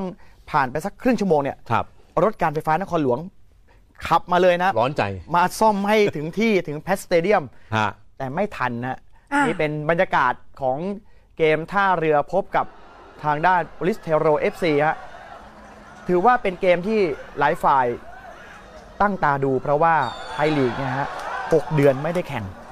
แฟนเทโรแฟนท่าเรือเนี่ยโอ้โหอยากดูจริงๆนัดนี้เปิดให้แฟนบอลเข้าชมเกมได้เพียง 1,500 กว่าคนจำกัดเอาไว้ใช่ครับตามมาตรการของสบคคือ1 ใน 4เท่านั้นแต่บรรยากาศผมว่าก็ไม่ได้ยิ่งหย่อนไปกว่าแฟนบอลเต็มสนามนะเพราะว่ากองเชียร์ก็โอ้โหอย่างว่าท่าเรือนี่ขึ้นชื่อในเรื่องของการเชียร์อยู่แล้วเขาห้ามคือห้ามยืนเชียร์ห้ามตะโกนเสียงดังแต่ก็มีบ้างในการเชียร์ก็อาจจะมีบ้างตามอารมณ์อ่ะคือลูกมันบุดบีดใกล้เข้าก็ต้องกรี๊ดบ้างใช่ครับแล้วก็ทุกคนต้องสวมหน้ากากอนามัยฮะเกมนี้เสมอกัน1-1ก่อนที่จะไฟดับเป็นทางด้านท่าเรือออกนำก่อนจากบดินทร์ผาลาครับแล้วเป็นทางด้านเทโรตามตีเสมอจากอดิศักดิ์ศรีกำปังนี่ฮะเล่นอยู่ดับเลยนาที88นี่ฮะดับเฉยเลยฮะตอนที่ไฟดับพรึบลงไปนะคุณคะตอนนั้นในเกมเนี่ยเป็นยังไงคือสูสีครับสูสีคือถ้าดูจากชื่อชั้นเนี่ยเทโรเป็นรองแต่เมื่อวานนี้เล่นไปเล่นมาเทโรเล่นดีฮะมีโอกาสทำประตูพอสมควรท่าเรือก็แน่นอนมีตัวรุกต่างชาติที่หลากหลายทั้งเฮเบตี้เฟอร์นันเดสทั้งซัวเรสหลายๆคนเนี่ยถือว่าไม่ธรรมดาแต่พอมาเจอเทโรเมื่อวานนี้สูสีเกมอ่ะน่าจะจบลงด้วยผลเสมอถ้าในฐานะคนดูแฟนบอลแล้วคนดูแล้วก็สื่อสารมวลชนนะแต่ก็ไม่น่าเชื่อฮะสนามแพสเตเดียมของมาดามแป้งนวลพันธ์ล่ำซำนี่ไงมาดามแป้งว่าไงบ้างฮะหลังจากที่ว่าไฟดับไปแล้วเนี่ย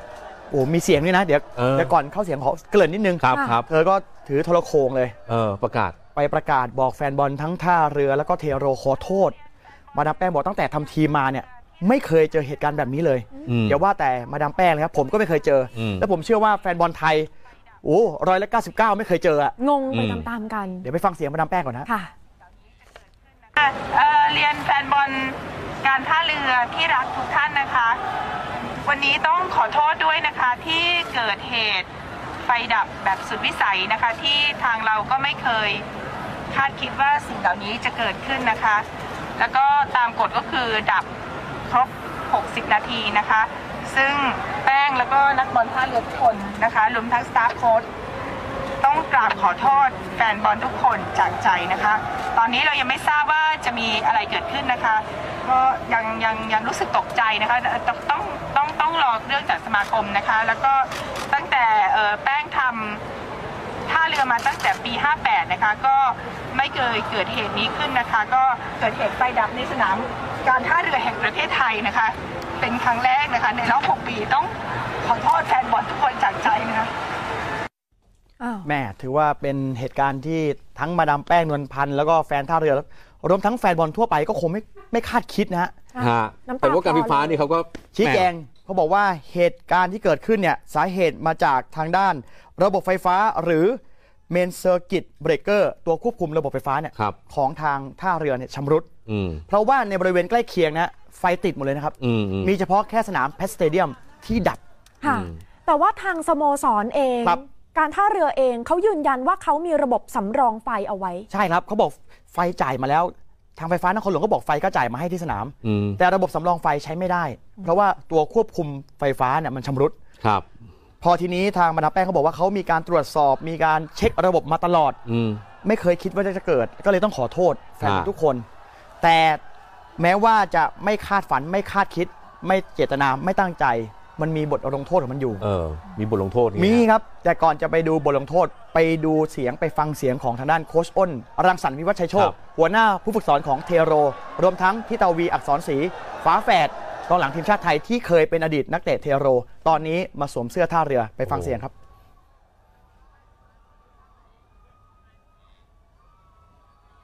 ก็จริงๆก็เป็นครั้งแรกเหมือนกันครับครั้งแรกในชีวิตตั้งแต่เป็นนักฟุตบอลแล้วก็ในฐานะโค้ชด้วยครับในฐานะที่เป็นคู่ต่อสู้กันนะครับจริงๆก็รู้สึกเสียใจแทนแฟนบอลท่าเรือนะครับเสียใจแทนน้องๆทีมท่าเรือจริงๆแล้วก็ผลแข่งขันเราคอนโทรลไม่ได้แต่ว่าเข้าใจในความเป็นนักสู้ด้วยกันนะครับว่าคือมันแพ้แบบนี้มันอาจจะไม่สมศักดิ์ศรีไปหน่อยแล้วก็น้องๆเขาก็อาจจะคิดว่าทีมเขาดีกว่าด้วยซึ่งน่าจะเก็บ3 แต้มในบ้านได้นะครับแล้วก็ผมเองก็ถือว่าเป็นความโชคดีของทีมโปลิเทโรนะครับที่วันนี้เรามาชนะเพราะว่าไฟสนามดับอะไรเงี้ยก็ดีใจกับแฟนบอลตัวเองแล้วก็เสียใจกับแฟนบอลทีมท่าเรือแล้วก็ถึงผู้บริหารด้วยครับก็ตกใจเหมือนกันครับพี่ที่อยู่ดีๆแบบไฟดับแล้วก็กำลังตอนแรกนี้ก็แบบกำลังสนุกเพราะว่าเจอทีมเก่าก็แบบเต็มที่อยากเอาชนะทีมเก่าด้วยอะไรเงี้ยเพราะแบบรู้อยู่แล้วว่าแบบเคยซ้อมกันมาเคยอะไร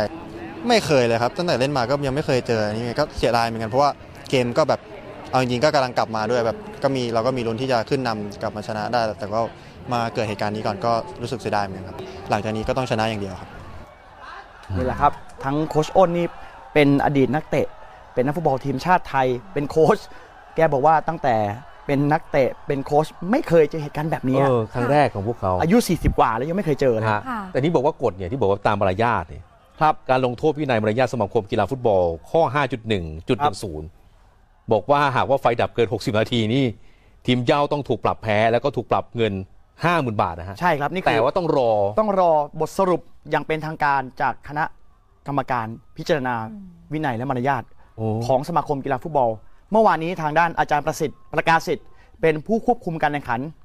หน้าที่เบื้องต้นเนี่ยพอดูเหตุการณ์แล้วไม่สามารถแข่งขันต่อได้ก็ประกาศยุติการแข่งขันเดี๋ยวไปฟังเสียงของผู้ควบคุมการแข่งขันครับตามระเบียบที่อยู่ในระเบียบของการแข่งขันนะครับในสาเหตุของไฟดับเนี่ยมันก็จะมี2กรณีนะครับกรณีหนึ่งก็เกิดจากเหตุสุดวิสัยนะครับอีกกรณีนึงก็คือเกิดจากข้อบกพร่องของสนามนะครับกรณีนี้เนี่ยผมก็จะเขียนรายงานนะครับเข้าไปที่คณะพิจารณาวินัยมารยาทนะครับว่าสาเหตุมันมาจากอะไรนะครับเพื่อที่ให้คณะพิจารณาว่าสาเหตุมันเกิดขึ้นนะครับมันก็จะไปตรงกับระเบียบข้อไหนนะครับคณะพิจารณาก็จะพิจารณาออกมาเป็นรายละเอียดอักษรอีกทีนึงแจ้งทั้ง2สโมสรให้รับทราบโอ้เสียดายแฟนท่าเรืออุตส่าห์รอเวลาตั้ง6 เดือนนะกว่าจะได้เชียร์บอลนะครับพอมาเชียร์บอลก็มาเจอเหตุการณ์แบบนี้เป็นไปได้ไหมว่าจะมีใครที่ว่าไปก่อเหตุร้ายอะไรหรือเปล่าในสนามฟุตบอลแบบนี้ทั้งที่บอกว่าโอ้โหมาตรการคุมเข้มสุดๆเลยน่าจะเป็นไปได้ยากฮะเพราะเมื่อวานนี้ทางด้านเจ้าหน้าที่รักษาความปลอดภัยของสโมสรการท่าเรือเนี่ยมีทั้งหมด105 คนนะคือคุมทั้งหมด4 จุดถือว่าเข้มงวดมากตั้งแต่หน้าสนามการจราจรในสนามจุดคัดกรองประตูต่างๆเนี่ยมีเจ้าหน้าที่ของการท่าเรือคอยคุมทุกอย่างเพราะตอนแรกเนี่ยเขากังวลในเรื่องของโควิด -19 ไม่มีใครคาดคิดในเรื่องของการไฟฟ้าแต่สุดท้ายแล้วมาเจอเรื่องไฟฟ้าเนี่ยก็ต้องจับตาต่อไปว่าหลังจากนี้สมาคมกีฬาฟุตบอลบริษัทไทยลีกจะมีมาตรการมีบทลงโทษยังไงเคสนี้น่าจะเป็นเคสตัวอย่างของสโมสรต่างๆว่าอย่าประมาทในเรื่องของระบบไฟฟ้าเพราะว่ามีส่วนสำคัญการถ่ายทอดสดเมื่อวานนี้ถ่ายทอดสดอยู่ก็อยู่ดีดับเนี่ยมันก็มีผลมีมูลค่าที่สูญเสียไปนี่ฮะต้องเป็นโจทย์ที่ทางด้านทุกสโมสรในไทยลีกรวมทั้งสมาคมกีฬาฟุตบอลอาจจะต้องกลับไปช่วยกันคิดช่วยกันแก้คือหลังจากนี้อาจจะต้องตั้งมาตรฐานกันใหม่เลยเมื่อวานนี้ตอนที่เขาประกาศว่ายุติการแข่งขันคือจบแล้วเดี๋ยวจะไปปรับกันยังไงก็ค่อยว่ากันไปเนี่ยนะคะปฏิกิริยาของแฟนๆว่ายังไงบ้างเพราะว่าดูจากทางด้านของโค้ชแล้วก็นักเตะจะยอมรับว่าเป็นเหตุสุดวิสัยก็เสียดายกันไปแต่แฟนๆว่ายังไงโอ้แฟนบอลเทโรนี่ดีใจฮะเฮฮาอยู่หน้าสนามตลอดนะร้องเพลงอยู่หน้าสนามท่าเรือส่วนแฟนท่าเรือหงอยหน่อยแต่ ดูอากับกิริยาแล้วคือเข้าใจครับไม่มีใครอยากให้เกิดแล้วดูแล้วโอ้โหไม่มีใครโวยไม่มีใครประท้วงไม่มีเท่าที่ผมอยู่เมื่อวานไม่มีคือเข้าใจว่ามันเป็นเหตุที่ไม่สามารถป้องกันได้จริงๆครับอุบัติเหตุจริงๆเพราะว่าหาสาเหตุณตอนนั้นยังไม่เจอนะการไฟฟ้านครหลวงมาแถลงตอนหลังว่าเกิดจากระบบควบคุมไฟฟ้าขัดข้องชำรุดของท่าเรือตอนแรกมีแต่คนสงสัยมันเกิดจากอะไรกันแน่โอ้โหหาตามสนามแต่ละคนก็เหตุกันอยู่โอ้เจ้าหน้าที่ท่าเรือก็หน้านิ้วคิ้วขมวดฮะเมื่อวานเพราะว่าหนึ่งคือท่าเรือปีนี้ต้องการคว้าแชมป์ไทยลีกให้ได้เป้าหมายเลยเป้าหมายใหญ่ก่อนเกมนั้นอยู่ที่3ครับยังไม่แพ้ใครด้วยนะเล่นมา4 เกมก่อนอันนี้ไม่แพ้ใครมี10 แต้มอยู่ที่3คือต้องการที่จะคว้าแชมป์ให้ได้แต่พอมาเจอเหตุการณ์แบบนี้ก็อย่างที่เห็นนะก็มาดามแป้งก็เครียดไปเลยฮะถ้าเกิดไปอยู่ในกรณีตามกฎเนี่ยนะฮะครับแล้วโดนปรับไปสกอร์เนี่ย0-2อะไรเงี้ยจะยากขนาดไหนในการที่จะคว้าแชมป์ยังมีเวลาอีกเยอะฮะตอนนี้11 แต้มใช่ไหมฮะแข่งไป4 เกม11 แต้มแต่เขาบวกตอนนี้คือบวกให้1 แต้มก่อนเป็น11คือ5 เกมนะฮะแต่4 เกมตอนนี้มี10ตอนนี้เขายังไม่ตัดสินว่าจะปรับแพ้เลยไหมจะปรับเท่าไหร่มีบางกระแสบอกว่าอาจจะถูกตัดแต้มอีกถ้าปรับแพ้ด้วยตัดแต้มอีกเนี่ยโอ้โหงานเข้าแต่เกมไทยลีกเหลือเยอะครับแต่ภาพรวมของการแข่งขันไทยลีกเป็นยังไงบ้างเพราะว่ารอบนี้เป็นการกลับมาฟาดแข้งกันแบบ New Normal หลังจากเว้นหายไปหลายเดือนแล้วก็ดันมาเจอนักเตะติดเชื้อด้วยค่ะถ้าพูดถึงภาพรวม2 วันคือเสาร์กับอาทิตย์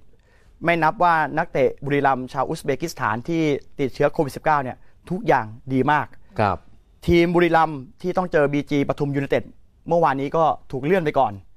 รวมทั้งทีมบุรีรัมย์ที่จะพบกับระยอง FC ในสัปดาห์หน้าก็เลื่อนไปบุรีรัมย์เลื่อน2 เกมในไทยลีก1นะฮะส่วนไทยลีก1อีกคู่หนึ่งราชบุรีกับแบงคอกก็เลื่อนเพราะว่าราชบุรีเคยไปอุ่นเครื่องกับบุรีรัมย์เขาเลื่อนไปก่อนเพื่อความปลอดภัยขณะที่อีก1 เกมในไทยลีก2คือขอนแก่นยูไนเต็ดซึ่งเคยอุ่นเครื่องกับบุรีรัมย์เจอกับราชนาวีก็เลื่อนไปก่อนทุกอย่างเขาเซฟหมดเพื่อป้องกันการกลับมาของโควิด -19 ทำให้ทุกฝ่ายปลอดภัยและมั่นใจ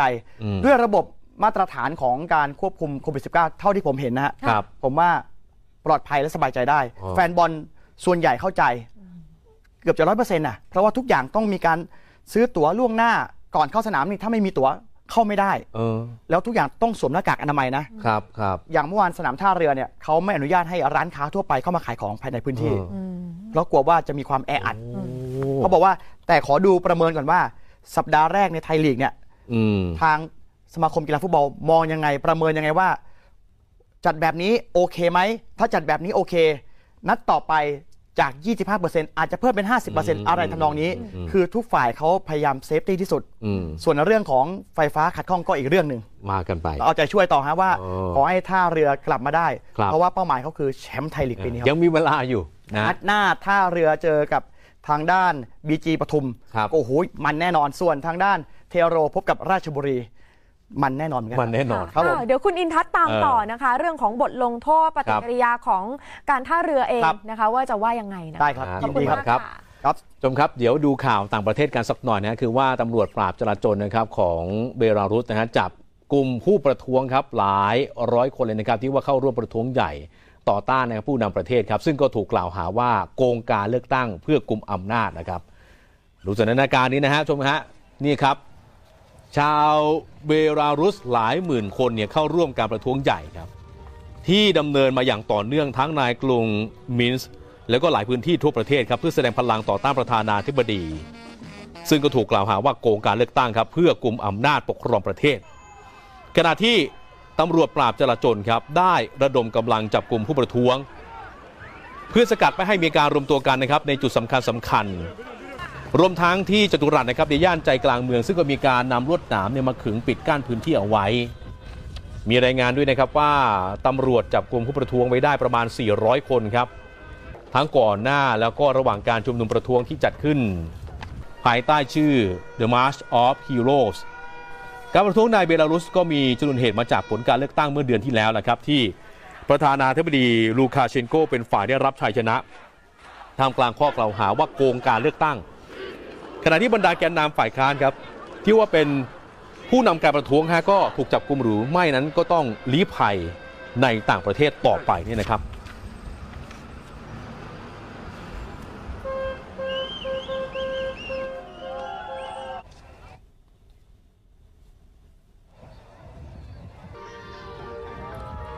ยังคงมีภาพการเตรียมความพร้อมที่จะเปิดสถานที่ท่องเที่ยวให้มากขึ้นนะคะกระตุ้นการท่องเที่ยวจะได้กระตุ้นเม็ดเงินทางเศรษฐกิจกันด้วยนะคะ อย่างเชียงใหม่ไนท์ซาฟารีค่ะล่าสุดหน่วยงานที่เกี่ยวข้องก็ลงพื้นที่ไปตรวจสอบนะคะให้มีความพร้อมสำหรับเปิดรับนักท่องเที่ยวค่ะ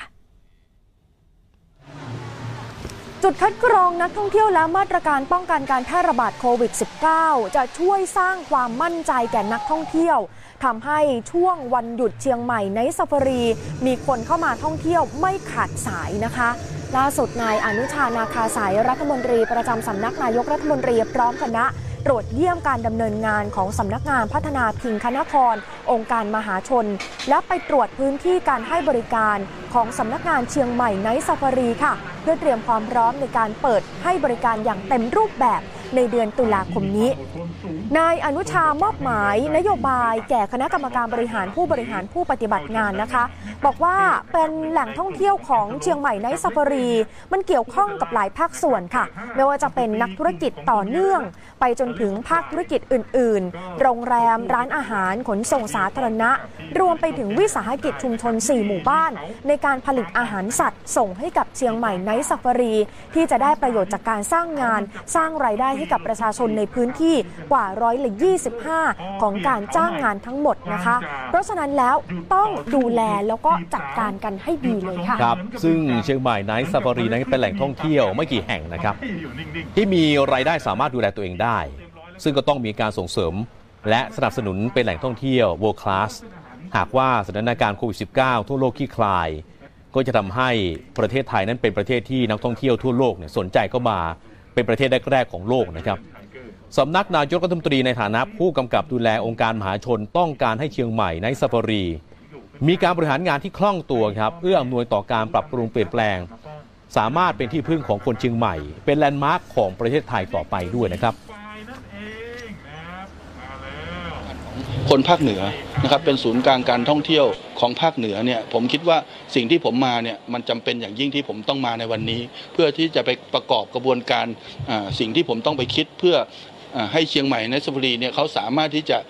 คงรูปแบบหรือพัฒนารูปแบบของเขาไปสู่การทำสถานที่ท่องเที่ยวที่สามารถนำไปสู่ความเจริญของเชียงใหม่ไนท์ซาฟารีซึ่งจะเมื่อเชียงใหม่ไนท์ซาฟารีเจริญที่ท่องเที่ยวหรือเม็ดเงินก็จะคงมาอยู่กับพี่น้องทางภาคเหนือนะครับเพราะว่าเชียงใหม่ไนท์ซาฟารีเนี่ยอยู่ทางภาคเหนือสำหรับการเปิดให้บริการเต็มรูปแบบในเดือนตุลาคมนี้นะคะจะเป็นไปตามมาตรการโครงการแนวทางความปลอดภัยด้านสุขอนามัยและท่องเที่ยวปลอดภัยท่องเที่ยววิถีใหม่ค่ะเพื่อสร้างความเชื่อมั่นให้กับนักท่องเที่ยวแล้วก็ที่สำคัญน่าจะได้สร้างความประทับใจให้กับนักท่องเที่ยวด้วยค่ะพูดถึงวิกฤตไฟป่านะครับในพื้นที่ชุ่มน้ำของบราซิลนะครับที่ลุกลามขยายวงกว้างอย่างรวดเร็วครับกำลังส่งผลกระทบร้ายแรงต่อสัตว์ป่าที่หายากครับโดยเฉพาะนะฮะเสือจากัวซึ่งเป็นสัตว์หายากใกล้สูญพันธุ์ด้วยนะครับเจ้าหน้าที่หน่วยงานช่วยเหลือสัตว์อาสาสมัครและชาวบ้านก็ต้องเร่งช่วยเหลือสัตว์ป่าในเขตปันตานานะครับซึ่งเป็นพื้นที่ชุ่มน้ำเขตร้อนที่ใหญ่ที่สุดในโลกทางตอนใต้ของบราซิลครับหลังเกิดไฟป่ารุนแรงซึ่งลุกลามไปอย่างวงกว้างอย่างรวดเร็วก็ไม่ต่างจากวิกฤตไฟป่าในสหรัฐอเมริกานะครับทำให้สัตว์ป่าที่อาศัยชุกชุมในพื้นที่แถบนี้ตกอยู่ในอันตรายโดยเฉพาะเสือจากัวครับซึ่งเป็นสัตว์หายากใกล้สูญพันธุ์ขณะที่สัตว์ป่าอีกหลายชนิดนะครับก็ต้องตายลงครับเพราะว่าหนีไฟไม่ทันด้วยคือเจ้าหน้าที่อาสาสมัครต้องทำงานแข่งกับเวลานะครับในการค้นหาแล้วก็เคลื่อนย้ายอย่างเสือจากัวแล้วก็สัตว์ป่าชนิดอื่นๆออกจากพื้นที่ไฟป่านะครับไปอยู่ในที่ปลอดภัยซึ่งการทำงานก็เป็นไปอย่างยากลำบากนะครับเพราะว่าไฟป่านั้นคงลุกลามอย่างรวดเร็วโดยไฟป่าเกิดขึ้นส่วนใหญ่ก็มีสาเหตุจากการเผาพื้นที่เพื่อทำการเกษตรแล้วไฟนั้นนะครับลุกลามจนไม่สามารถควบคุมได้จากกระแสลมแรงครับรวมทั้งสภาพอากาศที่ร้อนและแห้งแล้งที่เกิดขึ้นในขณะนี้ด้วยนะครับ คุณผู้ชมคะภาพที่จะเห็นในอนาคตเร็วๆนี้การพิสูจน์ตัวตนผ่านระบบดิจิทัลนั้นจะกลายเป็นเรื่องง่ายแล้วก็ปลอดภัยมากขึ้นนะคะเพื่อประโยชน์ในการทำธุรกรรมไม่ว่าจะเป็นการติดต่อกับทางหน่วยงานภาครัฐแล้วก็เอกชนนะคะคุณมณีนาฏ อ่อนพรรณามาร่วมพูดคุยในช่วงนี้ด้วยค่ะพูดถึงเรื่องของ National ID ค่ะจริงๆแล้วคืออะไรคะค่ะต้องบอกว่า National ID กับ National Digital ID นะคะจริงๆแล้วเนี่ยหลายท่านอาจจะไม่คุ้นเคยเพราะว่าเป็นเรื่องใหม่สำหรับคนไทยเราค่ะจริงๆอย่างยิ่งก็ใหม่เหมือนกันนะคะเพราะว่าเพิ่งจะเคยได้ยินมาไม่นานมานี้แต่ว่าเอาจริงๆแล้วเนี่ยหน่วยงานรัฐหรือว่าหน่วยงานที่เกี่ยวข้องเองเนี่ยร่วมมือกับภาคเอกชนแล้วก็ธนาคารไทยรวมถึงธปท.ธนาคารแห่งประเทศไทยแบงก์ชาติเนี่ยนะคะจัดทำนวัตกรรมนี้แพลตฟอร์มนี้เนี่ยมานานประมาณแบบหลายปีเหมือนกันคือเตรียมพร้อมเพื่อที่จะปรับเปลี่ยนระบบการให้บริการประชาชนให้มีความสะดวกรวดเร็วปลอดภัยมากยิ่งขึ้นค่ะแต่ว่าถ้าแปลตามตัวคำว่า National Digital ID หรือว่า NDID นะคะก็คือการยืนยันตัวตนนะคะหรือว่าการเก็บฐานข้อมูลตัวเองเนี่ยผ่านระบบดิจิทัลค่ะยกตัวอย่างเช่นเดี๋ยวให้ทีมงานขึ้นภาพมาเลยนะคะจะเห็นภาพชัดเจนสมัยก่อนเวลาก่อนหน้านี้ก็ได้ค่ะเวลาที่เราไปแบงก์ไปธนาคารอยากจะเปิดบัญชีเราต้องหอบเอกสารต่างๆนานามากมายไม่ว่าจะเป็นก๊อปปี้บัตรประชาชนสำเนาบัตรประชาชนใช่ไหมคะหรือว่าเอกสารที่เกี่ยวข้องเนี่ยหอบไปเลยหรือว่าไปที่ดินแบบนี้ค่ะก็ต้องหอบโฉนดที่ดินสำเนาทะเบียนบ้านนะคะสำเนาคู่สมรสนะคะหรือว่าสำเนาบัตรประชาชนของตัวเองเนี่ยนะคะคือหอบเอกสารไปเยอะมากเพื่อทำธุรกรรมต่างๆแต่ทีนี้ภาพในอนาคตค่ะการนำเอกสารเยอะๆแบบนี้นะคะอาจจะไม่ต้องเห็นอีกแล้วถ้ามีการนำ National Digital ID เข้าไปเพราะว่าทุกอย่างเนี่ยนะคะจะมีการแอดหรือว่าการนำข้อมูลของเราเนี่ยเข้าไปในระบบดิจิทัลเพื่อง่ายในการทำธุรกรรมที่มีการใช้บริการทั้งหน่วยงานภาครัฐและก็เอกชนด้วยเป็นการยืนยันตัวตนผ่านระบบดิจิทัลค่ะมันเหมือนที่ผมเคยเห็นไหมบางทีเราใช้แอปพลิเคชันของธนาคาร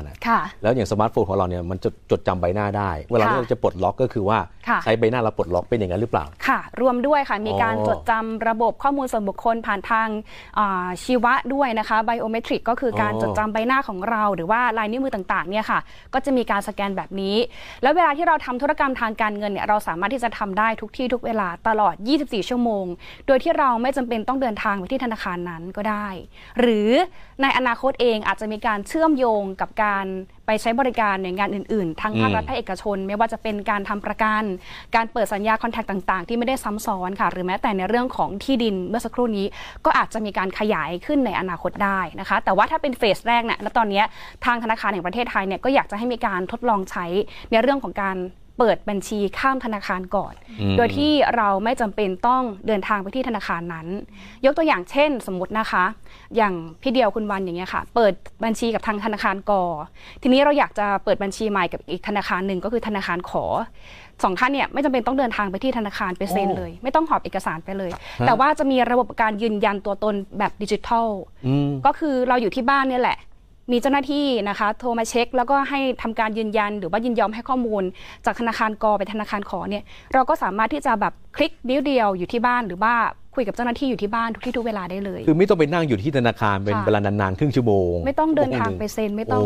แล้วไม่ใช่แค่ข้ามธนาคารมีคนมองไปถึงในอนาคตว่าอาจจะข้ามธุรกิจด้วยอย่างเช่นสมมติว่าดิฉันเนี่ยเคยเหมือนกับลงทะเบียนค่ะตัวเองข้อมูลต่างๆเอาไว้กับธนาคารนี้แล้วสมมติไปเข้าโรงพยาบาลสามารถดึงข้อมูลจากธนาคารแบบนี้ได้ด้วยเหมือนกันในอนาคตก็สามารถเป็นได้ค่ะซึ่งการที่จะเอาข้อมูลของลูกค้านะคะระหว่างธนาคารไปที่โรงพยาบาลหรือว่าระหว่างธนาคารไปอีกธนาคารหนึ่งเนี่ยนะคะมันจะมีหน่วยงานที่ทำการตรวจสอบด้วยก็คือบริษัทจัดตั้ง National Digital ID ค่ะที่มีการควบคุมโดยธนาคารแห่งประเทศไทยหน่วยงานของรัฐแล้วก็ร่วมกับสถาบันการเงินอีกหลายๆแห่งร่วมกันนะคะซึ่งหน่วยงานนี้จัดตั้งขึ้นมาเพื่อที่จะทำการตรวจสอบการนำข้อมูลลูกค้าเนี่ยนะคะไปแชร์กันเนี่ยมีความโปร่งใสหรือไม่ถูกต้องหรือไม่หรือข้อมูลที่เอาไปเนี่ยนะคะคุณเอาไปเท่าที่คุณเอาไปใช้บริการหรือไม่ห้ามเอาไปนอกเหนือจากนั้นนะคะอย่างเช่นข้อมูลทางด้านการเงินก็ต้องเอาไปเฉพาะแค่ในส่วนที่บริการเท่านั้นแล้วก็แพลตฟอร์มนี้ค่ะมันสามารถที่จะตรวจสอบได้ด้วยว่าใครเป็นคนเปิดอ่านข้อมูลเราคือต้องเข้าใจว่าหน่วยงานภาครัฐเองเนี่ยเขาก็น่าจะรู้เรื่องข้อกฎหมายดีแล้วแหละเขาก็เลยอาจจะตั้งบริษัทนี้ขึ้นมาเพื่อที่จะดูได้ว่าข้อมูลประชาชนเนี่ยต้องมีความปลอดภัยไม่ให้รั่วไหลนะแต่ก็สงสัยว่าถ้าเกิดว่ามีการแชร์ข้อมูลกันแบบนี้ฮะอย่างพวกเบอร์โทรศัพท์ของเราเนี่ยจะถูกแชร์ไปด้วยไหมแล้วก็จะมีคนโทรมาละ มีโปรโมชั่นนู้นโปรโมชั่นนี้จะขายถามว่าขายเปล่าไม่ขายแต่อยากจะแนะนำจะมีการหลบเลี่ยงแบบนี้ไหมถ้าเป็นแบบปัจจุบันนี้นะคะจริงๆแล้วเนี่ยทำไม่ได้นะคะคือเราไม่ยินยอมหรือว่าไม่สามารถที่จะแบบให้ข้อมูลกับบริษัทอื่นหรือว่าห้างร้านอื่นๆบริษัทธนาคารอื่นๆเนี่ยมาโทรหาเราทั้งที่เราเนี่ยไม่เคยให้ข้อมูลเขามาก่อนเนี่ยโทรมาขายของแบบนี้ทำไม่ได้นะคะผิดกฎหมายละเมิดข้อมูลส่วนบุคคลอันนี้เราสามารถฟ้องร้องได้แต่ทีนี้มันณปัจจุบันเนี่ยมันมีหลายเจ้าเนาะโทรเข้ามาค่ะวันหนึ่งได้รับ7เจ้าอะค่ะออฟเฟอร์ขายบัตรเครดิตเยอะไปขายบัตรเครดิตขายประกันคุณมาริสาสนใจไหมคะคุณมาริสาก็จะถามว่าเอ๊ะไม่ทราบว่าได้เบอร์โทรดิฉันมาจากไหนเคยให้หรือเปล่าพนักงานจะบอกก็พอดีได้มาจากการตลาดเขาส่งมาค่ะแล้วก็วางสายไปอย่างเงี้ยคือลอยนวลอะแล้วจริงๆก็ทำผิดที่พอเราโทรกลับไปแล้วก็คือติดต่อไม่ได้เนี่ยค่ะอันนี้คือผิดลอยนวลก็วางสายปุ๊บก็ไม่เกิดอะไรขึ้นแต่ว่าถ้าเป็นระบบ National Digital ID นะคะทำแบบนี้ไม่ได้นะคะอันนี้เราสามารถที่จะฟ้องร้องได้ด้วยว่าคุณเนี่ยไปเอาเบอร์โทรมาจากไหนไฟล์เอามาได้ด้วยนะคะว่าเบอร์โทรเนี้ยใครเป็นคนเปิดอ่านแล้วเราไม่ได้ยินยอมให้กับบริษัทเนี้ยไม่สามารถโทรหาเราได้มันมีหลักฐานชัดเจนคือเห็นชื่อเลยใช่ไหมฮะว่าใครใช้ข้อมูลของเราแบบนี้มันมีระบบ Verify หรือว่ามีระบบตรวจเช็คเลยค่ะว่าใครเปิดอ่านข้อมูลของเราได้บ้างดังนั้นเขาก็เลยมีระบบปิดแล้วก็มีบริษัท National Digital ID นี่แหละค่ะดูว่าใครสามารถที่จะมีสิทธิ์เข้าไปเปิดอ่านข้อมูลของเราได้แล้วก็การที่จะแบ่งข้อมูลของลูกค้าระหว่างธนาคารหนึ่งไปธนาคารหนึ่งนะคะมันก็ต้องมีค่าธรรมเนียมเหมือนกันของธนาคารที่ต้องจ่ายกันเองแต่ว่ามันก็ต้องอาศัยการยินยอมจากทางลูกค้าก่อนผ่านการเซ็นข้อมูลหรือว่าผ่านการยินยอมด้วยแพลตฟอร์มดิจิทัลโดยที่เราไม่ต้องเดินทางไปที่ธนาคารแบบนี้แสดงว่ามาเปลี่ยนรูปแบบการทำธุรกรรมเลยสิใช่ไหมใช่ค่ะคือแบบทุกที่ทุกเวลาบางทีนะคะใช้เวลาในการพิสูจน์เนี่ยนะคะเอกสารเนี่ยไม่นานบางท่านเนี่ยอยากจะแบบรีไฟแนนซ์บ้านอย่างสมมุติว่าทั้ง2ท่านเนี่ยนะคะผ่อนมา3ปีแล้วอยากจะขอรีไฟแนนซ์หรือว่าลดหย่อนดอกเบี้ยต้องนำสลิปเงินเดือนนะคะอย่างต่ำเนี่ย6 เดือนใช่ไหมคะไปยื่นกับแบงก์สำเนาบัตรประชาชนหรือว่าคู่สมรสนะคะเอกสารต่างๆเนี่ยต้องหอบไปที่แบงก์แล้วก็ไปรอให้เขาเนี่ยตรวจเอกสารทำการพูฟเนี่ยรอประมาณ 2-3 เดือนในระหว่าง 2-3 เดือนเนี่ยเราก็จ่ายดอกเบี้ยเดิมไปที่มันแพงเราก็ไม่สามารถที่จะใช้สิทธิ์ที่จะจ่ายดอกเบี้ยที่ถูกไปได้แต่ทีนี้ถ้ามีระบบนี้เข้ามาคาดการว่าน่าจะแบบแป๊บเดียวไม่นานอย่างยกตัวอย่างนะคะอย่างคุยกับพี่หลามที่รักบุญปีชานะคะผู้เชี่ยวชาญด้านเทคโนโลยีเนี่ยพี่หลามบอกว่าถ้าสมมติว่าอยากจะผ่อนรถยนต์นะคะสักสมมติว่าซื้อมา1 ล้านบาทนะคะแล้วก็ดูเครดิตของเราอย่างเช่นทั้งสองท่านมีเงินเดือนนะคะประมาณ 50,000 บาททางไฟแนนซ์เขาก็จะเช็คแล้วว่าเดี๋ยวขออนุญาตขอข้อมูลลูกค้าไปเช็คหน่อยนะว่าลูกค้าเองเนี่ยมีศักยภาพหรือมีความสามารถในการผ่อนชำระเป็นหนี้เยอะไหมชำระรถเนี่ยได้ไหมนะคะแล้วก็ดูประวัติย้อนหลังก่อนหน้านี้ได้ว่าก่อนหน้านี้เคยผ่อนอะไรไปแล้วบ้างมีประวัติเสียทางด้านการเงินหรือเปล่าอะไรอย่างเงี้ยค่ะเขาก็สามารถดูได้แป๊บเดียวถ้าเรายินยอมคือเขาบอกว่าเช็คแค่ใช้เวลาไม่กี่นาทีก็สามารถเช็คได้เลยว่าคนนี้แอปพรูฟได้หรือเปล่าค่ะแต่ว่าสิ่งที่แลกมากับความสะดวกความรวดเร็วแน่นอนก็คงจะต้องมีคำถามว่าการส่งต่อข้อมูลโดยเฉพาะข้อมูลส่วนตัวแล้วมันเกี่ยวกับเรื่องเงินทองด้วยอย่างนี้จะมีความปลอดภัยมากน้อยแค่ไหนคะคือมีความปลอดภัยค่ะปลอดภัยกว่าที่เราทำกันในปัจจุบันเพราะว่าในปัจจุบันนี้หรือว่าก่อนหน้านี้เวลาที่เราจะทำเอกสารอะไรหรือว่าไปทำธุรกรรมอะไรก็ต้องมีสำเนาบัตรประชาชนใช่ไหมคะแล้วณปัจจุบันนี้คือสำเนาบัตรประชาชนถ้าคนที่ไม่หวังดีจริงๆเขาสามารถปลอมแปลงข้อมูลของเราได้ต่อให้เรามีการเซ็นคร่อมว่าใช้เพื่อการนี้ณวันที่เท่านี้แล้วก็เซ็นชื่อเราก็ตามอันนี้แต่ถ้ามีคนแบบที่แบบเจตนาจริงๆค่ะเขาสามารถได้เอาบัตรประชาชนของเราเนี่ยไปปลอมแปลงข้อมูลก็ได้ไปตกแต่งข้อมูลก็ได้แต่ว่าถ้ามีระบบนี้ขึ้นมานะคะทางผู้เชี่ยวชาญเนี่ยบอกว่ามันสามารถที่จะล็อกอีกระดับหนึ่งปิดกั้นไว้เลยนะคะว่าคนที่ไม่เกี่ยวข้องเนี่ยไม่สามารถที่จะเข้าไปดูข้อมูลของเราได้ต่อให้เป็นข้อมูลทางการเงินก็ตามเพราะว่าทุกอย่างเนี่ยจะเก็บเอาไว้บันทึกเอาไว้ว่าเราเคยทำอะไรไว้ก่อนหน้านี้แล้วก็ในเรื่องของการที่ดูพฤติกรรมทางการเงินของเราหรือว่าบัญชีทางการเงินสถานะทางการเงินของเราเนี่ยก็คือมันจะเป็นการป้องกันไม่ให้เกิดปัญหาเรื่องของหนี้เสียตามมาอย่างสมมุติว่าเราอยากจะผ่อนรถนะคะ1 ล้านบาทแต่ว่าก่อนหน้านี้เราไปผ่อนมาแล้ว3 คันมีประวัติส่งบ้างไม่ส่งบ้างนะคะแล้วก็บางทีเนี่ยเอกสารที่เป็นเงินเดือนเนี่ยก็ใช้ตกแต่งเอาอย่างเช่นขอให้เจ้านายเขียนให้หน่อยว่าเงินเดือนหนูเนี่ยนะคะจาก 50,000 เป็น 80,000 เพื่อให้ไฟแนนซ์พิจารณาให้เราผ่อนได้อันนี้มันก็มีปัญหาเหมือนกันถ้าสมมติว่าเราไปปลอมแปลงแบบนั้นปุ๊บ บางครั้งเองเราเกิดปัญหาช็อตนะคะมีปัญหาทางการเงินไม่สามารถส่งแบบผ่อนค่างวดต่างๆได้เนี่ยก็มีปัญหาหนี้เสียตามมาแต่ถ้าเป็นระบบ Digital ID ค่ะทุกคนที่ให้บริการเราเนี่ยสามารถไปดูข้อมูลย้อนหลังเราได้ว่าที่ผ่านมาเราเคยทำอะไรเอาไว้ก่อนมีศักยภาพมากพอหรือเปล่าหรือว่ามีความเสี่ยงที่จะไม่ผ่อนงวดหรือว่าไม่สามารถชำระงวดได้หรือเปล่าให้ผู้เชี่ยวชาญลองอธิบายเพิ่มเติมหน่อยดีไหมคะได้ค่ะนะคะเชิญค่ะเขานำล่องในเรื่องของ Digital ID ไปไกลมากนะโดยที่เขาทำงานร่วมกับบริษัทเอกชนด้วยซ้ำไปนะครับประเทศจีนเนี่ยประชาชนหนึ่งคนเนี่ยจะถูกเรคคอร์ดพฤติกรรมชีวิตของเขาครับว่าคนคนนี้ทำงานอยู่ที่ไหนคนคนนี้มีเงินเดือนอยู่เท่าไหร่รับเงินเดือนผ่านระบบอะไรใช้จ่ายเงินผ่านระบบไหนบ้างทุกขั้นตอนของชีวิตเขาจะถูกบันทึกเข้าไปในฐานข้อมูลกลางพอเรามีข้อมูลหลักฐานทางการเงินของคนคนหนึ่งย้อนหลังกลับไปซึ่งสามารถตรวจสอบหรือว่าประเมินได้ว่าคนคนนี้เนี่ยมีมูลค่าในการกู้ยืมเงินเท่าไหร่มันก็เอามาใช้ในเรื่องของ Digital Lending ได้ Digital Lending ก็คือสมัยก่อนเราจะกู้เงินธนาคารใช่ไหมครับเราก็ต้องหอบหลักฐานเราไปเนาะมีอะไรบ้างอ่ะนอกจากสำเนาทะเบียนบ้านแล้วก็ยังต้องมีหลักฐานทางการเงินเนาะจะมีบุ๊กแบงก์สเตทเมนต์สลิปเงินเดือนสารพัดโดยจะผ่อนรถเนี่ยนะฮะจะผ่อนรถไอ้เรื่องพวกนี้จะเกิดขึ้นในสเต็ปต่อมาเลย Digital Lending ก็คือเรื่องของการผ่อนรถด้วยนะครับสมมติผมจะซื้อรถคันหนึ่งเนี่ยถ้าผม National Digital ID ผมเนี่ยเริ่มมีการเก็บข้อมูลฐานการเงินของผมไว้ทั้งหมดและประวัติการเงินของทั้งหมดของผมแล้วผมจะซื้อรถตั้งหนึ่งคันเนี่ยผมสามารถไปบอกไฟแนนซ์ได้เลยนะว่าอ่ะผมจะดำเนินการซื้อรถผ่อนกับบริษัทคุณหนึ่งคันคุณช่วยตรวจสอบผมหน่อยเขาตรวจสอบผ่านกระบวนการ Digital ID ไม่ต้องส่งเช็คเกอร์มาหาเราไม่ต้องกรอกเอกสารไม่ต้องรวบรวมเอกสารส่งให้ไม่ต้องทำสลิปเงินเดือนไม่ต้องส่งประวัติบุ๊กแบงค์ย้อนหลัง6 เดือนไม่ต้องมีหนังสือรับรองเงินเดือนจากบริษัทสามารถตรวจสอบได้เลยว่าคนคนนี้มีรายได้เท่าไหร่มีภาระรายจ่ายเท่าไหร่แล้วสามารถผ่อนลดในราคาเท่านี้ได้หรือไม่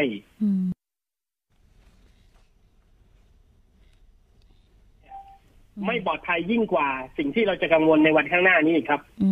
เพราะอะไรเวลาเราไปสมัครอะไรเราก็ให้สำเนาบัตรประชาชนเข้าไปเวลาเราไปสมัครอะไรเราก็ให้สำเนาทะเบียนบ้านเข้าไปไอ้สำเนาทะเบียนบ้านบัตรประชาชนทุกทั้งชีวิตเราเนี่ยที่เราทำสำเนาส่งไปให้เขาเนี่ยมันมีกี่ชุดมีใครจำได้บ้างแล้วมันอยู่ที่ไหนบ้างมีใครจำได้บ้างไหมครับไม่รู้ทำเยอะมากเลยจำได้ไหมโอ้ยจำไม่ได้ค่ะทำมาเยอะมากจำไม่ได้เนาะค่ะคือก่อนที่เราจะคิดเรื่องความปลอดภัยนะครับอันนี้ไม่ปลอดภัยยิ่งกว่าอีกสิ่งที่เราทำมาในอดีตทั้งชีวิตเนี่ยไม่ปลอดภัยยิ่งกว่าครับมันอยู่กับใครก็ไม่รู้เสี่ยงกว่าถึงแม้ว่าเราจะเซ็นคล่อมว่าใช้เพื่อการนี้ณวันที่เท่านั้นเท่านี้สำเนาถูกต้องลายเซ็นนี้ก็มีความเสี่ยงอยู่เหมือนกันเหรอคะผมอยากจะบอกว่าไอ้การเซ็นคล่อมไม่มีประโยชน์เลยครับอ๋อค่ะในเมื่อเรามี Photoshop นะฮะเราสามารถลบทุกคำพูดที่เราเซ็นคล่อมลงไปได้เพราะว่าอันนั้นเนี่ยเอาไป copy ต่อกันไปก็ไม่มีใครรู้เนาะแต่อันเนี้ยสามารถตรวจสอบได้ว่าธนาคารกให้ข้อมูลเราไปกับใครบ้างเมื่อไหร่สามารถตรวจสอบย้อนหลังได้ตลอดนะครับแล้วก็มีหลักฐานยืนยันตลอด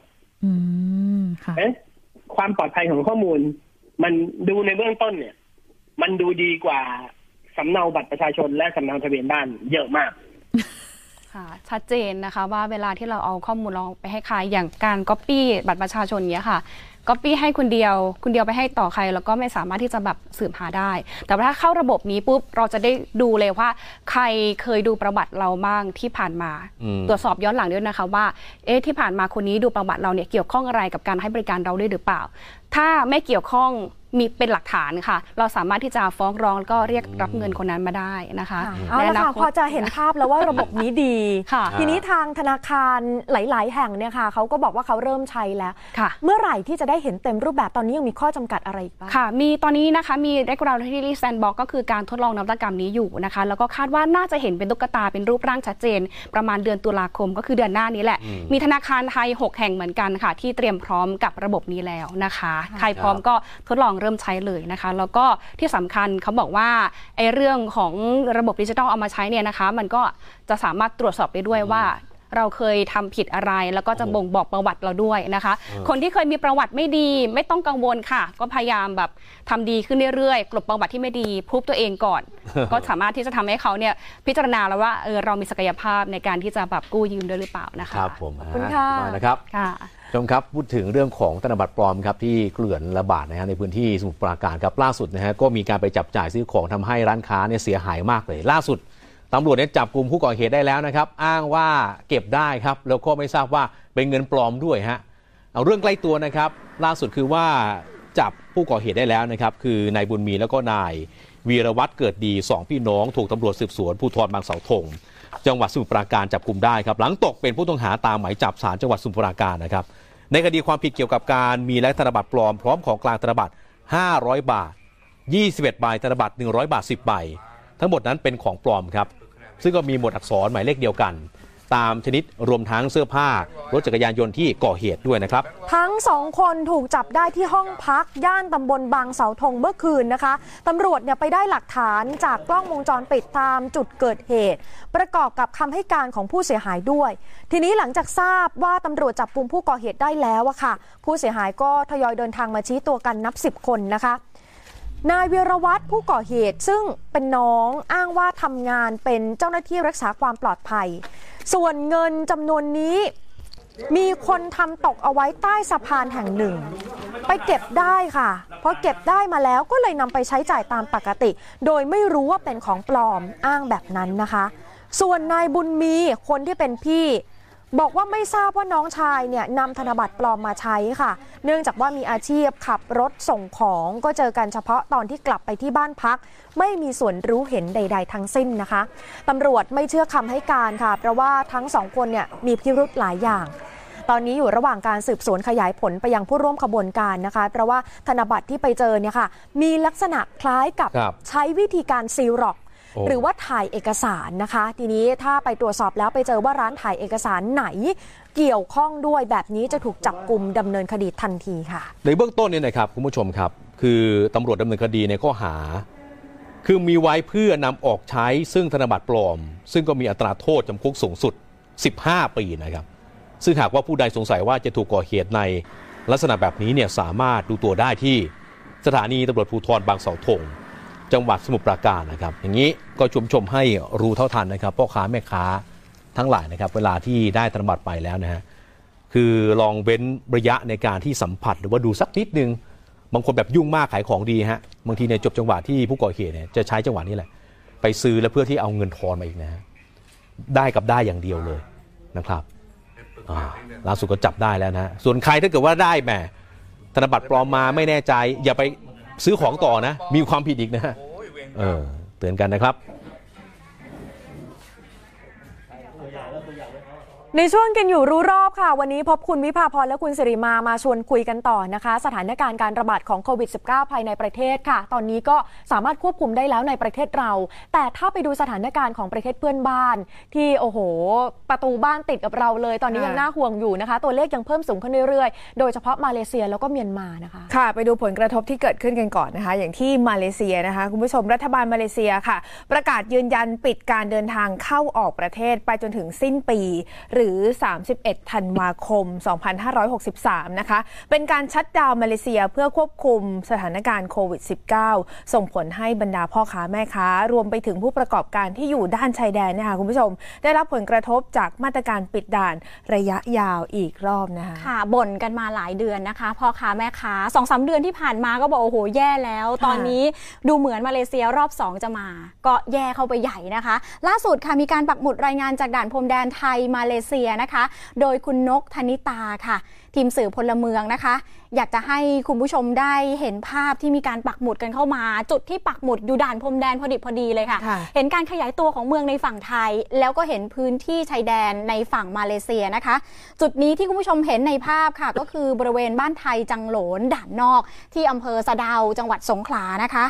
ถ้าดูพื้นที่ตรงนี้เป็นพื้นที่จุดผ่านเข้าออกไปยังมาเลเซียค่ะเดิมที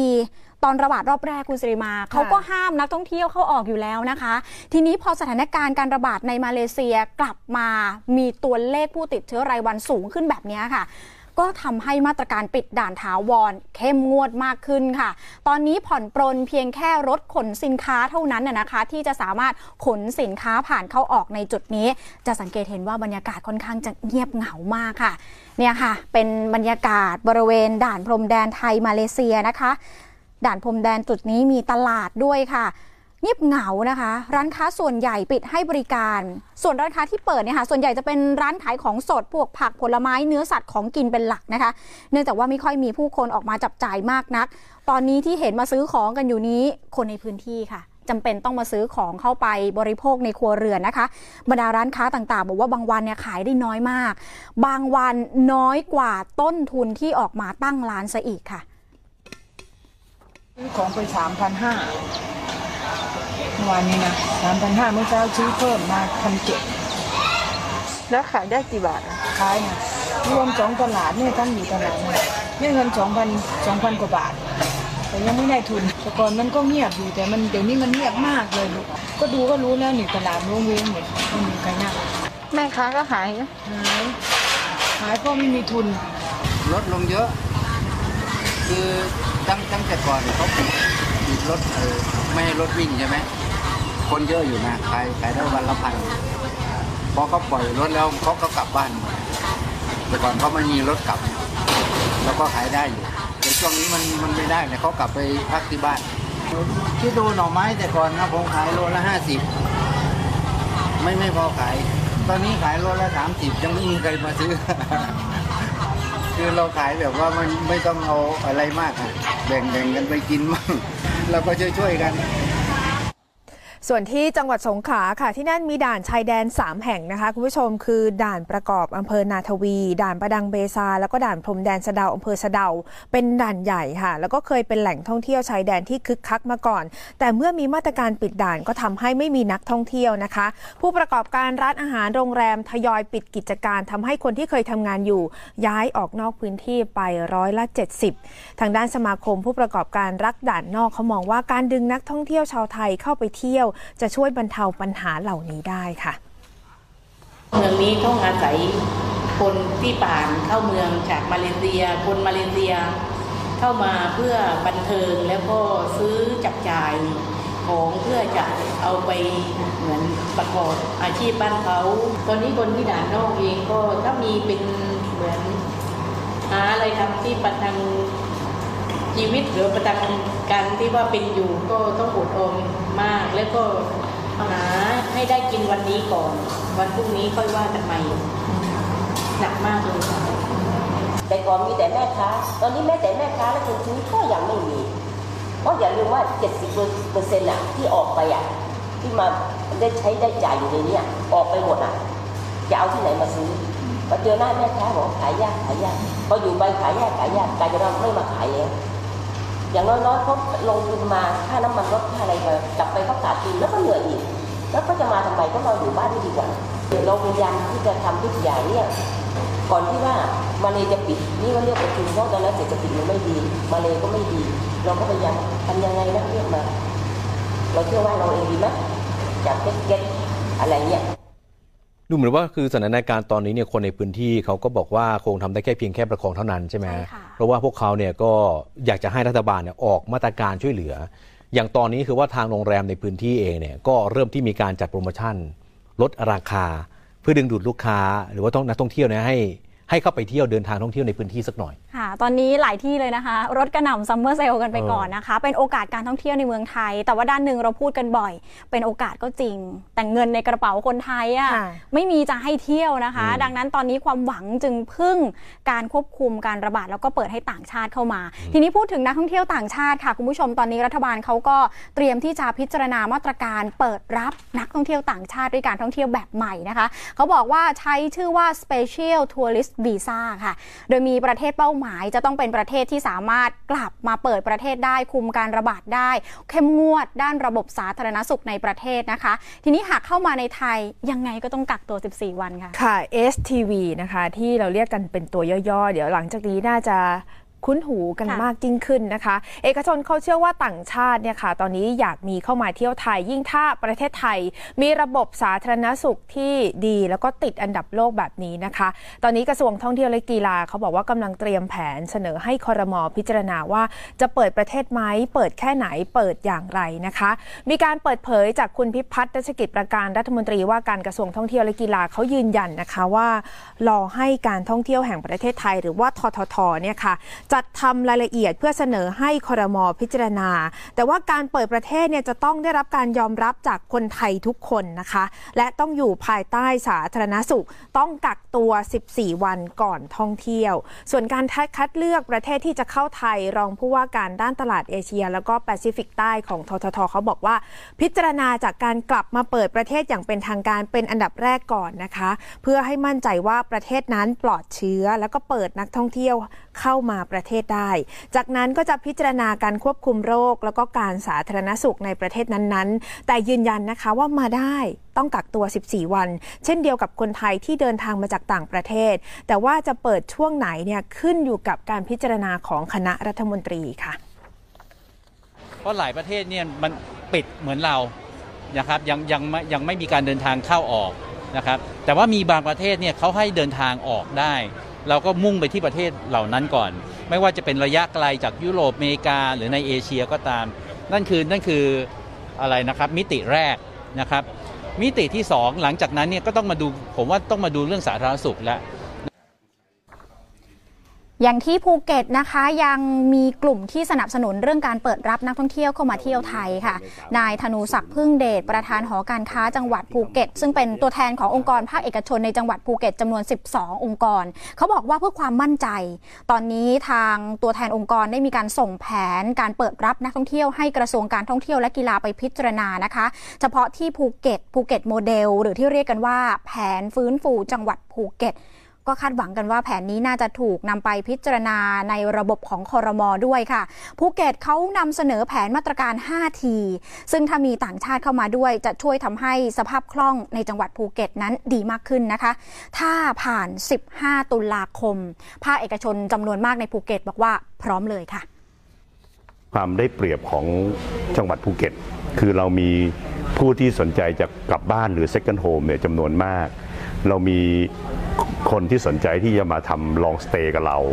แล้วก็มีหลายส่วนเลยที่อยากจะกลับมาเรียนหนังสือรวมไปถึงผู้ป่วยบางกลุ่มนะครับที่ไม่ได้เป็นโควิดเนี่ยมารักษาตัวที่จังหวัดภูเก็ตเนี่ยสิ่งเหล่านี้ผมเชื่อว่ารวมๆแล้วเนี่ยน่าจะมีการค่อยๆทยอยเข้ามาถ้าเราได้รับแขกสักชุดหนึ่งแต่ไม่ต้องเยอะหรอกครับ30คน50คนก่อนเพื่อซักซ้อมระบบซึ่งถ้าผ่านไปได้ด้วยดีเนี่ยนะคะเขาเชื่อว่าปลายปีพฤศจิกายนธันวาคมจนถึงต้นปีน่าจะมีคนติดต่อเข้ามาอีกเยอะแน่ๆเลยค่ะสัปดาห์ที่แล้วคุณธีรเดชบอกว่าได้ยินเสียงสะท้อนของนักท่องเที่ยวที่ไปเขาบอกภูเก็ตถูกแล้วแต่ดิฉันไปเห็นข้อความในโซเชียลมีเดียสวนทางเลยค่ะ เขาบอกว่าโอ้ยังแพงอยู่เลยเขาบอกว่าเหมารถตู้ จากสนามบินเข้าไปที่เขาหลักหรือเข้าไปในเมืองเข้าไปท่องเที่ยวในเมืองเนี่ยนะคะแพงกว่าค่าตั๋วเครื่องบินด้วยซ้ำถ้าเอาเฉพาะค่ารถตลอดทั้งทริปอ่ะเป็นดราม่ากันเลยนะในโลกออนไลน์นะคะทีนี้ภาคเอกชนก็ต้องออกมาตอบหน่อยอะค่ะทางภาคเอกชนภูเก็ตเขาบอกตอนนี้ภูเก็ตเปลี่ยนไปแล้วที่พักค่ารถมีราคาถูกลงแล้วนะคะส่วนเรื่องอาหารที่ถูกมองถึงความดราม่าก็ต้องยอมรับว่าภูเก็ตเป็นจังหวัดที่นำเข้าทรัพยากรอาหารเป็นส่วนใหญ่มันมีผลกับต้นทุนแน่นอนนำเข้าขนส่งการเดินทางอะไรต้องบวกไปหน่อยนะคะส่วนราคาอาหารแพงเนี่ยเขายืนยันว่าไม่ใช่ทุกร้านจะแพงมันคละเคล้ากันไปอาหารถูกก็มีดังนั้นทางภาคเอกชนภูเก็ตบอกอยากให้นักท่องเที่ยววางแผนก่อนดูข้อมูลก่อนการมาเที่ยวนะคะเลือกรับบริโภคสินค้าและบริการตามราคาเขามีระบุเอาไว้แล้วดูกันเลยล่วงหน้าแล้วเตรียมความพร้อมมาเที่ยวจะได้ไม่เสียใจแล้วมีดราม่ากันภายหลังค่ะก็ดูเหมือนว่าเขาก็ยอมรับว่าบางส่วนก็ยังมีราคาแพงอยู่แต่ว่าราคาถูกก็มีเหมือนกันอยากจะให้ผู้บริโภคคนที่จะเป็นนักท่องเที่ยวเนี่ยค่ะวางแผนไปก่อนจะได้รู้ว่าจุดไหนที่ถูกจุดไหนที่แพงนะคะซึ่งทางภาคเอกชนนะคะอย่างคุณสุพันธ์มงคลสุธีประธานสภาอุตสาหกรรมแห่งประเทศไทยเขาบอกว่า จริงๆเขาสนับสนุนนะให้มีการเดินทางท่องเที่ยวของนักท่องเที่ยวต่างชาติเข้าไทยแต่ว่ารัฐบาลเนี่ยค่ะจะต้องมีการวางกฎเกณฑ์ให้เข้มงวดเลยควบคุมตั้งแต่ต้นทางแล้วก็เน้นรับนักท่องเที่ยวที่มาจากประเทศที่มีการควบคุมการระบาดได้ดีเมื่อรับเข้ามาแล้วค่ะคุณผู้ชมนักท่องเที่ยวต้องทำตามระบบของสาธารณสุขคุณสุพันธ์เขาเห็นว่าเมื่อไทยมีศักยภาพในการรองรับนักท่องเที่ยวและนักท่องเที่ยวก็ต้องการจะมาเนี่ยค่ะดังนั้นนักท่องเที่ยวทุกคนก็จะต้องขอวีซ่าเพื่อให้ไทยสามารถที่จะตรวจสอบข้อมูลต่างๆได้ซึ่งรวมไปถึงข้อมูลทางด้านการเงินด้วยนะคะเพราะว่าจะได้มั่นใจเมื่อเกิดปัญหาขึ้นอาจจะเป็นโรคระบาดเกิดขึ้นหรือว่าอาจจะไม่เป็นก็ได้แต่ถ้าเป็นเนี่ยค่ะจะทำให้มั่นใจว่าไม่สร้างภาระให้กับประเทศไทยต้องยอมรับนะคะว่าตอนนี้คนที่จะมาเที่ยวประเทศไทยบางประเทศไม่จำเป็นต้องขอวีซ่าแต่ถ้าครั้งนี้จะมาก็อยากจะให้ขอวีซ่าทุกคนนะคะเพื่อเป็นการคัดกรองแล้วก็กลั่นกรองคนที่จะเข้ามาเที่ยวประเทศไทยค่ะภาพรวมตอนนี้เศรษฐกิจภาคการท่องเที่ยวยังฟื้นไม่ได้นะคะคนในภาคการท่องเที่ยวยังเจ็บหนักอยู่นะคะตอนนี้ดังนั้นเนี่ยตอนนี้ใครมีที่มีทางมีรายได้เขาทำกันไปก่อนนะคุณธีรเดชมีอาชีพอะไรทำก่อนนะคะทีนี้พอพูดถึงเรื่องเศรษฐกิจไม่ดีการท่องเที่ยวยังไม่เปิดเนี่ยค่ะอย่างที่ดิฉันบอกไปว่าใครมีแหล่งทำกินมีรายได้จากอะไรเขาต้องรักษาเอาไว้โดยเฉพาะคนที่ทำงานในภาคการเกษตรมีที่ต้องเก็บไปก่อนคืออยากจะให้กอดแบบแน่นๆนะว่าที่ผ่านมาช่วงโควิด -19 เนี่ยเราก็จะเห็นกันดีนะครับว่าหลายคนบางทีคือเปลี่ยนจากการประจำเนี่ยหรือว่าออกจากการไปกลับไปที่บ้านเสร็จแล้วเขาก็ไปปลูกผักปลูกหญ้าปลูกอะไรต่างๆนานาแล้วขาย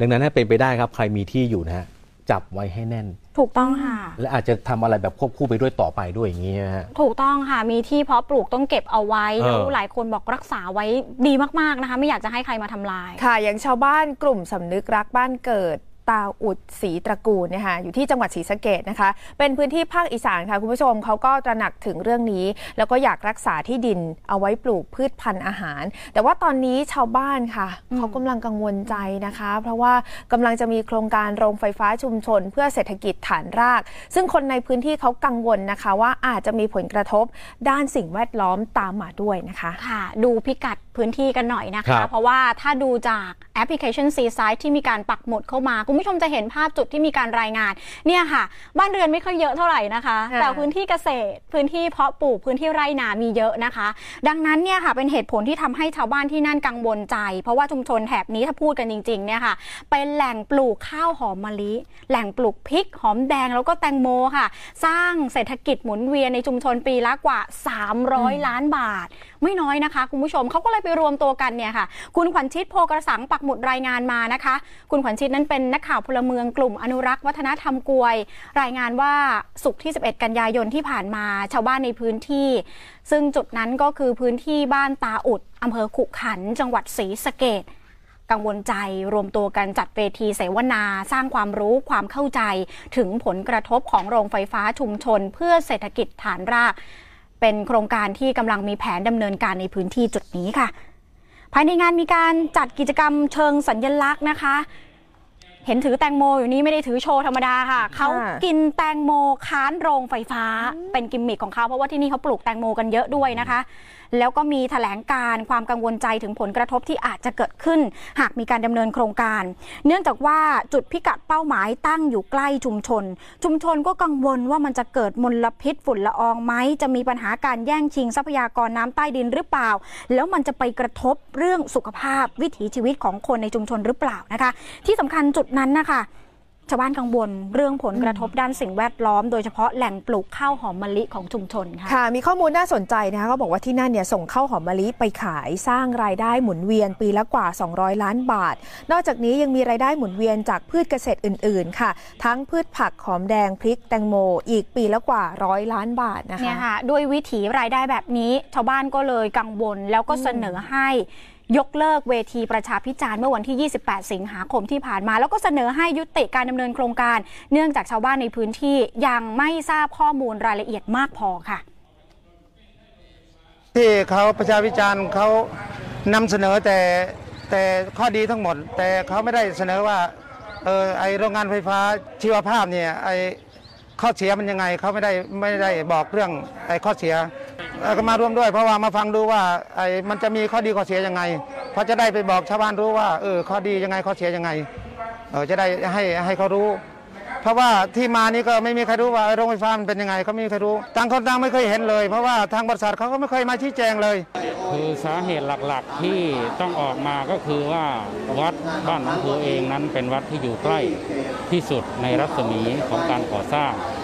เนื่องจากเห็นเล็งเห็นผลกระทบที่จะเกิดขึ้นในอนาคตว่ามีผลเสียมากกว่าผลดี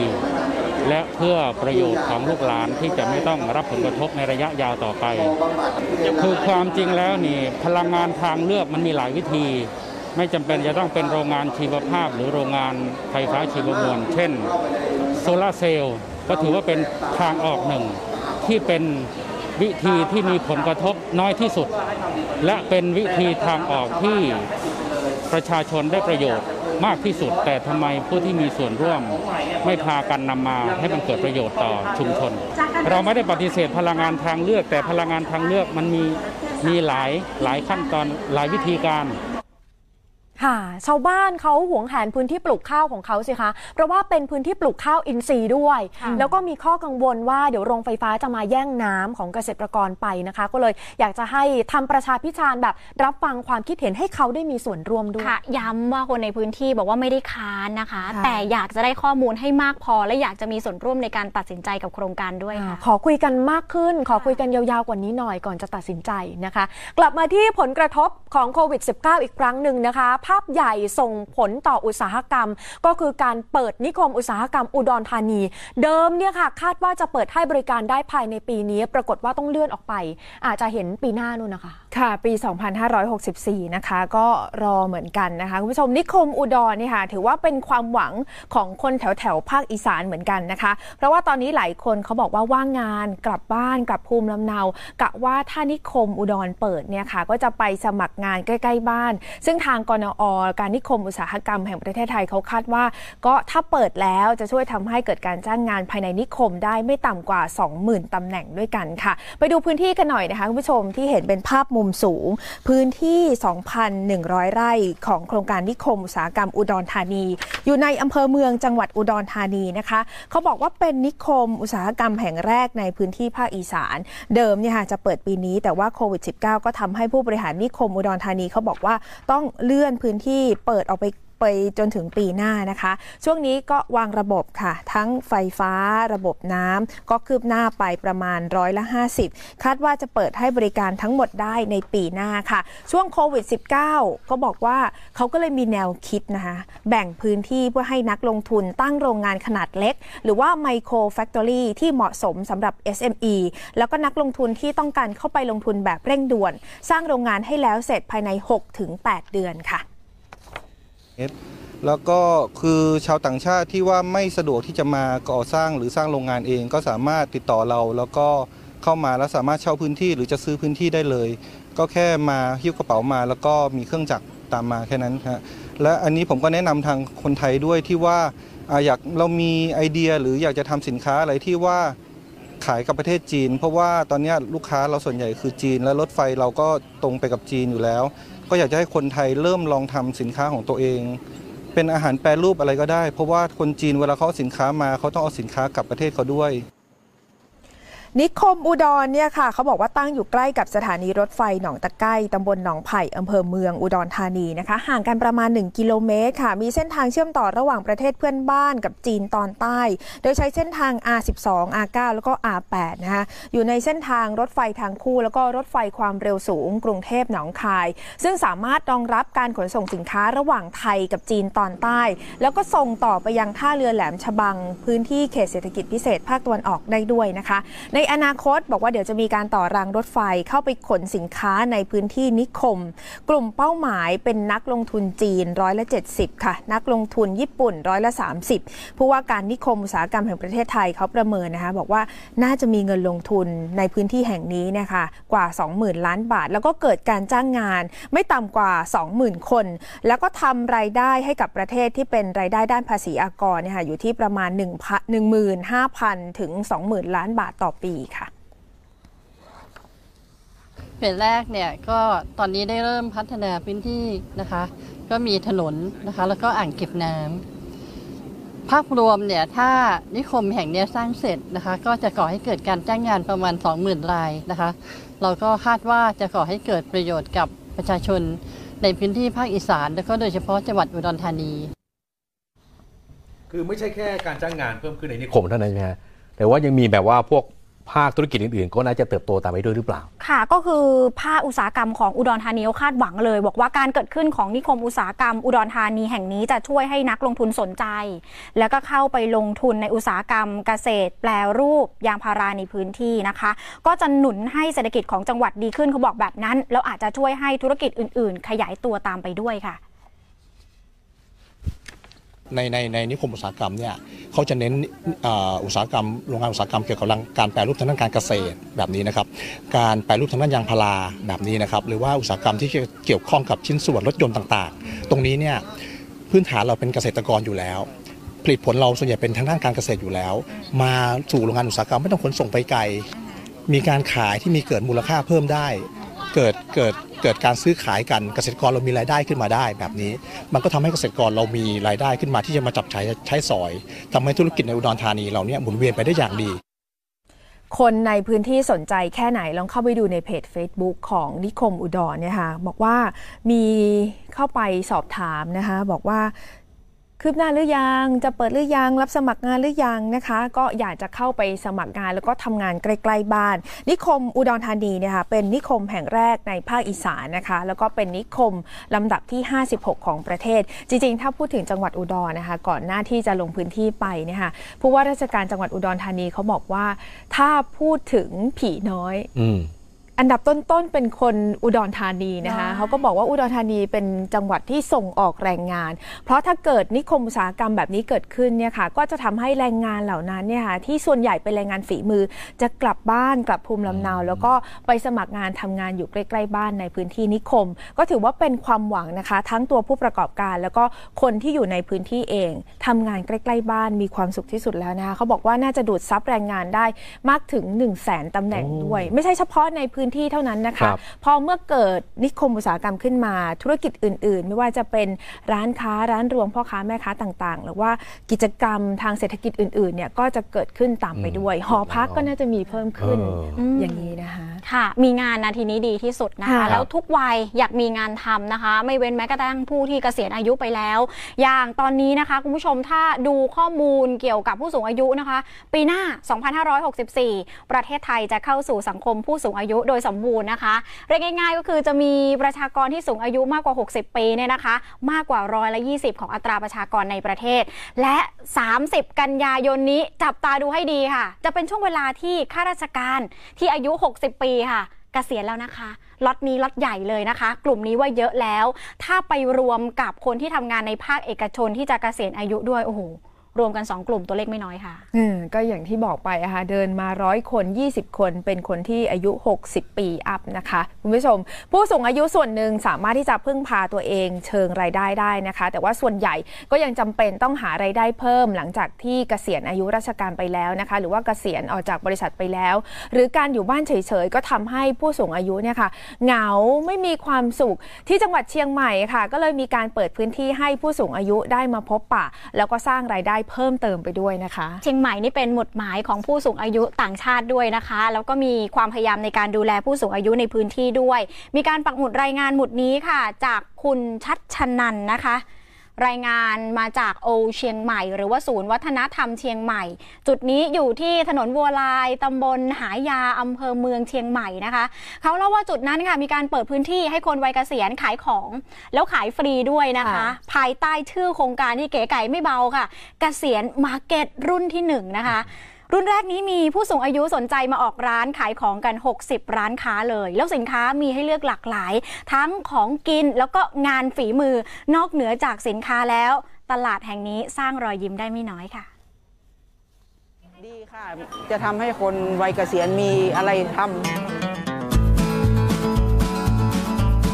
นี่คือภาพบรรยากาศของเกษียณมาร์เก็ตที่ผู้สูงอายุในจังหวัดเชียงใหม่มาขายของและทำกิจกรรมร่วมกัน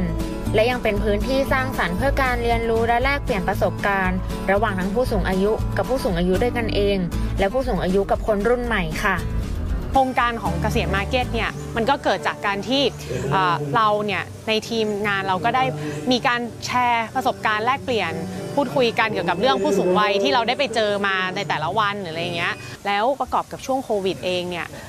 กลุ่มผู้สูงวัยกลุ่มนี้เขาก็หลายๆคนก็ไม่อยากเป็นภาระของลูกหลานเขาก็เริ่มหัดทำอะไรขายเล็กๆน้อยๆบางคนอาจจะไม่เคยขายแต่ว่าก็ไม่รู้จะช่วยลูกหลานยังไงตรงนี้ค่ะพื้นที่เกษียณมาร์เก็ตเนี่ยเราก็ได้เปิดพื้นที่ให้พวกเขาเนี่ยได้มาแสดงผลงานของตัวเขาเองแล้วก็ได้มาสร้างรายได้ให้เขาด้วยแล้วตัวกลุ่มผู้ที่มาร่วมงานเกษียณเนี่ยต่างคนต่างก็จะได้แลกเปลี่ยนแรงบันดาลใจแลกเปลี่ยนข้อมูลข่าวสารมาเติมเต็มกำลังใจให้กันและกันอะไรเงี้ยค่ะครั้งนี้เห็นได้ข่าวว่าเป็นครั้งแรกผู้คนที่มาสังเกตได้ว่าวันนี้วันที่2เนาะเมื่อวานก็มาเนาะวันนี้เยอะกว่าเมื่อวานแสดงว่ามีการกระจายข่าวกันทำให้คนมีอะไรทำด้วยไม่ใช่นอนอยู่กับบ้านเป็นการลดภาวะการป่วยไข้ของคนแก่เฒ่าด้วยนะคะแล้วน่าจะมีกิจกรรมงานทำบ้างเพื่อจะได้ไม่เหงาแล้วพอมีงานนี้ก็ออกตัวครั้งแรกค่ะดีค่ะดีรู้จักหลากหลายดีหลากหลายวิชาชีพรู้สึกว่าเรามีคุณค่าแล้วก็เจอเพื่อนฝูงเจอน้องๆที่ทำงานร่วมกันมาด้วยมาอุดหนุนสินค้าด้วยเมื่อวานหลังจากนี้ทางโอเชียงใหม่จะเปิดพื้นที่สร้างสรรค์ไปเรื่อยๆค่ะจะสร้างเกษียณมาร์เก็ตรุ่นต่อไปเพื่อให้ผู้สูงอายุที่ยังมีพลังทุกคนเข้ามาร่วมกิจกรรมครั้งนี้กันได้ทุกคนค่ะผู้สูงอายุในเชียงใหม่สนใจเล็งไว้ก่อนเลยนะคะทีมโอเชียงใหม่เขาบอกจะเปิดตลาดเกษตรมาร์เก็ตแบบนี้ทุกเดือนแล้วมีแนวโน้มที่อยากจะดึงกลุ่มเจนโอหรือว่าผู้สูงอายุเนี่ยค่ะเข้ามาเปิดร้านจำหน่ายขายของมากขึ้นขายของมีรายได้ผู้สูงอายุยิ้มได้นะคะเพราะบางคนบอกว่าพอเกษียณแล้วรายได้น้อยลงจริงๆเขาอยากจะให้ค่าขนมหลานๆบ้างแต่ว่ามันเกษียณอายุแล้วอ่ะไม่รู้จะเอารายได้จากที่ไหนมาขายของแบบนี้เนี่ยก็สร้างรอยยิ้มได้ค่ะค่ะได้ใช้เวลาว่างให้เป็นประโยชน์ด้วยไม่เหงาด้วยนะคะขอบคุณมากค่ะชมครับคือการระบาดของโควิด -19 นะครับส่งผลให้องค์กรทั่วโลกนะครับต้องมีการปรับตัวเรื่องของรูปแบบในการทำงานแล้วก็ปรับทักษะวรรณการให้มีการคุ้นเคยนะครับกับเทคโนโลยีมากขึ้นด้วยนะครับแล้วองค์กรในเอเชียตะวันออกเฉียงใต้ปรับตัวอย่างไรทันโลกกับไทย PBS World นะครับพบกับคุณเทพชัยหย่องและคุณดลยนาบุญนาคนะครับ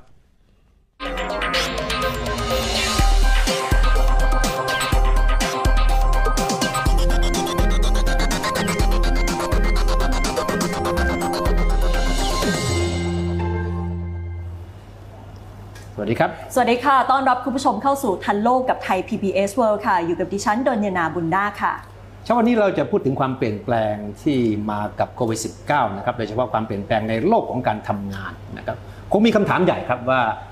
ท่ามกลางความวุ่นวายที่เกิดขึ้นมาที่มาพร้อมกับโรคโควิด -19 เนี่ยบริษัทต่างๆไม่ใช่เฉพาะในประเทศไทยนะครับบริษัททั้งหลายโดยเฉพาะบริษัทใหญ่ๆที่อยู่ในประเทศอื่นๆในแถบนี้เขาปรับตัวกันยังไงนะครับเขารับมือกับสิ่งที่เกิดขึ้นผลกระทบที่เกิดขึ้นยังไงแล้วก็ที่สำคัญคืออนาคตที่จะใกล้ๆตามมาเนี่ยเขาจะรับมือกับมันยังไงนะครับเช้าวันนี้เราจะพูดคุยกับผู้บริหารของบริษัทที่มีภารกิจสำคัญมากครับในการที่จะสรรหาบุคคลในการทำงานให้กับบริษัทชั้นนำทั้งหลายในภูมิภาคนี้นะครับซึ่งตรงนี้จะเป็นตัวบ่งชี้นะครับว่าอนาคตของการทำงานของคนในภูมิภาคนี้จะเป็นยังไงซึ่งรวมถึงคนในประเทศไทยด้วยนะครับค่ะและตอนนี้นะคะเราก็อยู่กับคุณปุญญนุชสิริสวัสดิ์วัฒนาผู้จัดการประจำประเทศไทยบริษัทโรเบิร์ตวอลเตอร์สประเทศไทยจำกัดค่ะสวัสดีนะคะสวัสดีค่ะขอบคุณที่มาร่วมรายการนะครับอาจจะคงต้องเริ่มต้นด้วยข่าวดีนะเพราะว่าเราก็ได้ยินข่าวร้ายมาเป็นเวลาเกือบครึ่งปีแล้วนะครับจากการไปสำรวจไปพูดคุยกับบริษัทต่างๆทั้ง400กว่าแห่งในภูมิภาคนี้ซึ่งรวมถึงเมืองไทยด้วยนะครับอะไรบ้างที่เราได้ยินแล้วมันทำให้เรามีความรู้สึกว่าโอเคละมันก็ไม่มีอะไรแย่ขนาดทุกอย่างนะมันมีเรื่องดีก็มีเหมือนกันค่ะก็คือคิดว่าน่าจะเป็นในเรื่องของหลังจากที่เราเซอร์เวย์เนาะด้วยความที่เราก็เป็นบริษัทที่ทำงานกับองค์กรที่หลากหลายนะคะเราก็พบว่าจริงๆแล้วเนี่ยคือเรื่องแรกหลังจากที่ทุกองค์กรเนี่ยเจอโควิดก็คือ1สิ่งที่เขาจะทำก็คือว่าเขาไม่ได้มีแผนที่จะปลดพนักงานนะคะสิ่งที่เขาจะทำก็คือว่าเขาอาจจะเริ่มจากการที่เลิกไม่มีการจ้างคนใหม่เพิ่มก่อนนะคะอาจจะใช้บุคลากรที่เขามีนี่แหละเพื่อที่จะทำให้ สามารถที่จะทำงานได้นะคะถึงแม้จะมีคนลาออกหรืออะไรเงี้ยค่ะก็คือเน้นในเรื่องของการไม่จ้างคนใหม่นะคะแต่ว่าคนเก่าเนี่ยก็ไม่ได้มี policy ในเรื่องของการที่จะไล่ออกหรือใดๆที่หมายถึงบริษัทในเมืองไทยด้วยใช่ไหมในเมืองไทยด้วยจริงๆในเมืองไทยก็มีหลายองค์กรนะคะที่เป็นทางลูกค้าที่เขาก็บอกเลยว่าเขาก็ไม่ได้มี policy เรื่องนี้นะคะแต่ว่าจะเน้นในเรื่องของการเซฟคอร์อย่างอื่นอย่างเช่นอาจจะมีในเรื่องของขอให้พนักงานเนี่ยทำงานอาจจะเหลือ4วันนะคะหรือว่าใน1เดือนอาจจะทำงานหยุด2วันอะไรอย่างเงี้ยค่ะก็หมายความเราได้ค้นพบว่ามันมีความเห็นอกเห็นใจและผู้บริหารต่อพนักงานในทุกประเทศที่ไปสำรวจมาใช่ไหมใช่ค่ะไม่ใช่แค่ในเมืองไทยนะคะทุกประเทศเลยคิดว่าก็เป็น policy ที่ทุกๆประเทศเขาอยากที่จะทำแบบนี้แล้วข่าวร้ายล่ะข่าวร้ายใช่ไหมคะข่าวร้ายก็คือบางองค์กรก็อาจจะยังไม่สามารถที่จะคือหลังจากที่เขาพยายามที่จะช่วยเหลือแล้วก็เซฟพนักงานให้ได้เยอะที่สุดนะคะก็อาจจะยังไม่สามารถที่จะทนแรงต้านทานจากเศรษฐกิจที่ตกต่ำได้ก็อาจจะต้องมีในเรื่องของการเลย์ออฟบ้างนะคะก็อันนี้ก็เป็นอะไรที่เห็นอยู่เหมือนกันในระดับหนึ่งเพียงแต่ว่าเขาก็จะช่วยในเรื่องของการที่ทำยังไงให้พนักงานมีสกิลอาจจะมี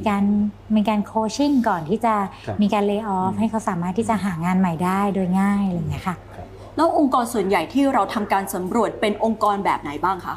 องค์กรส่วนใหญ่ที่เราทำการสำรวจจะเป็นองค์กรที่เป็น multinational company นะคะที่มีออฟฟิศในหลายๆประเทศนะคะก็จะเป็นองค์กรชั้นนำที่เราเคยได้ยินชื่อนั่นแหละค่ะ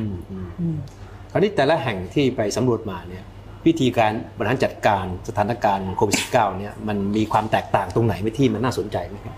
ของไทยเนี่ยมันบริหารจัดการสถานการณ์แตกต่างจากสิงคโปร์จากฟิลิปปินส์อินโดญี่ปุ่นแค่ไหนจริงๆต้องบอกว่าในเรื่องของการจัดการไม่ได้แตกต่างนะคะแต่ว่าจะแตกต่างจากทัมมิ่งมากกว่าคือทัมมิ่งที่โควิดเนี่ยฮิตแต่ละประเทศเนี่ยไม่เหมือนกันนะคะเราก็จะรู้ว่าอย่างของทางโรโบวอเตอร์นะคะทางจีนก็จะโดนก็คือจะเจอก่อนนะคะเราก็จะได้โพซิเออร์ตรงนั้นมานะคะแล้วก็บทเรียนจากเขาแล้วก็รู้เขาก็จะบอกว่า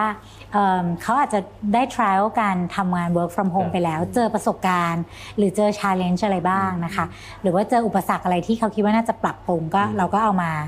ปรับปรุงให้ดีขึ้นนะคะก็คือหลักๆก็ในเรื่องของ communication คือฟังดูแล้วเหมือนบริษัทเกือบทั้งหมดที่เราพูดถึงเนี่ยก็ใช้วิธีการให้พนักงานทำงานจากบ้านในระดับที่ไม่เคยทำมาก่อนเลยใช่ไหมใช่ค่ะส่วนใหญ่ก็คือ 100% เลยนะคะตั้งแต่เดือนประมาณสักเมษายนเป็นต้นไปเนี่ยส่วนใหญ่ทุกๆองค์กรเนี่ยก็เรียกได้ว่าประมาณ90% นะคะก็ work from home 100%ก็คงเกิดจากความจำเป็นทั้งนั้นแหละเกิดจากความจำเป็นเกิดจากการที่อยากให้พนักงานเนี่ยเขาเรียกว่าปลอดภัยนะคะแล้วการ work from home มันเพิ่มประสิทธิภาพในการทำงานมากน้อยแค่ไหนคะจากผลสำรวจที่ได้ทำนะคะค่ะก็คือคนที่ตอบเซอร์เวย์นะคะก็คือแจ้งมาโดยว่า 50% เนี่ยเขารู้สึกว่าการทำงานที่บ้านเนี่ยเขารู้สึก productive มากขึ้นนะคะเพราะว่า1ก็คืออาจจะมีหลายปัจจัยนะคะแต่ว่าก็จะมีปัจจัยในเรื่องของการเดินทางนะคะที่ทำให้ไม่ต้องใช้เวลาในการเดินทางมากนะคะอันที่2คือในเรื่องของการที่เขาสามารถที่จะทำงานได้ตลอดเวลานะคะสามารถที่จะทำงานได้ถึงดึกดื่นเพราะว่ามี tools มีในเรื่องเทคโนโลยีอยู่กับเขานะคะแล้วก็อาจจะเป็นในเรื่องของการที่สามารถโฟกัสได้ไม่มี distraction ระหว่างการทำงานแล้วในอนาคตเราจะเห็นบริษัทเหล่านี้ยังคง work from home ในอนาคตไหมคะอาจจะไม่ได้ถึงขนาดว่า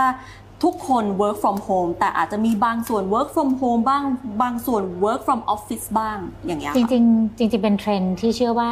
ณตอนนี้ค่ะหลายๆผู้บริหารนะคะแล้วก็ผู้ที่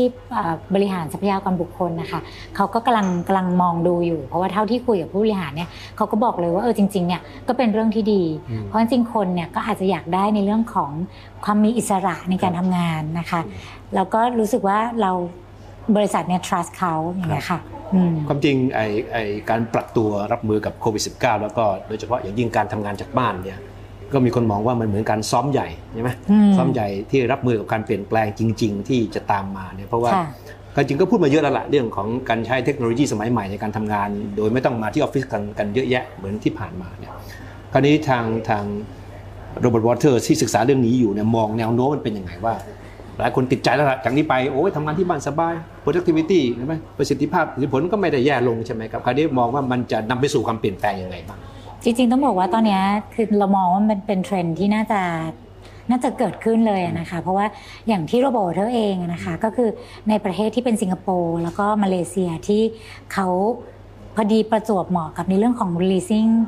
ของทาง building เนี่ยมันก็อาจจะหมดพอดีนะคะก็เริ่มจะมีแพลนแล้วก็เราก็เห็นว่าลูกค้าหลายที่เนี่ยค่ะก็เริ่มที่จะคิดว่าเอ๊ะถ้าเกิดว่าตัวในเรื่องของถ้าเกิดว่าตัวออฟฟิศลีสหรืออะไรเงี้ยค่ะมันกำลังจะหมดเนี่ยเขาอาจจะมีออปชันอะไรเพราะว่ามันก็เป็นหนึ่งใน cost saving เหมือนกันค่ะก็คือความเป็นไปได้สูงก็คือไอ้พื้นที่ในออฟฟิศเนี่ยอาจจะลดลงนะครับใช่ไหมครับเพราะว่ามันมีคนก็ไม่ต้องมานั่งกันเยอะแยะเหมือนเมื่อก่อนใช่ไหมครับซึ่งก็ประหยัดไปแล้วใช่ไหมครับแล้วก็คงประหยัดในแง่ของถ้าทำงานจากบ้านเนี่ยจำนวนพนักงานในออฟฟิศก็คงต้องลดน้อยลงด้วยสิใช่ไหมใช่ค่ะ facility ต่างๆค่าไฟค่าอะไรต่างๆก็จะลดลงตามจำนวนนะคะแล้วก็เชื่อว่าพนักงานอาจจะมีความสุขขึ้นในมุมที่ว่าบางวันเขาสามารถเลือกได้ว่าเขาจะทำงานที่บ้านบางวันเขาสามารถเลือกได้ว่าเขาจะมาทำงานที่ออฟฟิศนะคะก็จะเห็นเป็นเทรนด์ที่ทุกๆองค์กรนะตอนนี้ค่ะถามว่า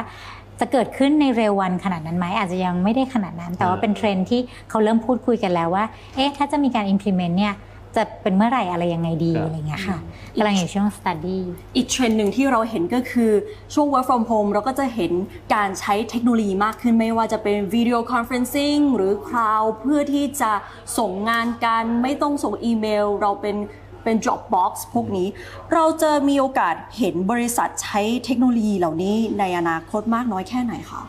เรียกว่าตอนนี้คือพอเขาได้ลองใช้แล้วนะคะก็เชื่อว่าเขาก็จะพบว่ามันสะดวกสบายนะคะแล้วก็มันก็ง่ายขึ้นนะคะมันก็เป็นอะไรที่ทำให้มันน่าจะคอนติเนียแน่นอนนะคะเพราะอย่างหลังจากกลับมาแล้วเนี่ยค่ะคือในเรื่องของแต่ก่อนโทรศัพท์คุยกันเดี๋ยวนี้เวลาเราคุยกับลูกค้าค่ะแล้วก็คุยเป็นวิดีโอค่ะเพื่อก็จะได้เห็นหน้ากันมากขึ้นก็มีการพูดถึงเรื่องทักษะใหม่ๆที่จำเป็นในการที่จะต้องเข้าตลาดการทำงานในอนาคตนะครับโดยเฉพาะเมื่อเกิดโควิด-19 มาเป็นแรงกระตุ้นให้มันมีความเปลี่ยนแปลงแบบนี้มาเนี่ยแล้วคิดว่าสิ่งที่มันจะเป็นความเปลี่ยนแปลงในเชิงเรื่องทักษะหรือว่าความสามารถในการบริหารจัดการทั้งระดับพนักงานแล้วก็ในระดับของผู้บริหารสูงๆเนี่ยเท่าที่ดูเนี่ยมันน่าจะเป็นตรงไหนบ้างเท่าที่ดูใช่ไหมคะคือล่าสุดเนี่ยเรามีสัมมนานะคะที่เราก็เชิญ CEO ของหลายบริษัทที่เป็นเลเวลที่เป็นcover APAC มาเนี่ยค่ะสิ่งที่เขาเมนชั่นมาเลยว่าเป็นสกิลที่เขาต้องการในการรับคนใหม่เข้าไปเนี่ยก็จะเป็นเรื่องแรกในเรื่องของการที่เป็นคน flexible นะคะแล้วก็ยืดหยุ่นในแง่ของทำงานที่บ้านก็ได้ทำงานที่ข้างนอกก็ได้ยืดหยุ่นคือเรียกว่าเรียนรู้ของใหม่ๆได้ยืดหยุ่นคือไม่ว่า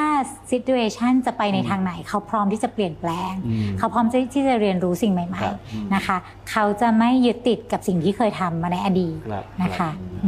สิ่งที่เราจะได้ยินบ่อยขึ้นก็คือ reskilling กับ upskilling โดยเฉพาะพนักงานที่ยังอยู่เราเห็นความสำคัญของตรงนี้มากน้อยแค่ไหนคะสำหรับบริษัทต่างๆในปัจจุบันนะคะจริงๆเป็นเรื่องที่เชื่อว่าทุกคนทุกบริษัทตอนนี้น่าจะเป็นเทรนเลยนะคะว่าเขาจะ reskill หรือว่า upskill พนักงานที่เขามีได้ยังไงเพราะว่าเขาก็อาจจะไม่ได้อยากที่จะต้องมารับคนใหม่นะคะเพราะนั่นคือสิ่งที่เกิดขึ้นนะตอนนี้เราก็จะเห็นในเรื่องของออนไลน์คลาสหรืออะไรต่างๆที่ให้พนักงานเนี่ยได้มีได้ลองฝึกนะคะได้ลองใช้แล้วก็ในเรื่องของการเรียนเทคโนโลยีใหม่ๆมากขึ้นนะคะรวมถึง soft skill ต่างๆที่ต้องใช้ใน situation ที่มันเปลี่ยนไปอย่างเช่นการคุยการผ่านทางวิดีโอ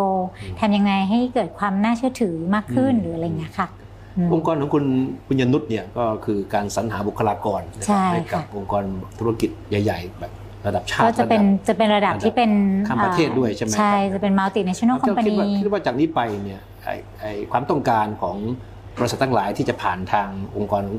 คุณยนุชเนี่ยมันจะเปลี่ยนไปไหมความต้องการคุณสมบัติของพนักงานที่เขาจะเรียกร้องเนี่ยมันจะเหมือนกับเนี่ย 4-5 ปีที่ผ่านมาค่ะจริงๆต้องบอกว่าถ้าเป็นในเรื่องขอ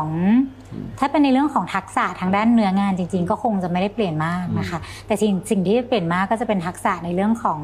soft skill มากกว่าในเรื่องของวิธีคิดมากกว่านะคะที่อาจจะเปลี่ยนไปนะคะเพราะว่าด้วยความที่องค์กรเราอย่างโรโบเทอร์เนี่ยเราก็จะเป็นผู้นำในการจัดสรรหาบุคลากรที่เป็นระดับที่เป็น mid to senior level นะคะนั่นคือก็จะเป็นระดับที่เป็นผู้บริหารนั้นสิ่งที่เราจะต้องหาก็คือจะต้องเป็นผู้บริหารที่อาจจะหัวสมัยใหม่นะคะแล้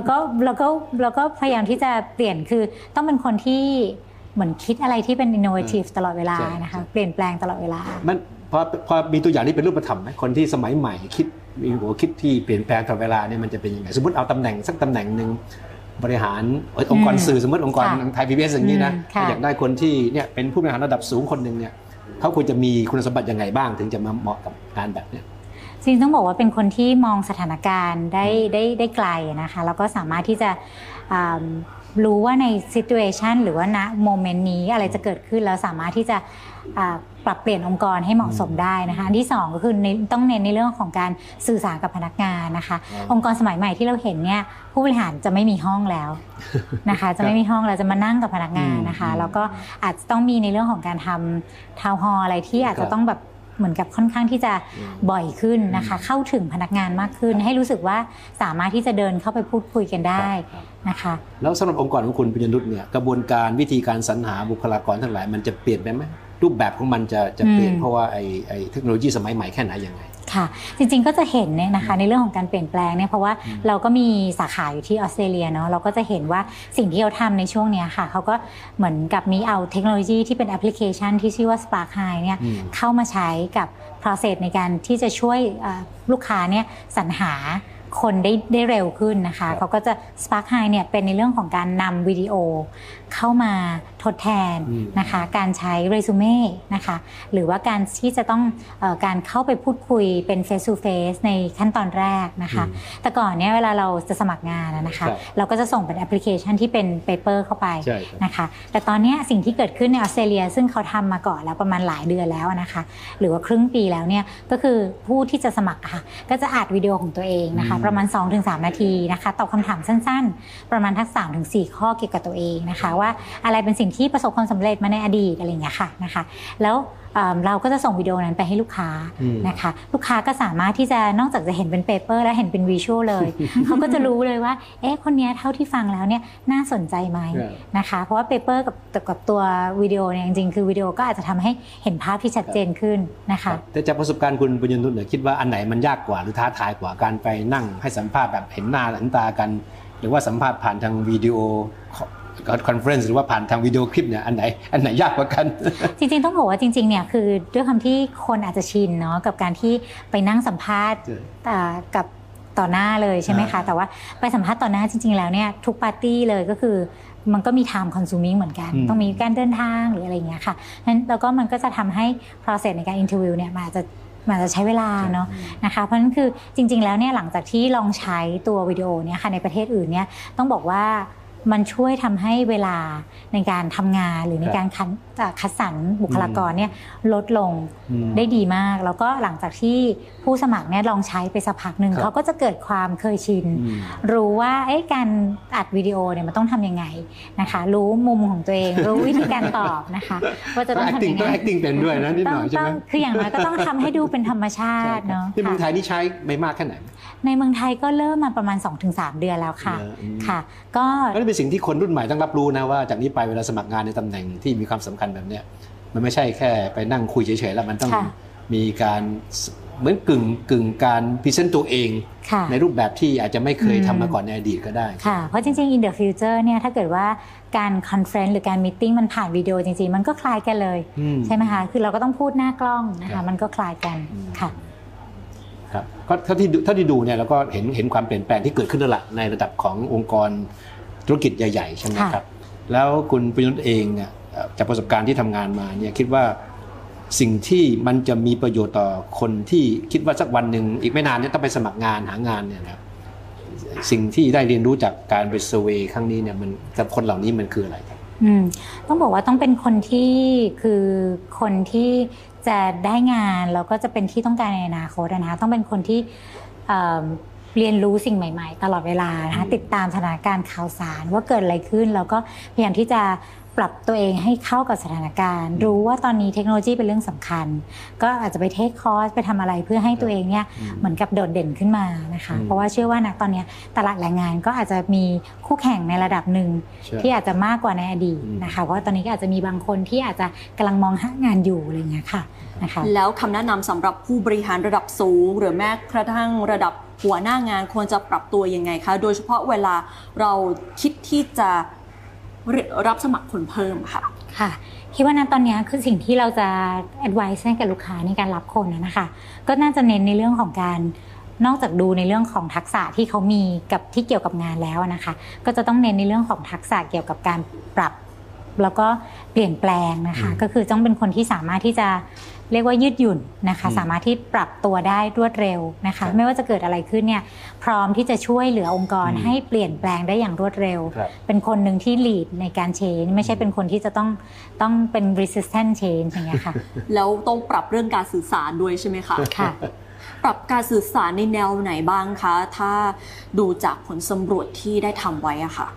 คือการสื่อสารเนี่ยต้องบอกว่าก็เป็นคีย์นะคะในการทำงานแต่ทุกวันนี้นะคะเพราะว่าต้องเป็นการสื่อสารที่กระชับแล้วก็ตรงไปถึงพนักงานได้อย่างรวดเร็วสิ่งที่เจอก็คือว่าผู้บริหารเนี่ยก็จะมีการจัดเซสชันนะคะเป็นวิดีโอคอนเฟรนซ์อย่างเงี้ยค่ะให้คุยกับพนักงานเนี่ยบ่อยขึ้นมากอาจจะทุกวีคแต่ก่อนอาจจะเป็นเดือนละครั้งหรือควอเตอร์ละครั้งตอนนี้ก็เป็นวีคละครั้งอะไรอย่างเงี้ยค่ะบางคนอาจจะรู้สึกว่าคือในสังคมของคนไทยแล้วก็คนเอเชียโดยรวมจะมีภาพจำของผู้บริหารระดับสูง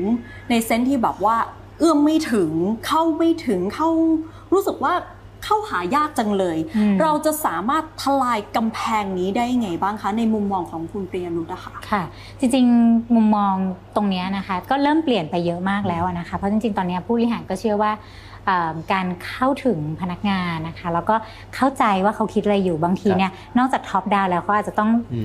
องฟังจากบอททอมอัพบ้างอะไรอย่างเงี้ยค่ะไอ้COVID-19นี่มันมีส่วนทำให้ช่องว่างระหว่างผู้บริหารกับพนักงานนี้ลดลงไหมความรู้สึกเห็นอกเห็นใจต่อกันและกันมันมีมากขึ้นเพราะว่ามันต้องเผชิญกับชะตากรรมเดียวกันใช่ไหมค่ะใช่ใช่ผลสำรวจได้บอกตรงนี้บ้างไหมอาจจะไม่ได้บอกชัดเจนในผลสำรวจนะคะแต่ว่าจะได้จากการที่เราคุยกับผู้บริหารหลายๆองค์กรที่เราทำงานด้วยมากกว่านะคะว่าคือแต่ก่อนเนี่ยบางทีพอทำงานในปกติเขาอาจจะไม่ได้มีการคุยกับพนักงานเยอะขนาดนี้แต่พออยู่ในช่วงที่ทำงานที่บ้านนะคะเขาก็ต้องทำยังไงให้มั่นใจว่าพนักงานเนี่ยยังรู้สึกมั่นคงยังรู้สึกว่าเอ้ยรักบริษัทอยากทำงานให้กับบริษัทอยู่ก็มันก็มาจากการสื่อสารทำยังไงให้พนักงานรู้สึกว่ายัง engage กับเพื่อนร่วมงานกับผู้บริหารอยู่อะไรอย่างเงี้ยค่ะและสุดท้ายนี้อยากให้สรุปเทรนด์ของการทำงานในอนาคตอันใกล้นี้ว่าจะเป็นไงบ้างค่ะต้องบอกว่าจริงๆเนี่ยในเรื่องของการทำงาน anywhere ก็จะเริ่มเข้ามานะคะก็จะเริ่มเห็นเทรนด์แล้วว่าบริษัทหลายบริษัทก็เริ่มที่จะคิดถึง policy ที่ว่าเอ๊ะหรือเราจะอนุญาตให้พนักงานเนี่ยทำงานที่ไหนก็ได้อาจจะเป็นสัก1วันต่อเดือนหรืออะไรอย่างเงี้ยค่ะก็อันนี้ก็จะเป็นอะไรที่ค่อนข้างมาแรงนะคะแล้วก็การใช้เทคโนโลยีในการทำงานก็จะเป็นอะไรที่เพิ่มมากขึ้นนะคะเยอะมากเลยค่ะขอบคุณมากเลยครับทำให้เราเห็นภาพชัดเจนมากว่าจากนี้ไปเราจะเดินยังไงแล้วก็ธุรกิจทั้งหลายเนี่ยต้องปรับตัวยังไงและที่สำคัญก็คือทำให้คนที่จะต้องเริ่มคิดหางานหรือต้องเปลี่ยนงานในอนาคตอันใกล้นี่จะต้องเตรียมตัวยังไงเพื่อจะรับมือกับไอ้โลกใหม่ของการทำงานกันแล้วกันนะครับวันนี้ก็ต้องขอบคุณมากๆเลยนะคะขอบคุณมากค่ะขอบคุณค่ะขอบคุณค่ะและทั้งวันนี้นะคะก็คือทันโลกกับไทย PBS World ประจำวันนี้ค่ะเรา3คนพร้อมทีมงานลาคุณผู้ชมไปก่อนสวัสดีค่ะสวัสดีครับสวัสดีค่ะ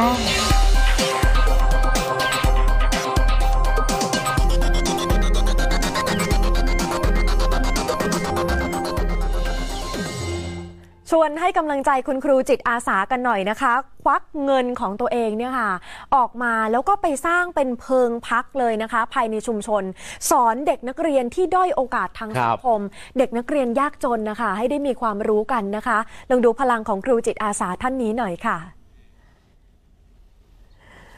ทุกๆวันช่วงเย็นค่ะเด็กๆซึ่งส่วนใหญ่เป็นกลุ่มเด็กด้อยโอกาสแล้วก็ยากจนกว่า30คนจะมาเรียนหนังสือกันที่นี่ละค่ะเป็นเหมือนเพิงพักกลางโนนเค็งกลางบ้านโนนเค็งนะคะที่ตำบลคำขวางอำเภอวารินชำราบจังหวัดอุบลราชธานีค่ะเนี่ยค่ะบรรยากาศการเรียนของเด็กๆนะคะแล้วก็มีแม่ตึ๋งค่ะนางสุทธิมาพัฒน์ปัทมาวัย54ปีเป็นผู้สอนนะคะ นางสุทธิมาพัฒน์บอกว่าเรียนจบชั้นมัธยมศึกษาปีที่3แต่ว่ามีใจรักการสอนเด็กๆมากค่ะที่ผ่านมาเนี่ยสอนหนังสือให้กับลูกจนสามารถเข้าเรียนแพทย์ได้สำเร็จนะคะ ทีนี้เพื่อนบ้านมาเจอก็เลยมาบอกว่าช่วยสอนลูกบ้างสิสอนลูกสอนเด็กๆในชุมชนบ้างนะคะเพราะว่าเด็กบางคนเป็นเด็กพิเศษแล้วก็บางคนเป็นเด็กด้อยโอกาสด้วยนะคะก็เลยทำเพิงพักแห่งนี้ค่ะแล้วก็สอนมา10กว่าปีแล้วค่ะโอ้ชื่นชมนะฮะคือวิธีการสอนของคุณครูคนนี้เนี่ยเขาบอกว่าก็แยกเด็กแต่ละคนใช่ไหมฮะเพราะว่าเด็กมีพฤติกรรมไม่เหมือนกันเนี่ยวิชาที่สอนก็จะประกอบด้วยสังคมวิทยาศาสตร์ภาษาไทยอังกฤษคณิตศาสตร์ซึ่งข้อมูลที่นำมาสอนก็จะค้นคว้าจากอินเทอร์เน็ตแหละครับเพราะว่าไม่ได้เรียนจบครูแต่ว่าอาศัยมีใจรักแหละครับส่วนอุปกรณ์การเรียนการสอนเช่นหนังสือเด็กๆก็จะนำมาเองส่วนรายที่ว่าเป็นเด็กยากจนนะครับหรือว่าด้อยโอกาสก็จะจัดหาให้แล้วก็ในช่วงนี้นะครับต้องจัดสรรเวลามาสอนเด็กเพื่อไม่ให้กระทบกับงานของครอบครัวซึ่งตอนนี้บอกว่ารู้สึกภูมิใจมากครับที่มีส่วนช่วยพัฒนาแล้วก็ให้โอกาสทางการศึกษาให้กับเด็กๆในชุมชนซึ่งที่ผ่านมาเนี่ยก็พบว่าเด็กที่มาเรียนด้วยนะครับก็มีพัฒนาการการเรียนที่ดีขึ้นนะฮะก็หากว่าคุณครูมีโอกาสนะครับเปิดช่อง 4 AL TV ของเรานะก็สามารถที่จะเรียนดูแล้วก็เปิดให้น้องๆดูด้วยเผื่อว่าแยกให้น้องอยู่อีกจุดหนึ่งก็เปิดให้เขาดูอย่างเงี้ยเนาะค่ะเป็นตัวช่วยหรือว่าใครอยากจะช่วยสนับสนุนคุณครูสนับสนุนน้องๆก็ได้เลยนะคะเนี่ยค่ะเป็นตัวอย่างที่ดีของงานจิตอาสานะคะไม่ต้องเรียนจบครูแต่เรียกครูเรียกแม่ได้เต็มปากเลยชื่นชมจริงๆนะเดี๋ยวเราพาไปชี้เป้าท่องเที่ยวประเพณีที่น่าสนใจกันสักหน่อยนะฮะไปที่จังหวัดน่านครับเปิดภาพให้คุณผู้ชมดูนะฮะที่จังหวัดน่านนั้นเขามีการแข่งขันเรือตาลสลากจุมปีวัดเจดีย์ฮะนี่ผมก็เพิ่งเคยได้ยินชื่อเป็นครั้งแรกเหมือนกันเป็นการสืบสานประเพณีและก็ส่งเสริมนะฮะการท่องเที่ยวของจังหวัดด้วยนะครับดูนะฮะเดี๋ยวเราให้ดูภาพใหญ่มาพร้อมกับเสียงการแข่งขันนี่นะครับคุณผู้ชมครับฟังเสียงสิคะเนี่ยโอ้โห สนุกเดี๋ยวเพราะว่ามีคนพากย์ด้วยค่ะยังเชียร์กันได้อยู่ใช่ไหมแม้ว่าจะเป็น New Normal ฮะ New Normal ก็เชียร์ได้ครับเพราะว่าก็มีการดูแลเป็นอย่างดีลองฟังเสียงนะจงเอานี่นะฮะสมาคมเรือแข่งขันจังหวัดน่านครับร่วมกับองค์การบริหารส่วนจังหวัดชมรมผู้ใหญ่บ้านกำนันตำบลดูใต้และคณะศรัทธาบ้านเจดีหมู่จัดการแข่งขันเรือตาลสลากจุมปีวัดเจดีตำบลดูใต้อำเภอเมืองน่านนะครับปลอดเหล้าเบียร์ประจำปี2563นะครับมีเรือเข้าร่วมการแข่งขันเนี่ย3ประเภทด้วยกัน18ลำนะครับได้แก่เรือเอกลักษณ์น่าน6ลำเรือโบราณ4มะเก่าน่าน4ลำแล้วก็เรือเล็กโอเพ่น8ลำนะครับพระครูวิมลนันทยานเจ้าวาดวัดเจดีบอกว่าประเพณีทานสลากจุมปีก็เป็นประเพณีเก่าแก่นับร้อยปีของชาวล้านนาครับก็สืบทอดกันมาหลายชั่วอายุคนแล้วชาวบ้านต่างนำก๋วยสลากร่วมถวายทานโดยมีคณะศรัทธาทุกหมู่เหล่านะครับในหมู่บ้านช่วยกันสร้างต้นสลากที่สารจากไม้ไผ่หรือที่เรียกว่าก๋วยสลากข้างในถูกห่อหุ้มด้วยใบขมิ้นบรรจุข้าวสารอาหารแห้งอาหารปรุงสุกพริกกะปิน้ำปลาน้ำมันพืชหอมกระเทียมพริกแห้งเครื่องอุปโภคบริโภคด้านบนนะครับก๋วยสลากก็จะมีใบหมากปูมีไม้ดอกไม้ประดับมัดรวมกันมีเทียนบุหรี่มัดติดไม้เสียบเกินที่เป็นปัจจัยแล้วก็มีใบโพยทานที่เขียนไว้ว่าสลากก๋วยนี้จะอุทิศให้หาคนที่ล่วงลับไปแล้วด้วยนะครับแต่ละบ้านค่ะในหมู่บ้านก็จะจัดก๋วยสลากเนี่ยค่ะมาร่วมงานที่วัดนะคะแต่ว่าจะไม่มีการจัดเลี้ยงในหมู่บ้านไม่มีการฆ่าสัตว์ตัดชีวิตหรือว่าดื่มของมึนเมานะคะปัจจุบันก็ทำบุญพิธีทานสลากกระพัดจุมปูมาใช้แล้วก็เป็นการที่จะได้ช่วยประหยัดค่าใช้จ่ายนะคะไม่สิ้นเปลืองด้วยเนี่ยค่ะตาลก๋วยสลากคล้ายๆเครื่องสังฆทานก็จะมีหลากหลายทรงอาจจะใส่แบบกระป๋องสีเหลืองเหมือนเครื่องสังฆทานก็ได้หรือว่าจะใส่เป็นภาชนะอื่นๆก็ได้แล้วก็จะมีเครื่องอยู่ในนั้นนะคะเป็นการทำบุญในช่วงนี้แหละที่ยังเข้าพรรษาอยู่เป็นการทำบุญเพื่ออุทิศให้กับผู้ล่วงลับค่ะคือประเพณีวัฒนธรรมหรือว่าสถานที่ท่องเที่ยวที่ยังไม่ได้เปิดนะครับเราก็จะเอามาให้ชมนะในทุกๆเช้าแบบนี้ด้วยหรือว่าสร้างแรงบันดาลใจว่าใครเนี่ยอยากจะไปเห็นกับตาตัวเองนี่ต้องไปสัมผัสนะไทยเที่ยวไทยกินของไทยเลยนะครับพูดถึงเรื่องไทยเที่ยวไทยเนี่ยต้องชี้พิกัดการท่องเที่ยวกันหน่อยอีกจุดหนึ่งนะคะช่วงนี้เนี่ยช่วงจะเข้าสู่ปลายฝนแล้วล่ะ แหล่งท่องเที่ยวที่เป็นสถานที่ท่องเที่ยวทางน้ำอย่างน้ำตกเนี่ยน้ำเยอะนะคะชวนไปเที่ยวกันที่น้ำตกขุนห้วยเทินค่ะที่อำเภอเนินมะปรางจังหวัดพิษณุโลกนะคะเนี่ยค่ะบรรยากาศเป็นไปอย่างสวยงามสดชื่นนะคะ รอต้อนรับนักท่องเที่ยวอยู่แล้วด้วยค่ะจุดนี้กำลังได้รับความนิยมเลยอย่างที่บอกค่ะพอฝนตกลงมาน้ำเยอะค่ะมันชุ่มชื้นชุ่มฉ่ำไปหมดเลยนะคะหลายคนก็ที่ชอบท่องเที่ยวแบบป่าเขาได้ไปสัมผัสกับน้ำเย็นๆของน้ำตกเนี่ยต้องไปที่นี่เลยนะคะพอลงพื้นที่ไปดูค่ะที่บ้านมุงตำบลบ้านมุงอำเภอเนินมะปรางจังหวัดพิษณุโลกนะคะเป็นภูเขาหินปูนนะคะสูงใหญ่เลยกระจายไปทั่วบริเวณนะคะมีนักท่องเที่ยวมาเที่ยวชมกันเป็นจำนวนมากโดยเฉพาะในช่วงวันหยุดเสาร์อาทิตย์นะคะเพราะว่ามีฝนตกลงมาบรรยากาศก็เลยเป็นใจนะคะมากันเป็นครอบครัวบ้างก็มีชวนเพื่อนๆก็มีค่ะชมความสวยงามของป่าไม้แล้วก็ที่สำคัญน้ำตกขุนห้วยเทินนะคะที่เกิดขึ้นบนภูเขาหินปูนตั้งอยู่ในเขตอุทยานแห่งชาติทุ่งแสลงหลวงค่ะครับคือในช่วงของฤดูแล้งเนี่ยนะครับพื้นที่น้ำตกขุนห้วยเทินนั้นนะครับคือว่าใจแห้งแล้งไม่มีน้ำไงแล้วก็จะกลับมามีน้ำเฉพาะในช่วงที่ว่ามีฝนตกชุกเท่านั้นโดยเฉพาะนะครับช่วงนี้คือว่ามีฝนตกลงมาอย่างต่อเนื่องนะครับคุณผู้ชมทำให้สภาพที่เคยแห้งเนี่ยได้กลับมามีน้ำใสสะอาดเย็นสดชื่นนี่ยังไม่เชื่อฮะผมอยากจะไปกระโดดเองเหมือนกับน้องนี้นะ คือตอนนี้เนี่ยได้สร้างความประทับใจให้กับผู้ที่ว่าพบเห็นครับแล้วขณะนี้นะฮะน้ำฝนที่สะสมอยู่บนเทือกเขาหินปูนได้ไหลมาตามลำห้วยครับแล้วก็ลัดเลาะผ่านหินปูนเชิงเขากลายเป็นน้ำตกขนาดย่อมกระจายตัวอยู่ทั่วบริเวณก็สร้างความสดชื่นแล้วก็ตื่นตาให้กับผู้ที่ว่าพบเห็นแล้วก็ท่องเที่ยวเป็นอย่างมากเลยนะครับทีนี้คือว่านักท่องเที่ยวชาวจังหวัดพิจิตรแล้วก็พิษณุโลกเขาบอกว่ารู้สึกประทับใจมากเลยนะที่ได้มาพบเจอกับน้ำตกขุนห้วยเทินที่อยู่ท่ามกลางธรรมชาติที่สวยงามแบบนี้ก็เลยอยากจะให้มาเที่ยวกันเยอะๆนะครับเพื่อเป็นแรงบันดาลใจให้กับทุกคนได้ช่วยกันอนุรักษ์ธรรมชาติแล้วก็ป่าไม้ให้ยังคงอยู่อย่างนี้ตลอดไปด้วยครับค่ะอย่างที่คุณธีรเดชย้ำบ่อยๆเลยนะคะว่าไปท่องเที่ยวตามแหล่งท่องเที่ยวทางธรรมชาติในเขตอุทยานเนี่ยต้องช่วยการรักษาความสะอาดดูแลกันด้วยนะคะอย่างจุดนี้เขาเปิดให้ท่องเที่ยวฟรีแต่อย่างที่คุณธีรเดชย้ำหนักย้ำหนาเรื่องของการดูแลสภาพแวดล้อมแล้วก็ถ้าเอาขยะขึ้นไปเท่าไหร่ต้องเอาลงมาแค่นั้นเลยนะคะห้ามเอาไปทิ้งเอาไปกองไว้ข้างบนต้องช่วยกันดูแลรักษากันด้วยนะคะเพราะว่าน้ำตกจุดนี้ก็เป็นแหล่งท่องเที่ยวทางธรรมชาติเป็นน้ำตกตามฤดูกาลค่ะชื่นใจจริงๆเลยนะฮะเอาละครับทุกครับในช่วงหน้าวันใหม่วาไรตี้นะครับเช้านี้เนี่ยจะพาไปติดตามกรณีที่มีกรมสรรพากรเขายืนยันนะครับว่าไม่มีการเรียกเก็บเงินภาษีจากวัดเพราะว่าวัดนั้นไม่ได้เป็นบริษัทหรือว่าห้างหุ้นส่วนนะครับจึงไม่มีหน้าที่เสียภาษีส่วนร้องทุกข์ลงป้ายนี้นะครับพาไปดูนะฮะตัวอย่างการพลิกฟื้นพัฒนาชุมชนนะครับแออัดนั้นไปสู่ชุมชนเมืองต้นแบบด้วยนะฮะแล้วก็เรียกว่าบึงบางซื่อกรุงเทพมหานครนี่แหละฮะหลังกรมธงชาติคือว่ากลับมาติดตามกันนะครับทั้งหมดคือวันใหม่ไทย PBS ในวันนี้ขอบพระคุณสำหรับการติดตามสวัสดีค่ะ